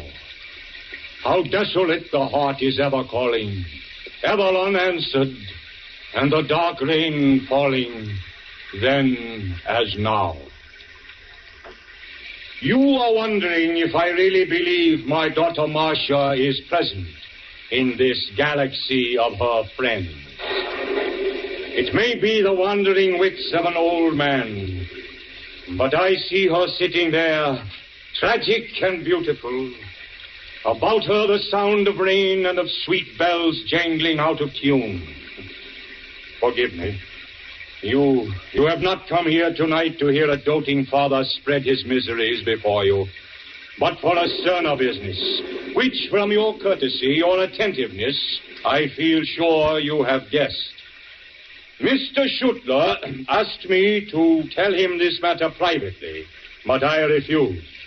For you are all her friends, her honorable friends, and I wanted you present. Who killed my daughter? Who took her life? There, there's the question. I have the answer. Yes, Mr. Schuttler, the murderer is here. He sits here among us now at my table. Shall I lock the door now, Mr. Tilly? Yes, yes, lock the door. Lock it tight. Leave no chance for escape. Ha ha! It's too late now. No power in heaven or earth can save him. All right, Mr. Tilly, the door's locked. My friends, is this not like a play? Your face is waiting for the name. The name of Iscariot, the Judas. that's it, that's it. Clear your throats. Midgets, worms, look about you. Who knows? The villain may be right beside you. And who knows but that you may be his next victim. Uh, Mr. Tilly. I, I keep my promise, Mr. Schuttler. I have the proofs, all of them. Enough to send the murderer from this table to the gallows. The one who killed Marcia is looking at me now. Ah, the blood on his hands, the terror in his eyes. I'll tell you his name.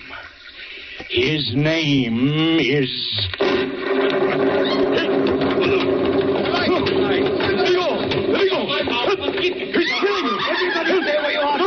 Not that! Not that! A knife! A knife! Oh my God! Oh my God! Elio! Where are you? He's killing me! He's killing. He's. Oh. Ah. Uh.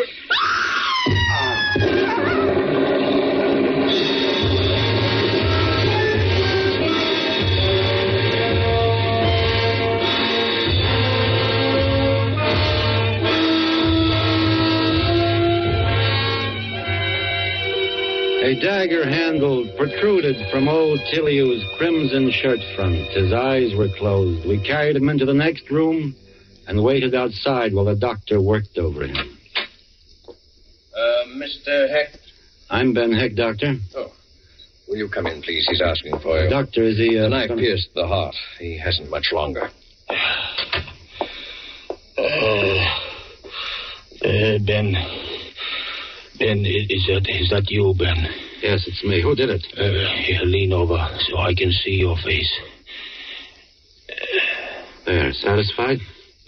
Something fell out of my pocket. Uh, wait, wait. What what is that? Why, it's a letter. I must have stuck it into the pocket of this suit the last time I wore it. Wait, what what's in that letter, Ben? I don't know. I haven't even opened it. Oh, that, that's Marcia's handwriting. A letter from the dead. Open it, Ben. Read it to me. Look, you mustn't excite yourself. I... When when was that letter mailed? It's uh, postmarked the 10th. It must have been the day before Just she... read read the letter, Ben. All right. What what does it say, Ben? Read it. Um, why, it says, um, Dear Ben, hmm, this is to remind you of the opening at the Broadhurst tonight. I hope you will be there because um, I sincerely believe that this is one of the greatest roles I have ever played, and and I'm so anxious to make good in it because of Father's faith in me. She, she cared. She really cared. What I thought. Sure she did. She'd have been proud of your performance in there this evening, too, Pop. You were great. Thank you, Ben. Thank you. Doctor, doctor. Oh, yes, yes, what? Oh. Well, that's that. He was quite an actor in his day, wasn't he? Yes, quite an actor. How is he, how's he doing? Huh? What'd he say? Did he say anything yet? He's dead. I've got a letter here that will explain everything. It's a pity I didn't find it sooner. I haven't had this dinner suit on since the night of Marcia's opening. It fell out of my pocket when I leaned over the bed in there. It was written by Marcia Tillayou, the day she died. Marcia, the date. It says, Ben, I'm bored, tired, hurt, sick, full of nasty things. I'd stay a while longer, but death seems easier and simpler than life. What are a few pills more or less to one who has swallowed so much? Take care of father. He liked you the best for the last time, Marcia. Suicide. It's a suicide note. But what about the bullets? Can't you guess? The old man worshipped her. She was his star. But stars don't commit suicide. Only failures do that. So he fired three bullets into her dead body, slashed the painting, and wrecked the place to make it look like a crime of passion. He must have been mad as a hatter. Oh, he was sane. I think he really saw her as murdered by all of us. Her so-called friends who had let her down when she needed them most. Do you realize that that old barnstormer was playing his death scene from the moment he came into this room tonight? He'd rehearsed it in his bedroom for days, sharpening away at Macbeth's old toad stabber. He had his lines down pat. He staged his elaborate set scene this evening and killed himself in such a way that we'd all be raked over the coals, not only for Marcia's murder, but for his own as well. Well, it was a lovely piece of old-fashioned miming, but as fruitless a drama as I ever had the misfortune to witness. You're right, O'Shea. Plot was full of holes. We could have helped him a lot with the construction, but it was a great last night.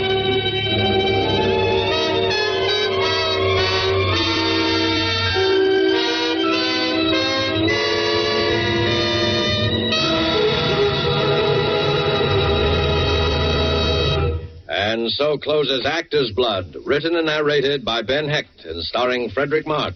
Tonight's study in suspense. Suspense is produced and directed by William Spear. This is CBS, the Columbia Broadcasting System.